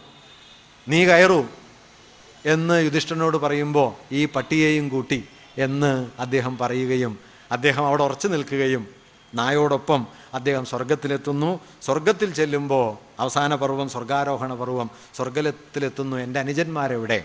ആദ്യം കാണുന്നത് ദുര്യോധനെ. ദുര്യോധനൻ സ്വർഗസ്ഥത്തിലിരിക്കുന്നു എന്റെ അനുജന്മാരെവിടെ? വരുമെന്ന് കൂട്ടിക്കൊണ്ടുപോകുന്നു. നരകത്തിലാണ്. അവരവിടെ യാതനകളിലും പീഡനകളിലും പീഡനങ്ങളിലും മുങ്ങിത്താഴുന്നു. അപ്പോൾ യുധിഷ്ഠരൻ പറയുന്നു എന്റെ അനുജന്മാർ ഇവിടെയെങ്കിൽ ഞാനും ഇവിടെ തന്നെ. അർജുൻ യുധിഷ്ഠനുള്ള അവസാനത്തെ ധർമ്മപരീക്ഷയായിരുന്നു അത് എന്നാണ് മഹാഭാരതം പറയുന്നത്. ഏകനാഥ കവിയുടെ മഹാഭാരതം പറയുന്നത് പക്ഷെ മറ്റൊരു കാര്യമാണ്. ദുര്യോധനൻ ധർമ്മിഷ്ഠനായിരുന്നു അതുകൊണ്ട് ദുര്യോധനന് സ്വർഗം കിട്ടി. അവസാന ഘട്ടം വരെ ദുര്യോധനൻ തന്റെ ധർമ്മം വെടിയാത്ത ഒരാളായിരുന്നു. ഒരു കാര്യം മാത്രം പറയാം. പതിനെട്ടാം ദിവസത്തെ യുദ്ധം കഴിഞ്ഞിട്ട് ദുര്യോധനോട് ചെന്ന് പറയുന്നൊരു കാര്യം ഞങ്ങളിൽ ആരെ വേണമെങ്കിലും നിനക്ക് എതിരാളിയായി തിരഞ്ഞെടുക്കാം. നീ ആരെയും തിരഞ്ഞെടുത്തു? പുറത്തു വന്ന് യുദ്ധം ചെയ്യുമെന്നാണ് ദുര്യോധനൻ പുറത്തു വന്ന് തിരഞ്ഞെടുക്കുന്നത് ഭീമനെയാണ്. വാസ്തവത്തിൽ ദുര്യോധനന് മരണത്തിന് മുമ്പിൽ ജയിക്കാൻ വളരെ എളുപ്പ വഴിയുണ്ട്. അത് യുധിഷ്ഠരനെ തിരഞ്ഞെടുത്താൽ മതി. യുധിഷ്ഠനെ തിരഞ്ഞെടുത്താൽ യുദ്ധമൊന്നും ചെയ്യേണ്ട. യുധിഷ്ഠരനെയാണ് തിരഞ്ഞെടുത്തതെന്ന് പറഞ്ഞാൽ തന്നെ മൂപ്പര് മരിച്ചു പോകും. മൂപ്പർക്ക് ഇങ്ങനെ എന്നെ പോലെ പ്രസംഗിക്കാനൊക്കെ അറിയാമെന്നല്ലാതെ വേറെ പ്രയോജനമൊന്നുമില്ലല്ലോ. അർജുനൻ ധനുർവീരനാണ്. പക്ഷേ ഗതായുദ്ധത്തിൽ ഭീമനോട് ഏറ്റു നിൽക്കാൻ പറ്റില്ല. ഗദായുദ്ധത്തിൽ ഭീമനോട് ഏറ്റു നിൽക്കാൻ പോകുന്നവരായിട്ട് മഹാഭാരതത്തിലാകെ അഞ്ചു പേരെ നമ്മൾ കാണുന്നുള്ളൂ. ജരാസന്ധൻ കീചകൻ ശല്യർ ബലരാമൻ ദുര്യോധനൻ. അതിൽ ജരാസന്ധനും കീചകനും കൊല്ലപ്പെട്ടു. ശല്യരും കൊല്ലപ്പെട്ടു. ബലരാമൻ യുദ്ധക്കളത്തിലില്ല. അപ്പുറത്ത് ഭീമൻ ഇപ്പുറത്ത് ദുര്യോധനൻ. മരണത്തിന്റെ മുമ്പിലും ദുര്യോധനൻ തെറ്റിയില്ല. തനിക്കൊത്തവനോട് യുദ്ധം ചെയ്തുകൊള്ളൂ അതുകൊണ്ട് പാണ്ഡവരിൽ മരണത്തിന്റെ മുമ്പിൽ വെച്ചും ആരോട് യുദ്ധം ചെയ്യാൻ ഒരുങ്ങണം? അത് ഭീമനോടെയുള്ളൂ. അത് തെറ്റിയിട്ടില്ല. മറിച്ചാലോചിക്കൂ. ദ്രോണർ ഭീഷ്മർ കർണൻ ദുര്യോധനൻ ഓരോ വധങ്ങൾക്ക് പുറകിലുമുള്ള ചതിയുടെ കഥ ആലോചിക്കൂ. അതുകൊണ്ടാണ് അവസാനം അവൻ അധാർമികനാണ് അവനെ വിട്ടേക്കെന്ന് പറയുന്ന കൃഷ്ണനോട് ദുര്യോധനൻ ചോദിക്കുന്ന ചോദ്യം അതാണ്. നീ ധർമ്മത്തെക്കുറിച്ച് പറയുന്നോ?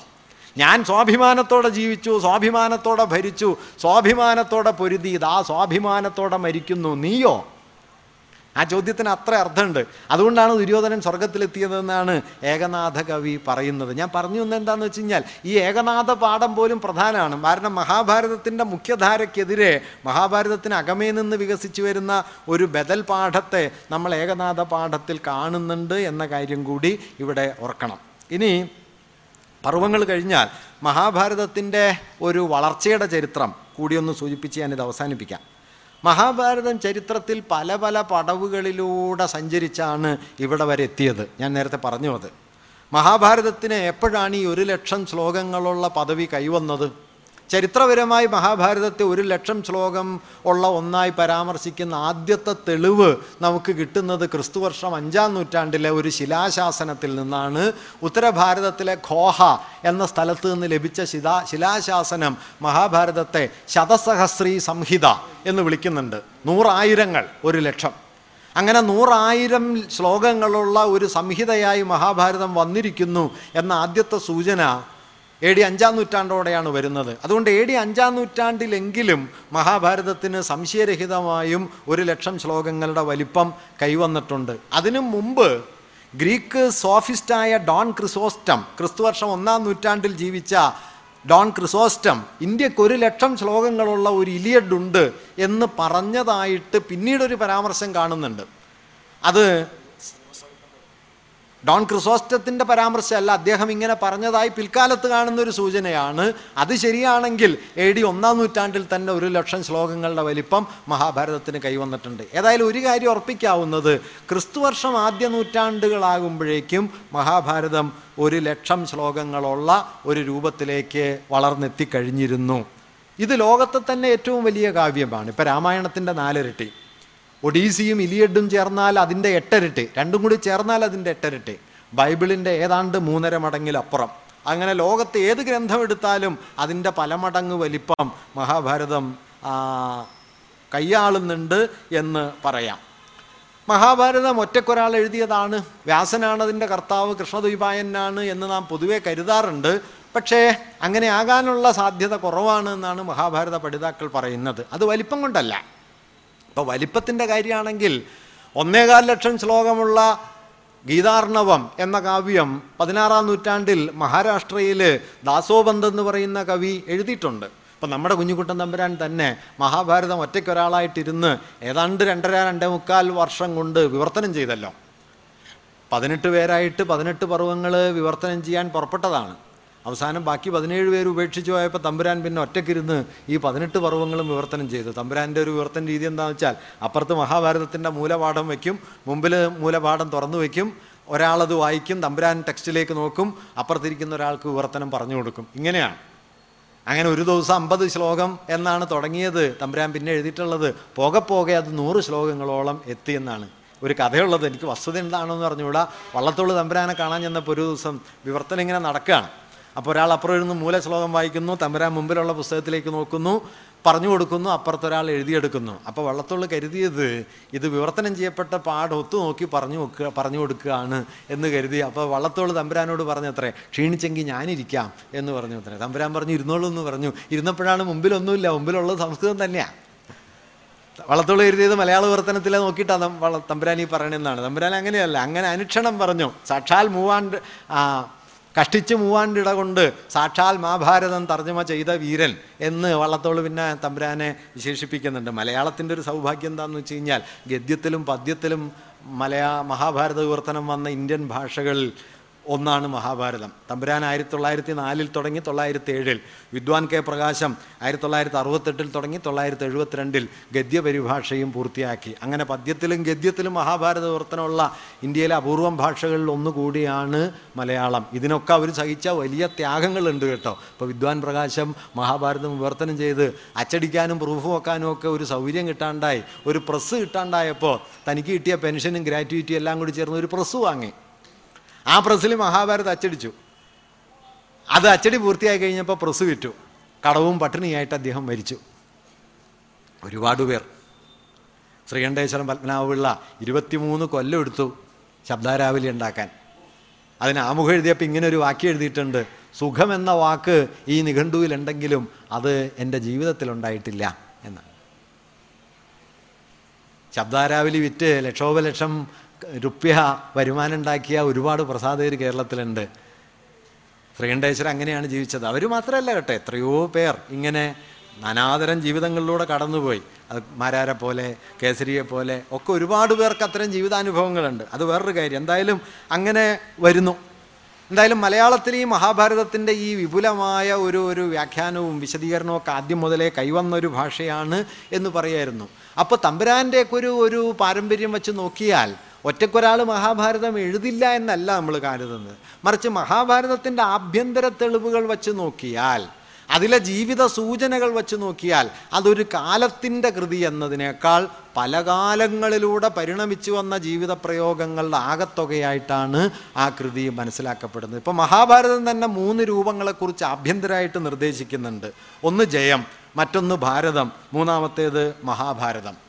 എണ്ണായിരം ശ്ലോകങ്ങളുള്ള ആദ്യ രൂപമാണ് വ്യാസൻ എഴുതിയതെന്നോ അല്ലെങ്കിൽ വീരഗാനങ്ങൾ സൂതന്മാരും മാഗതന്മാരും ഒക്കെ പാടി നടന്ന വീരഗാനങ്ങൾ ക്രോഡീകരിച്ച് ജയം എന്ന ആദ്യ രൂപത്തിലേക്ക് എത്തിയതെന്നോ കരുതാവുന്ന ആദ്യ രൂപമാണ് എണ്ണായിരം ശ്ലോകങ്ങളുള്ളത്. ഇതാണ് മഹാഭാരതത്തിന്റെ തുടക്കത്തിൽ നാരായണ നമസ്കൃത്യം നരം ജൈവ നരോത്തമം ദേവി സരസ്വതീം വ്യാസം തതോ ജയമുദീരയേ എന്ന് അതിന്റെ വന്ദന ശ്ലോകം പോലെ കാണുന്നത്. ജയം ഇങ്ങനെ വേണം ഉരുവിടാൻ. ജയം എന്ന പേര് എണ്ണായിരം ശ്ലോകങ്ങളുള്ള. അടുത്തൊരു പടവിൽ ഇരുപത്തിനാലായിരം ശ്ലോകങ്ങളുള്ള ഭാരതം എന്നും പിന്നീടൊരു പടവിൽ ഒരു ലക്ഷത്തോളം ശ്ലോകങ്ങളുള്ള മഹാഭാരതമായും അത് മാറി എന്നാണ് പൊതുവെ ഇന്ന് കരുതപ്പെടുന്നത്. വ്യാസനാൽ ക്രോഡീകരിക്കപ്പെട്ടത് എണ്ണായിരം കൂടശ്ലോകങ്ങൾ അടങ്ങിയ ഭാര ജയമാണെന്നും വൈശമ്പായനാൽ ആലപിക്കപ്പെട്ടത് ഇരുപത്തിനാലായിരം ശ്ലോകങ്ങളുള്ള ഭാരത സംഹിതയാണെന്നും ഉഗ്രസ്രവസിന്റെ പാഠമായി പിൽക്കാലത്തുണ്ടായി വന്നതാണ് മഹാഭാരത പാഠം എന്നുമാണ് ഇപ്പോൾ കണക്കാക്കുന്നത്. അതുകൊണ്ട് മഹാഭാരതം കാലത്തിലൂടെ വികസിക്കുന്നു. രാജഗോപാലാചാരി കൗതുകമുള്ളൊരു നിരീക്ഷണം പറയുന്നുണ്ട്. രാജഗോപാലാചാരിയാണ് ആധുനിക ഇന്ത്യയിൽ മഹാഭാരത വ്യാപനത്തിന് ഏറ്റവും ബലം നൽകിയത്. അദ്ദേഹം വിവർത്തനം ചെയ്ത മഹാഭാരതമാണ് ആദ്യം തമിഴിലും പിന്നീട് ഇംഗ്ലീഷ് പരിഭാഷയിലും ഇന്ത്യ മുഴുവൻ പ്രചരിച്ച മഹാഭാരത സംഗ്രഹം രാജഗോപാലാചാരിയുടേതാണ്. അദ്ദേഹം പറയുന്ന ഒരു കാര്യം മഹാഭാരതം ഒരു കാലത്ത് നിലനിന്നത് പ്രാചീന ഇന്ത്യയിൽ നിലനിന്നത് ഒരു ആർക്കൈവ്സ് പോലെയാണെന്ന് അദ്ദേഹം പറയും. നിങ്ങൾ എന്തെങ്കിലും കാര്യം ഉൾപ്പെടുത്താൻ ഉദ്ദേശിക്കുന്നുണ്ടെങ്കിൽ രേഖപ്പെടുത്താൻ ശാശ്വതമായി വയ്ക്കാൻ ഉദ്ദേശിക്കുന്നുണ്ടെങ്കിൽ മഹാഭാരതത്തിന്റെ ഒരു പ്രതിയിലേക്ക് അത് കൂട്ടിച്ചേർക്കാണ് ചെയ്യുക. അദ്ദേഹം പറയുന്നത് നാഷണൽ ലൈബ്രറിയിൽ പുസ്തകം ചേർക്കുന്നത് പോലെയാണ് മഹാഭാരതത്തിൽ ആശയങ്ങൾ ചേർത്തുകൊണ്ടിരുന്നതെന്നാണ്. കാരണം പിന്നെ സ്ഥിരമായിട്ട് നിൽക്കും. മഹാഭാരത പാഠത്തിന്റെ ഭാഗമാക്കി കഴിഞ്ഞാൽ അടുത്ത തലമുറ അത് പകർത്തി എഴുതും. സൂക്തങ്കാർ കൗതുകമുള്ള ഒരു കാര്യം പറയുന്നുണ്ട്. മഹാഭാരതത്തിന്റെ പകർത്തെഴുത്തുകാർ ചെയ്ത ഒരു കാര്യം എന്താണെന്ന് വെച്ചാൽ അവർ തങ്ങൾക്ക് ആവശ്യമുള്ളതൊക്കെ കൂട്ടിച്ചേർത്തു എന്നല്ലാതെ ഉള്ളതൊന്നും വെട്ടിക്കളഞ്ഞിട്ടില്ല.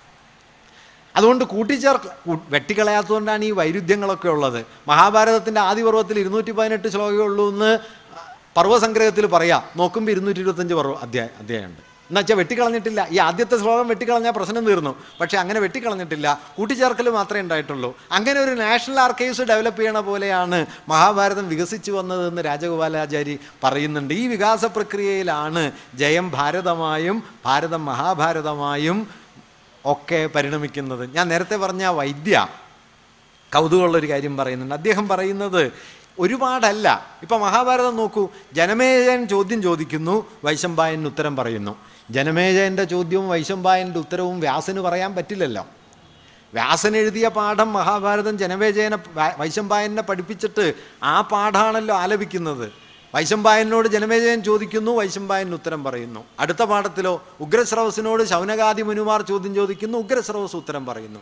അതുകൊണ്ട് ഓരോ ചോദ്യോത്തരങ്ങളായി മഹാഭാരതം വികസിച്ചുകൊണ്ടേയിരിക്കുന്നു. അത് ഒരു പാഠമാവുക വയ്യ എന്ന് അദ്ദേഹം സൂചിപ്പിക്കുന്നുണ്ട്.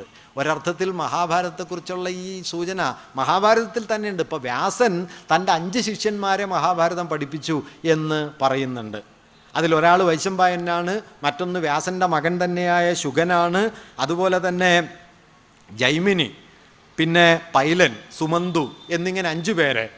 അതിൽ ജൈമിനിയുടെ മഹാഭാരതം ഒരു ഭാഗം ഇപ്പോഴും ലഭ്യമാണ് അശ്വമേധ പർവം എന്ന ഭാഗം ജൈമിനി ഭാരതത്തിന്റെതായിട്ട് ഇപ്പോഴും ലഭ്യമാണ്. ശ്രദ്ധിക്കേണ്ട ഒരു കാര്യമുള്ളത് ജൈമിനിയുടെ മഹാഭാരതത്തിൽ മഹാഭാരതം കൗരവ കേന്ദ്രിതമാണ് പാണ്ഡവ കേന്ദ്രിതമല്ല ഇത് വളരെ പ്രധാനപ്പെട്ട ഒരു കാര്യമാണ്. കൗരവരുടെ നായകത്വത്തിൽ ഊന്നിക്കൊണ്ടാണ് ജൈമിനിയുടെ ഭാരതം നിൽക്കുന്നത്. നാം ഇന്ന് കാണുന്ന മഹാഭാരത പാഠം തന്നെയായിട്ടാണോ മഹാഭാരതം ഇന്ത്യയിൽ നിലവിൽ വന്നത് എന്നത് വളരെ സംശയാസ്പദമാണ് എന്നാണ് ഇതിന്റെ അർത്ഥം. കാരണം അഞ്ച് പാഠങ്ങൾ വേറെ വേറെ ഉണ്ടായിരുന്നെങ്കിൽ അതിലൊരു പാഠം ഒരുപക്ഷെ വൈശമ്പായന പാഠം മാത്രമാണ് പിൽക്കാലത്തേക്ക് തുടർന്നത്. ജൈമിനിയുടെ പാഠത്തിന്റെ അവശേഷിക്കുന്ന ഒരു പർവസൂചനയിൽ നിന്ന് തന്നെ വൈശമ്പായന പാഠത്തിന് വിപരീത ദിശയിൽ സഞ്ചരിക്കുന്നതാണ് ജൈമിനിയുടെ മഹാഭാരതം എന്ന് വ്യക്തമാണ്. മഹാഭാരതം അകമേ വൈരുദ്ധ്യപൂർണമായിരിക്കുന്നതിന്റെ മറ്റൊരു തെളിവ് കൂടിയായിട്ട് നമുക്ക് ഇത് കാണാൻ പറ്റും. മഹാഭാരതത്തിന്റെ വളർച്ചയുടെ വേറൊരു ഒരു സൂചന. ഇപ്പോൾ ക്രിസ്തു ആദ്യ നൂറ്റാണ്ടുകളിലെ ഒരു പ്രാമാണിക ഗ്രന്ഥമായിട്ടുള്ള വൈദിക ഗ്രന്ഥമായിട്ടുള്ള അശ്വലായന ഗൃഹസൂത്രത്തിൽ അതിൽ മഹാഭാരത രചയിതാക്കളായ ഈ അഞ്ചു പേരെ പരാമർശിക്കുന്നത് ഭരതാചാര്യർ എന്നാണ് മഹാഭാരതം എന്ന് അവിടെ ഇവിടെയും പറയുന്നില്ല. ഭരതാചാര്യർ. ഇപ്പം പാണിനി തന്നെ ബി സി എ നാലാം നൂറ്റാണ്ടോ അഞ്ചാം നൂറ്റാണ്ടോ ഒക്കെയാണ് പാണിനിയുടെ കാലം. ആറോ അഞ്ചോ നൂറ്റാണ്ടുകൾ. പാണിനി മഹാഭാരത എന്ന് പറയുന്നുണ്ട്. മഹാഭാരത എന്നത് മഹാഭാരതം എന്ന ടെക്സ്റ്റിനെ കുറിച്ചല്ല വലിയ യോദ്ധാവ് വലിയ പോരാളി എന്നർത്ഥത്തിലാണ്.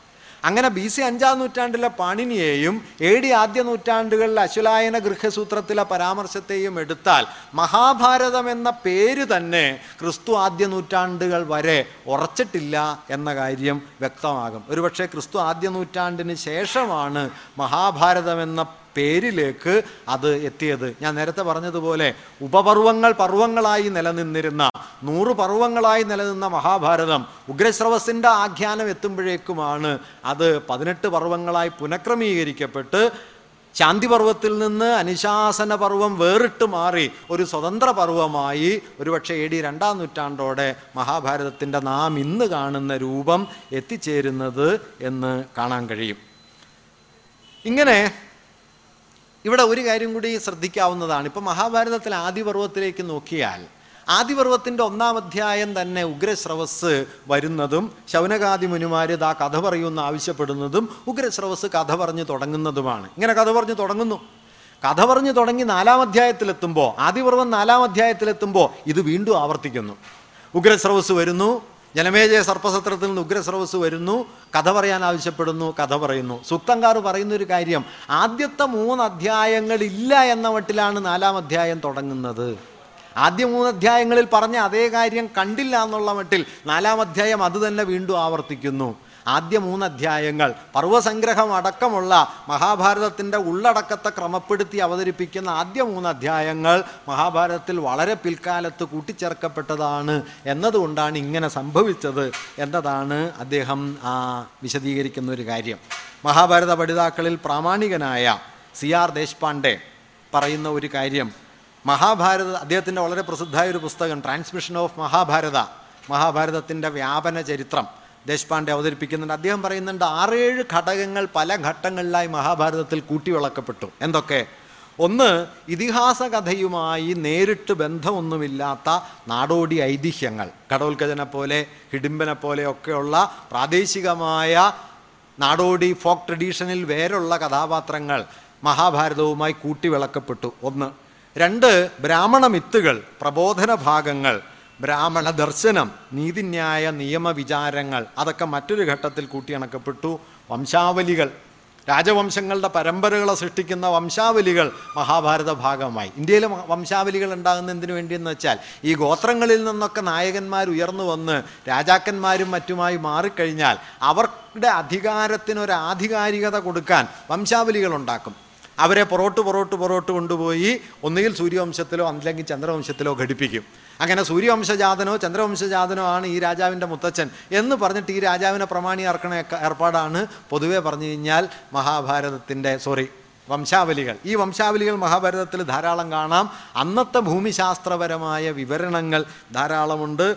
കൃഷ്ണമിത്തുകൾ ഉണ്ട്. ഏതാണ്ട് ബി സി അവസാന നൂറ്റാണ്ടുകളാവുമ്പോഴേക്കും മഹാഭാരതത്തിൽ കൃഷ്ണൻ ഒരു പ്രാമാണിക കഥാപാത്രമായി ഉയർന്നു വരുന്നു. വാസ്തവത്തിൽ വൈദിക സാഹിത്യത്തിൽ കൃഷ്ണൻ പ്രധാനിയല്ല. വൈദിക സാഹിത്യത്തിൽ കൃഷ്ണൻ അസുരനായിട്ട് കൂടി വരുന്നുണ്ട്. ഘോരാങ്കിരസിന്റെ ശിഷ്യനായിട്ടുള്ള ഒരു അസുരരൂപിയായിട്ട് കൃഷ്ണൻ വരുന്നുണ്ട്.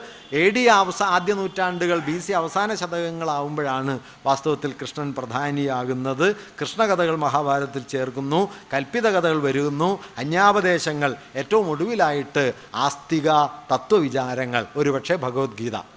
ഇങ്ങനെ പല പടവുകളിൽ പല കാലങ്ങൾ കൊണ്ട് കൂട്ടിയിണക്കപ്പെട്ടതാണ് മഹാഭാരതത്തിന്റെ ആഭ്യന്തര ഘടന. അങ്ങനെ വികസിച്ചു വന്നതാണ് എന്ന് ഈ ദേശ്പാണ്ഡെ പറയുന്നുണ്ട്.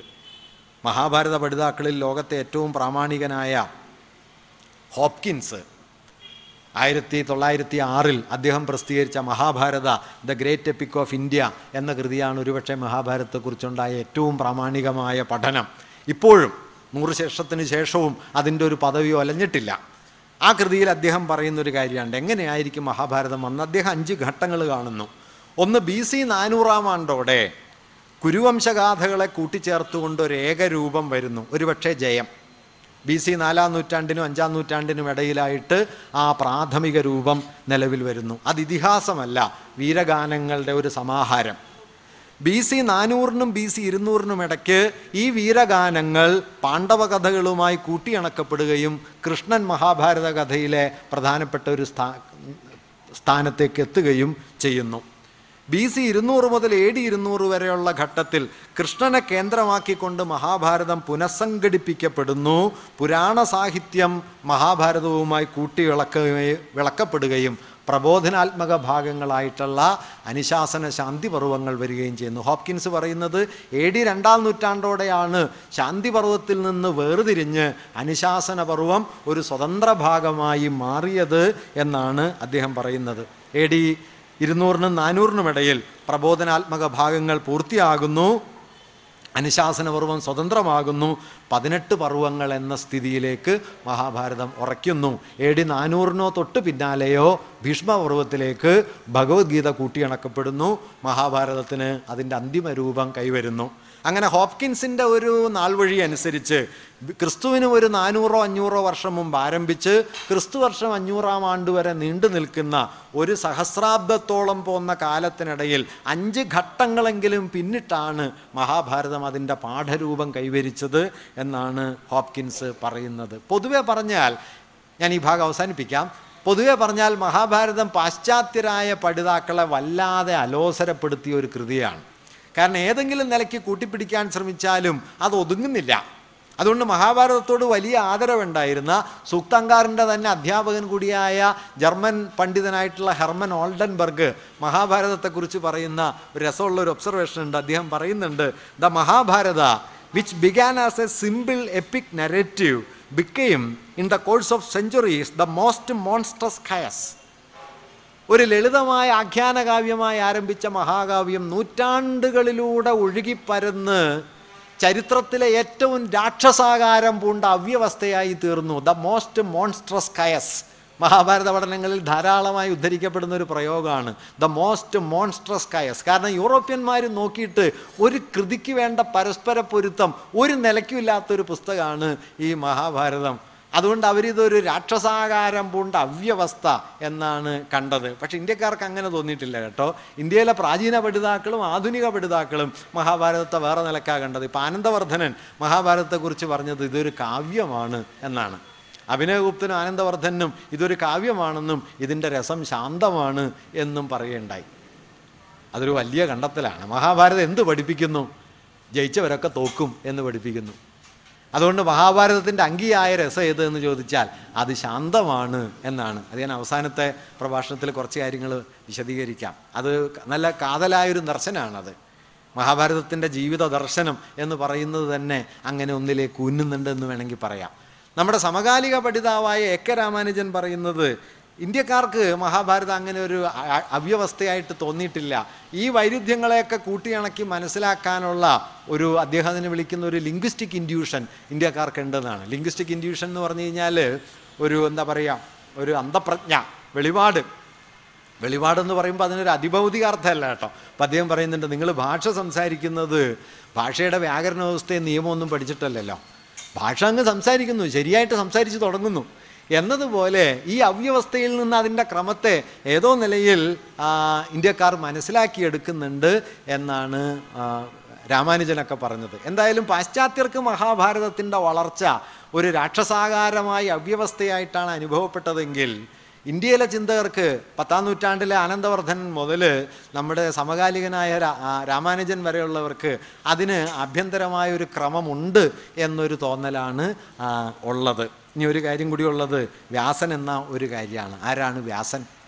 വ്യാസൻ കൃഷ്ണദ്വൈപായനാണ്. വേദങ്ങൾ പകുത്ത ആളാണ്. കൃഷ്ണദ്വൈപായനൻ എന്നതുപോലെ ഇപ്പോൾ വ്യാസൻ എന്നുള്ള വാക്കിന്റെ അർത്ഥം നിങ്ങൾക്കറിയാമല്ലോ കമ്പൈലർ എഡിറ്റർ എന്നൊക്കെ പറയാൻ പറ്റൂ. ഒരു സംശോധകൻ പരിശോധകൻ അല്ലെങ്കിൽ ഒരു എഡിറ്റർ. ഇതിനപ്പുറം വ്യാസൻ ഒരാളാണോ?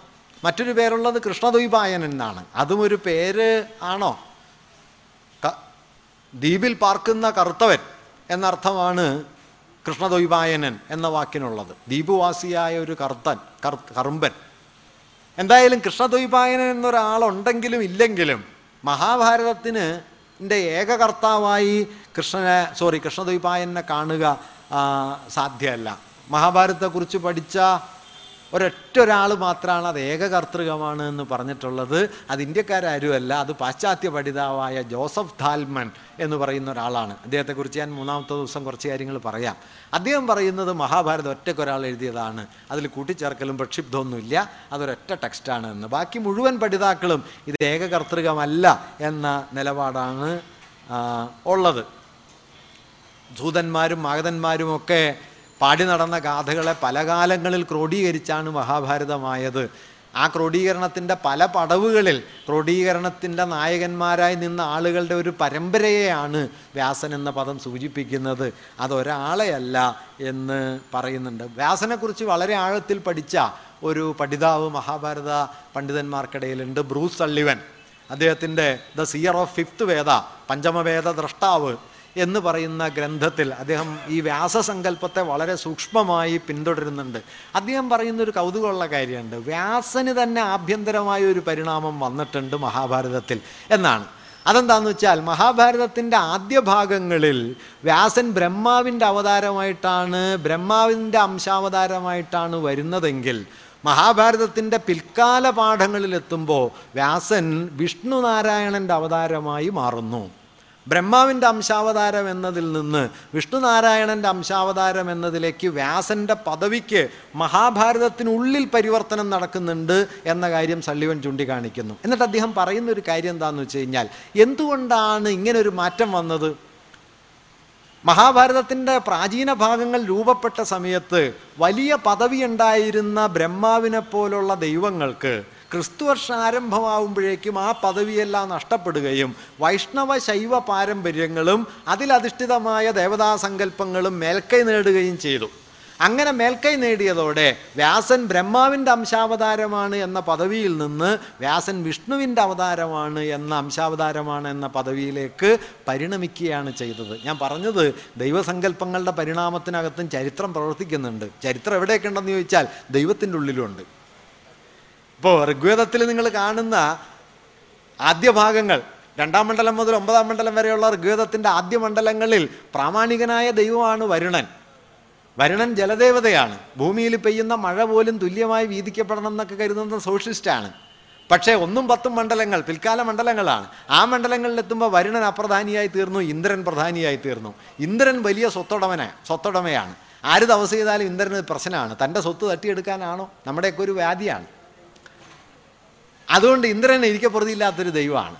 ഈ ഇന്ദ്രൻ ദേവാധിദേവനായ ഇന്ദ്രൻ ഉയർന്നു വരികയും വരുണൻ പിന്നോട്ട് പോവുകയും ചെയ്യുന്നത് നമുക്ക് ഋഗ്വേദത്തിൽ കാണാം. ഇത്തരത്തിലുള്ള അതായത് സമൂഹത്തിന്റെ അധികാരഘടനയിലും സ്വത്തുടമസ്ഥതാ രൂപങ്ങളിലും ഒക്കെ വരുന്ന മാറ്റം ആ മാറ്റം ദൈവസങ്കല്പത്തിൽ പ്രവർത്തിക്കുന്നതിന്റെ കൂടി ഫലമായിട്ടാണ് ബ്രഹ്മാവിന്റെ അംശാവതാരമായ വ്യാസൻ മഹാഭാരതത്തിന്റെ പിൽക്കാല ഭാഗങ്ങളിൽ പ്രബോധനാത്മക ഭാഗങ്ങളിലേക്ക് എത്തുമ്പോൾ അത് വിഷ്ണുവിന്റെ അംശാവതാര രൂപം എന്നതിലേക്ക് വരുന്നത്. മഹാഭാരതത്തെക്കുറിച്ച് സോറി വ്യാസനെക്കുറിച്ച് മഹാഭാരതത്തിൽ പറയാവുന്ന കൗതുകമുള്ള ഒരു കാര്യം എന്താ വെച്ചാൽ വ്യാസൻ മഹാഭാരതത്തിന്റെ ഉള്ളിലുണ്ട് മഹാഭാരതത്തിന്റെ പുറത്തുണ്ട്. മഹാഭാരതത്തിന്റെ അകത്തെ ഒരു പ്രധാന കഥാപാത്രമാണ് മഹാഭാരതം രചിച്ച ആളുമാണ്. മഹാഭാരതത്തിന് ആഖ്യാനപരമായി അങ്ങനെ ഒരു സവിശേഷതയുണ്ട്. ഇപ്പം നിത്യചൈതന്യതയും വളരെ കൗതുകമുള്ള ഒരു നിരീക്ഷണം മഹാഭാരതത്തെക്കുറിച്ച് പറയുന്നുണ്ട്. അദ്ദേഹം പറയുന്നത് നിങ്ങൾ നോക്കിയാലേ മഹാഭാരതത്തെ പോലെ ഒരു ആഖ്യാന സ്വഭാവമുള്ള ഒരു കൃതിയും നിങ്ങൾ കാണില്ല. ഇപ്പം എങ്ങനെ ഒരാൾക്ക് കഥ പറയാം? എനിക്ക് എന്റെ കഥ പറയാം. ഫസ്റ്റ് പേഴ്സൺ നെഗറ്റീവ് എനിക്ക് നിങ്ങളുടെ കഥ പറയാം. തേർഡ് പേഴ്സൺ നെഗറ്റീവ് ഉത്തമ പുരുഷാഖ്യാനം പ്രഥമ പുരുഷാഖ്യാനം. നമ്മളുടെ കഥ പറയാം. മഹാഭാരതം എങ്ങനെയാണ് കഥ പറയുന്നത്? ആരാരുടെ കഥയാണ് മഹാഭാരതം പറയുന്നത്? അതിവിചിത്രമായ ഒരു രൂപത്തിലാണ് മഹാഭാരതത്തിന്റെ ആഖ്യാന രീതി. ആലോചിച്ച് നോക്കൂ വ്യാസൻ എന്ന് പറയുന്ന ആദിപിതാവ് വ്യാസനാണ് മഹാഭാരത രചയിതാവ്. ആ ആദിപിതാവിന്റെ ചെറുമക്കളാണ് കൗരവരും പാണ്ഡവരും. ഭീഷ്മർ വിവാഹം കഴിക്കണ്ടെന്ന് തീരുമാനിക്കുന്നു സത്യവതിയെ ശന്തനു വിവാഹം കഴിക്കുന്നു അവർക്ക് വിചിത്രവീരനും ചിത്രാംഗതനും ഉണ്ടാകുന്നു വിചിത്രവീര്യൻ വിവാഹം കഴിക്കുന്ന അംബിക അംബാലികയും വിചിത്രവീര്യൻ മരിക്കുന്നു. വംശം അന്യം നിന്നു പോകുന്നു. സത്യവതി ക്ഷണിച്ച് വ്യാസനെ കൊണ്ടുവരുന്നു. വ്യാസന്റെ മക്കളായി ധൃതരാഷ്ട്രരും പാണ്ഡുവും ജനിക്കുന്നു. പാണ്ഡുവിന്റെയും ധൃതരാഷ്ട്രരെയും മക്കളായി കൗരവരും പാണ്ഡവരും. ഇതൊക്കെ സങ്കല്പമാണേ ജനിക്കുന്നു. അവർ തമ്മിലൊരു മഹായുദ്ധം കുരുക്ഷേത്രം. ആ കുരുക്ഷേത്ര യുദ്ധത്തിൽ പങ്കെടുത്ത ഒരാളായ അർജുനന്റെ മകനായ അഭിമന്യു. അഭിമന്യുവിന്റെ മകനായ പരീക്ഷിത്ത് പരീക്ഷിത്തിന്റെ മകനായ ജനമേജയൻ. ജനമേജയൻ നടത്തുന്ന സർപ്പസത്രം. ആ സർപ്പസത്രവേദിയിലേക്ക് വന്നു ചേരുന്ന വ്യാസശിഷ്യനായ വൈശമ്പായനൻ. നോക്കൂ ഒരാദിപിതാവ്. ആ ആദിപിതാവിന്റെ ചെറുമക്കൾ തമ്മിൽ നടന്ന ഒരു മഹായുദ്ധത്തിന്റെ കഥ. ആ ചെറുമക്കളിലൊരാളുടെ മകന്റെ മകനായ ജനമേജയനോട് ഈ ആദിപിതാവിന്റെ ശിഷ്യന്മാരിലൊരാളായ വൈശമ്പായനൻ പറഞ്ഞു കേൾപ്പിച്ചത് ആ കേട്ട വേദിയിലുണ്ടായിരുന്ന ഉഗ്രശ്രവസ് എന്ന് പറയുന്ന സൂതൻ ശൗനകാദി മുനിമാരുടെ മുമ്പിൽ ആവർത്തിക്കുന്ന രൂപത്തിലാണ് മഹാഭാരതം. ലോകത്തെവിടെയെങ്കിലും ഇങ്ങനെ ഒരു കഥ പറച്ചിലുണ്ടാവാൻ സാധ്യതയില്ല. ഇത്രയും വളഞ്ഞു തിരിഞ്ഞ്. മാത്രമല്ല മഹാഭാരതത്തിന്റെ ആഖ്യാനത്തിന്റെ ഒരു പ്രത്യേകത എന്താണെന്ന് വെച്ച് കഴിഞ്ഞാൽ ആരൊക്കെ ആഖ്യാനം ചെയ്യുന്നു? ഒരുപാട് പേർ ആഖ്യാനം ചെയ്യുന്നു. വ്യാസൻ ഗണപതിയോട് പറയുന്നു ഗണപതി എഴുതിയെടുക്കുന്നു വൈശംപായനൻ ജനമേജയനോട് പറയുന്നു ഉഗ്രശ്രവസ് ശൗനകാദി മുനിമാരോട് പറയുന്നു സഞ്ജയൻ ധൃതരാഷ്ട്രരോട് പറയുന്നു നാടൻ പാടും നാടോടി ആഖ്യാതാക്കൾ നാട്ടുകാരോട് പറയുന്നു സൂക്താങ്കാറ് ക്രിട്ടിക്കൽ ടെക്സ്റ്റ് എഡീഷനാക്കി മാറ്റുന്നു. എത്ര ആഖ്യാതാക്കളാണ്? അവസാനിക്കുന്നില്ല. ആഖ്യാതാക്കളുടെ പരമ്പരയാണ്. മാത്രമല്ല ഏറ്റവും ഇങ്ങേറ്റത്ത് നിന്ന് ഉള്ളിലേക്കാണ് ഉഗ്രശ്രവസാണ് പറഞ്ഞു തുടങ്ങുന്നത്. ആഖ്യാനം അവിടെ നിന്ന് ഇങ്ങോട്ടല്ല എല്ലാം കഴിഞ്ഞതിന് ശേഷം ഇവിടെ നിന്ന് അങ്ങോട്ട് തുടങ്ങുന്നു. വൈശംബായന ഉവാച. വൈശംബായനം സോറി ഉഗ്രസ്രവസ് പറയുന്നു. സൂതൻ പറയുന്നു. സൂതൻ പറയുന്നു എന്ന് പറഞ്ഞിട്ട് വൈശ ജനം വൈശംബായന ഉവാച. സൂതൻ പറയുന്നതാണ് വൈശംബായനം പറയുന്നു എന്നുള്ളത്. അല്ലാതെ വൈശംബായനം നേരിട്ട് പറയല്ല. ഒരു പാഠത്തിനുള്ളിൽ മറ്റൊരു പാഠാണ്. അതിനുള്ളിൽ മറ്റൊരു പാഠാണ്. ഇങ്ങനെ പാഠങ്ങൾക്കുള്ളിൽ പാഠങ്ങളായി പല പല അടരുകളായി. ഒരുപക്ഷെ നമ്മൾ ആധുനികാനന്തര കഥയെക്കുറിച്ചൊക്കെ പറയുമ്പോൾ മെറ്റാഫിക്ഷൻ എന്ന് പറയും. കഥയ്ക്കുള്ളിലെ കഥ. ഇത് ഒരു കഥയ്ക്കുള്ളിൽ മറ്റൊരു കഥയല്ല. കഥയ്ക്കുള്ളിൽ കഥയായി ആഖ്യാനങ്ങൾക്കുള്ളിൽ ആഖ്യാനങ്ങളായി ഒന്നിൽ നിന്ന് മറ്റൊന്നിലേക്ക് ഉള്ളിലേക്ക് ഉള്ളിലേക്ക് ഉള്ളിലേക്ക് നീങ്ങുന്ന ഒരു പാറ്റേണിലാണ് മഹാഭാരതം ആഖ്യാനം ചെയ്യപ്പെട്ടിട്ടുള്ളത്. അതാകട്ടെ അക്കാലം വരെ ഇന്ത്യയിൽ നിലനിന്ന എല്ലാ ആഖ്യാന രൂപങ്ങളെയും പലതരത്തിൽ ക്രോഡീകരിച്ചു. ചരിതങ്ങൾ ഗാഥകൾ നാരശംസികൾ വംശാവലികൾ അങ്ങനെ ഭൂതകാലത്തെ നോക്കിക്കാണാൻ ഏതൊക്കെ രൂപങ്ങൾ അക്കാലത്തുണ്ടായിരുന്നോ അവയൊക്കെ മഹാഭാരതം കൂട്ടിയിണക്കി. അന്യാപദേശ കഥകൾ തത്വവിചാരങ്ങൾ. സൂക്തങ്കാർ മഹാഭാരതത്തെക്കുറിച്ച് പറയുന്ന കൗതുകമുള്ളൊരു ഒരു വിശദീകരണം. It is a narrative all narratives എന്നാണ്. എല്ലാ ആഖ്യാനങ്ങളുടെയും ആഖ്യാനമായി അത് മാറി. ഇന്ത്യയിൽ അക്കാലം വരെ ഏതെല്ലാം ആഖ്യാന രൂപങ്ങൾ വന്നോ അവയെ മുഴുവൻ മഹാഭാരതം ഉൾക്കൊണ്ടു. ആദ്യാഖ്യാതാവ് ഏറ്റവും അവസാനത്തെ ആളാണ്. ഉഗ്രസ്രവസ് പറഞ്ഞു തുടങ്ങുന്നു. ഉഗ്രസ്രവസാണ് കാലപരമായി നോക്കിക്കഴിഞ്ഞാൽ ഏറ്റവും ഇങ്ങേയറ്റത്തുള്ള ആൾ ഉള്ളിലേക്കുള്ളിലേക്ക് ഉള്ളിലേക്ക് അത് പോകുന്നു. അതുപോലെ തന്നെ സഞ്ജയൻ എന്ന ആഖ്യാതാവ് വളരെ അസാധാരണ പ്രകൃതമുള്ള ഒരു ആഖ്യാതാവായി മാറുന്നു. ഒരു കാര്യം കൂടി ഉള്ളത് വൈശംപായനും ഉഗ്രസ്രവസും മഹാഭാരതം പുറത്തു നിന്ന് ആഖ്യാനം ചെയ്യുന്നു. സഞ്ജയൻ മഹാഭാരതം അകത്തു നിന്ന് ആഖ്യാനം ചെയ്യുന്നു. വ്യാസൻ അകത്തും പുറത്തു നിന്ന് ആഖ്യാനം ചെയ്യുന്നു.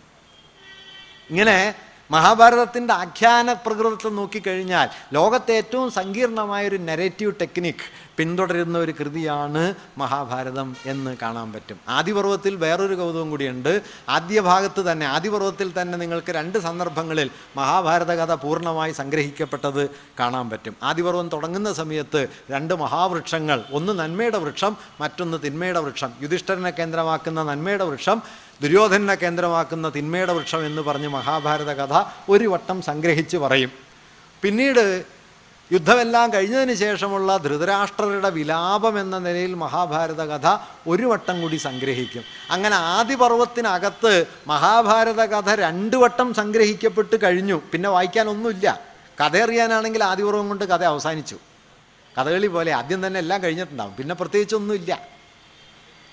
അവസാനം വരെ കഴിഞ്ഞിട്ടാണ് പിന്നെ നമ്മൾ കഥ കണ്ടു തുടങ്ങുന്നത്. മഹാഭാരതത്തിന് അങ്ങനെ ഒരു പ്രകൃതം കാണാൻ പറ്റും. അപ്പം ആദ്യത്തെ സംഗ്രഹം യുദ്ധത്തിലേക്ക് നയിച്ച സംഭവ പരമ്പരകളെ കേന്ദ്രീകരിച്ചാണെങ്കിൽ രണ്ടാമത്തെ സംഗ്രഹം യുദ്ധമുണ്ടാക്കുന്ന സർവനാശത്തിൽ ഊന്നിക്കൊണ്ടാണ് എന്ന് ഈ സംഗ്രഹങ്ങൾക്കൊരു സ്വഭാവ വ്യത്യാസം വേണമെങ്കിൽ പറയാൻ പറ്റും. എന്തായാലും പർവസംഗ്രഹം എന്ന് പറയുന്ന മൂന്നാം ഭാഗവും വരുന്നതോടെ മഹാഭാരതത്തിന്റെ ആകത്തുക ആദിപർവത്തിൽ തന്നെ സമാഹരിക്കപ്പെട്ടിരിക്കുന്നു. മഹാഭാരതത്തിന്റെ ക്രോഡീകരണം മഹാഭാരതത്തെക്കുറിച്ച് ഞാൻ സമീപകാലത്ത് കണ്ട ഒരു പഠനത്തിൽ സിബേഷ് പഠാചാര്യ എന്ന് പറയുന്ന ഒരാൾ കൗതുകമുള്ളൊരു നിരീക്ഷണം നടത്തിയിട്ടുണ്ട്. അദ്ദേഹം പറയുന്നത് ഇത് ഏതാണ്ട് കർണാടക സംഗീതത്തിലെ രാഗവിസ്താരം പോലെയാണെന്നാണ്. കാരണം കച്ചേരി തുടങ്ങുമ്പോൾ ഒരു കൃതി ആലപിക്കണേക്കുമ്പോൾ രാഗം വിസ്തരിക്കുമല്ലോ രാഗവിസ്താരത്തിൽ ആ രാഗത്തിന്റെ സ്വഭാവം എന്താണ് അതിന്റെ പാറ്റേൺ എന്താണ് എന്ന് മൃദുവായിട്ട് ആമുഖമായിട്ടൊന്ന് വിശദീകരിച്ച് പിന്നെ അത് എലാബറേറ്റായിട്ട് പാടി കേൾപ്പിക്കലാണല്ലോ ചെയ്യുന്നത്. എന്നതുപോലെ ഒരു രാഗവിസ്താരപരമായ തുടക്കവും പിന്നെ അതിന്റെ അതിവിപുലമായ വിശദീകരണവുമായിട്ടാണ് മഹാഭാരതം നിൽക്കുന്നത് എന്ന് പറയാം. ഏതായാലും ഇപ്പോൾ അരുന്ന ചക്രവർത്തി പറയുന്ന കാര്യം എന്താ വെച്ചാൽ ഭിന്ന കാലങ്ങളിൽ ഭിന്ന കേൾവി സമൂഹങ്ങൾക്ക് വേണ്ടിയാണ് ഇത് ആലപിക്കപ്പെട്ടത്. ഇതിന്റെ ഒരു ഓറൽ ട്രഡീഷനാണ് വാമൊഴി പാരമ്പര്യമാണ്. അതുകൊണ്ട് എന്താണ് കഥയെന്ന് ആദ്യമേ കേൾവിക്കാർക്ക് ഉറപ്പിച്ചതിന് ശേഷം കഥ വിശദീകരിക്കുക. അതല്ലാതെ മുഴുവൻ കഥയും കേട്ടതിന് ശേഷമാണ് കഥ മനസ്സിലാവുള്ളൂ എങ്കിൽ മഹാഭാരതം മിക്കവാറും ആർക്കും മനസ്സിലാവില്ല. അതുകൊണ്ട് പ്രാദേശികമായ കേൾവി സമൂഹങ്ങൾക്ക് മഹാഭാരത സ്വരൂപം ആദ്യം വ്യക്തമാക്കുന്നതിന് ആദിപർവത്തിൽ തന്നെ കഥാസംഗ്രഹങ്ങൾ പലവട്ടം പറഞ്ഞ് അവതരിപ്പിക്കുന്നു. പിന്നീട് മഹാഭാരത കഥ വിസ്തരിക്കുന്നു. അതുകൊണ്ട് ആദിപർവത്തിലെ മഹാഭാരതത്തിന്റെ കഥാസംഗ്രഹം തന്നെ മഹാഭാരതത്തിന്റെ വാമൊഴി പാരമ്പര്യത്തെ അത് പിന്നീട് ബ്രാഹ്മണീകരിക്കപ്പെട്ട സംസ്കൃത ഗ്രന്ഥമായി മാറുന്നതിന് മുമ്പുള്ള അതിന്റെ വാമൊഴി രൂപത്തിലുള്ള നിലനിൽപ്പിനെ അതിശക്തമായി സൂചിപ്പിക്കുന്ന ഒന്നാണ് ആദിപർവത്തിലെ പർവസംഗ്രഹം അടക്കമുള്ള ഭാഗങ്ങൾ എന്നാണ് പറയുന്നത്. നേരത്തെ പറഞ്ഞ എ കെ രാമാനുജൻ പറയുന്ന ഒരു കാര്യം മഹാഭാരതം പുറമേക്ക് എന്തെല്ലാം വൈവിധ്യങ്ങൾ പുലർത്തുന്നുണ്ടെങ്കിലും ആന്തരികമായി അതിന് ഘടനാപരമായ ഒരു ബന്ധമുണ്ട്. അതെന്ത് എന്ന് അദ്ദേഹം പറയുന്നത് മഹാഭാരതം പലതും ആവർത്തിച്ചു കൊണ്ടേയിരിക്കുന്നു ഘടനാപരമായ സ്ട്രക്ചറലായ ഒരു റെപ്പറ്റേറ്റീവ് ക്വാളിറ്റി മഹാഭാരതം നിലനിർത്തുന്നുണ്ട്. ആ ആവർത്തനങ്ങളെ മുൻനിർത്തിയാണ് അതിന്റെ ആന്തരികമായ ഐക്യത്തെ ഭാരതീയർ തിരിച്ചറിയുന്നത് എന്നാണ് രാമാനുജൻ പറയുന്നത്. റെപ്പറ്റീഷൻ ഇൻ ദ മഹാഭാരത എന്ന പേരിലുള്ള രാമാനുജന്റെ പഠനം. അദ്ദേഹം പറയുന്നുണ്ട് ഇന്ത്യയിൽ പൊതുവെ ഈ ആവർത്തന സ്വഭാവമുണ്ട്. ഇന്ത്യൻ ക്ഷേത്രങ്ങളെ നോക്കിയാൽ അതിന്റെ വാസ്തുശില്പ മാതൃക ആവർത്തിച്ചുകൊണ്ടേയിരിക്കുന്നുണ്ട് എന്ന് കാണാൻ പറ്റും. അതുപോലെ ഇന്ത്യൻ ശില്പരൂപങ്ങൾ അലങ്കാരത്തിന്റെ ആവർത്തനങ്ങളായിട്ട് നിൽക്കുന്നു. സംഘം കവിതകളിൽ ആവർത്തനം കാണുന്നു. കർണാടക സംഗീതത്തിൽ ആവർത്തനം കാണുന്നു. ഒരുപക്ഷെ കേരളത്തെ മുൻനിർത്തി നോക്കിയാൽ പഞ്ചാരി മേളത്തിലും ആവർത്തനം കാണുന്നു. കെ സി നാരായണൻ ആവർത്തനവും ആരോഹണവും ഒന്നാം കാലത്തിൽ നിന്ന് രണ്ടാം കാലത്തിലേക്ക് കാലം മുറുകി മുറുകി വരുന്നു. ഒരേ പാറ്റേൺ വേഗം മുറുകി മുറുകി വന്ന് ആവർത്തിച്ച് മേളം അതിന്റെ ഉച്ചസ്ഥായിയിലേക്ക് സഞ്ചരിക്കുന്നു. ഇങ്ങനെ ആവർത്തനവും ആരോഹണവും എന്ന ഒരു പാറ്റേൺ ആവർത്തനത്തിന്റെ ക്രമികമായ വിന്യാസം ഇന്ത്യയിൽ തന്നെയുള്ള ഒരു സവിശേഷമായ നരേറ്റീവ് പാറ്റ് ടെക്നിക്കാണെന്നും ഈ നരേറ്റീവിനെയാണ് മഹാഭാരതം ആഭ്യന്തരമായി ഉപയോഗപ്പെടുത്തിയത് എന്നും അദ്ദേഹം പറയുന്നു. അദ്ദേഹം അതിവിശദമായി അത് പ്രതിപാദിച്ചിട്ടുണ്ട്. ഞാൻ അതിന്റെ മുഴുവൻ ഉള്ളടക്കത്തിലേക്കും കടക്കുന്നില്ല. ഒന്ന് രണ്ട് കാര്യങ്ങൾ മാത്രം സൂചിപ്പിച്ചത് അവസാനിപ്പിക്കാം. ഒന്ന് മഹാഭാരതത്തിലെ മൂന്ന് തലമുറയിലും അദ്ദേഹം പറയുന്നു മൂന്ന് തലമുറകളിലും ഭൗതികവും അതിഭൗതികവുമായ മാനുഷികവുമായ ബന്ധങ്ങൾ ഉണ്ട്. ഇപ്പം ശന്തനു ആദ്യ തലമുറയിലെ ശന്തനുവും സത്യവതയും. ശന്തനുവിന് രണ്ട് പത്നിമാരാണുള്ളത്. ഒന്ന് ഗംഗയാണ് മറ്റൊന്ന് സത്യവതിയാണ്. ഗംഗ അതിഭൗതിക പ്രകൃതമുള്ള ഒരു കഥാപാത്രമാണ്. സത്യവതി മാനുഷിക പ്രകൃതമുള്ള കഥാപാത്രമാണ്. സത്യവതിക്ക് അതിഭൗതിക പ്രകൃതമുള്ള പരാശരൻ ഉണ്ട് മാനുഷിക പ്രകൃതമുള്ള ശന്തനുവും ഉണ്ട്. അടുത്ത തലമുറയിൽ അംബികയും അംബാലികയും. അതിൽ ചിത്രാംഗതനും വിചിത്രവീര്യനും ജനിക്കുന്നു. ആ ചിത്രാംഗതനും വിചിത്രവീര്യനും ജനിക്കുന്നത് ഈ അംബികയും അംബാലികയും വിവാഹം കഴിക്കുന്നത് വിചിത്രവീര്യനെയാണെങ്കിലും അതിൽ മക്കളായി മാറുന്നത് ഈ വ്യാസന്റെ മക്കളാണ്. വ്യാസൻ അതിഭൗതിക പ്രകൃതമുള്ള ഒരു കഥാപാത്രമാണ്. ഈ വിചിത്രവീര്യൻ മാനുഷിക പ്രകൃതമുള്ള ഒരു ഒരു കഥാപാത്രമാണ്. കുന്തി. കുന്തിക്ക് മാനുഷിക പ്രകൃതമുള്ള പാണ്ഡു ഭർത്താവായുണ്ട് അതിഭൗതിക പ്രകൃതമുള്ള ഇന്ദ്രനും സോറി ഇന്ദ്രനും വായുദേവനും യമധർമ്മനും സൂര്യനും ഒക്കെ അതിഭൗതിക പ്രകൃതമുള്ള പങ്കാളിയായിട്ട് ഉണ്ട്. മാദ്രിക്ക് പാണ്ഡു മാനുഷിക പ്രകൃതമുള്ള ഭർത്താവായിരിക്കുന്നു. അശ്വിനി ദേവന്മാർ അതിഭൗതിക പ്രകൃതമുള്ളവരായിരിക്കുന്നു. ഇങ്ങനെ ഭൗതി അതിഭൗതികതയുടെയും മാനുഷികതയുടെയും ഒരു മിശ്രണം ആവർത്തിച്ചുകൊണ്ടേയിരിക്കുന്നു മഹാഭാരതത്തിൽ. ഇത് മഹാഭാരതത്തിന്റെ എല്ലാ തലമുറകളിലും ആവർത്തിക്കുന്ന ഒരു പാറ്റേൺ ആണ് എന്ന് അദ്ദേഹം പറയുന്നു. മറ്റൊരു കാര്യം അദ്ദേഹം പറയുന്നത് മഹാഭാരതത്തിലെ സുപ്രധാന കഥാപാത്രങ്ങളെല്ലാം തന്നെ ഒന്നുകിൽ അവരുടെ അമ്മമാരുടെ വിവാഹത്തിന് മുമ്പ് ജനിച്ചവരാണ് അല്ലെങ്കിൽ ആ സ്ത്രീകൾ വിധവകളായതിന് ശേഷം ജനിച്ചവരാണ്. ഇത് അദ്ദേഹം സൂചിപ്പിക്കുന്നുണ്ട്. ഭീഷ്മർ.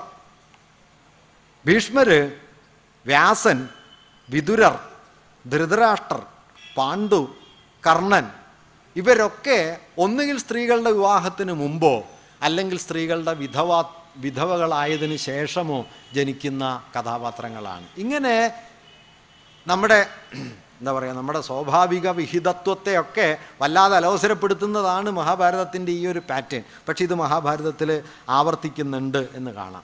അതുപോലെ ഗാംഗേയൻ. ഗാംഗേയൻ ഗംഗ ഗംഗയുടെ മകനായി ഭീഷ്മർ വരുന്നു. ഗംഗയിൽ കർണൻ ഒഴുക്കപ്പെടുന്നു. കർണൻ ഒഴുക്കപ്പെട്ടതുകൊണ്ട് കർണൻ ഗാംഗേയനായി.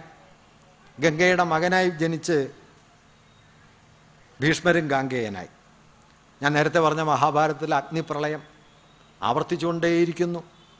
അതരക്കില്ലമായി കാണ്ഡവദാഹമായി അശ്വത്ഥാമാവിന്റെ കൂട്ടക്കൊലയായി ഗാന്ധാരിയും ധൃതരാഷ്ട്രനും പ്രവേശിച്ച് മരിച്ച വനാഗ്നിയായി ഏറ്റവും ഒടുവിൽ സർപ്പസത്രത്തിൽ അഗ്നിയായി അഗ്നിപ്രളയം ആവർത്തിക്കുന്നു. പ്രച്ഛന്ന ജീവിതങ്ങൾ പാണ്ഡവരുടെ വനവാസം ബ്രാഹ്മണവേഷം വിരാടസഭ പല വേഷങ്ങൾ കർണന്റെ ജീവിതം തന്നെ. കർണജീവിതം തന്നെ ഒരു പ്രച്ഛന്ന ജീവിതമാണ്. സ്വന്തമായിട്ട് ജീവിക്കാൻ പറ്റിയില്ല. താനാരാണെന്ന് അറിഞ്ഞ് ജീവിക്കാൻ പറ്റിയില്ല. മാലിയുടെ കർണഭാരത കർണശബദത്തിൽ അങ്ങനെയാണല്ലോ. ആരാണ്? ആര് പിതാവ്? ആര് മാതാവ്? ആരാണ് ഞാൻ?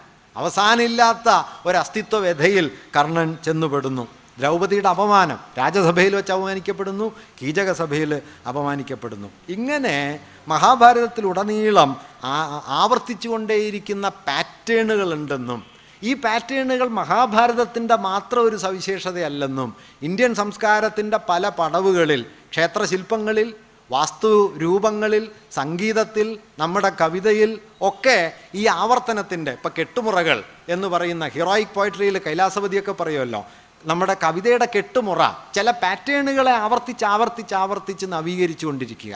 ഇങ്ങനെയുള്ള ഇന്ത്യയുടെ ഇന്ത്യയുടെ പ്രാചീന ഇന്ത്യയുടെ ഭിന്ന സംസ്കാരങ്ങളിൽ ഒരുപോലെ കാണുന്ന ഈ ആവർത്തനത്തിന്റെയും നവീകരണത്തിന്റെതുമായ ഒരു ഘടനയെ നമ്മുടെ ചെണ്ടമേളത്തിലൊക്കെ നാം കാണുന്ന കർണാടക സംഗീതത്തിൽ നാം കേട്ടുകൊണ്ടിരിക്കുന്ന ആ പാറ്റേണിനെ രചനാപരമായി ആന്തരവൽക്കരിച്ചുകൊണ്ടാണ് മഹാഭാരതാഖ്യാനം നിലനിൽക്കുന്നതെന്നും ഇത് തിരിച്ചറിയാൻ കഴിയുന്നത് കഴിഞ്ഞതുകൊണ്ടാണ് ഇന്ത്യക്കാർക്ക് മഹാഭാരതം ഓൾഡൻബർഗിന് തോന്നിയതുപോലെ രാക്ഷസീയമായ ഒരു അവ്യവസ്ഥയായി അനുഭവപ്പെടാതിരിക്കുന്നത് എന്നുമാണ് ഈ രാമാനുജൻ പറഞ്ഞു വെക്കുന്ന ഒരു കാര്യം. എന്തായാലും ഞാനത് അവസാനിപ്പിക്കുന്നു. മഹാഭാരതത്തെക്കുറിച്ച് ആർ എൻ ദണ്ടേക്കർ എന്ന ക്രിട്ടിക്കൽ എഡീഷന്റെ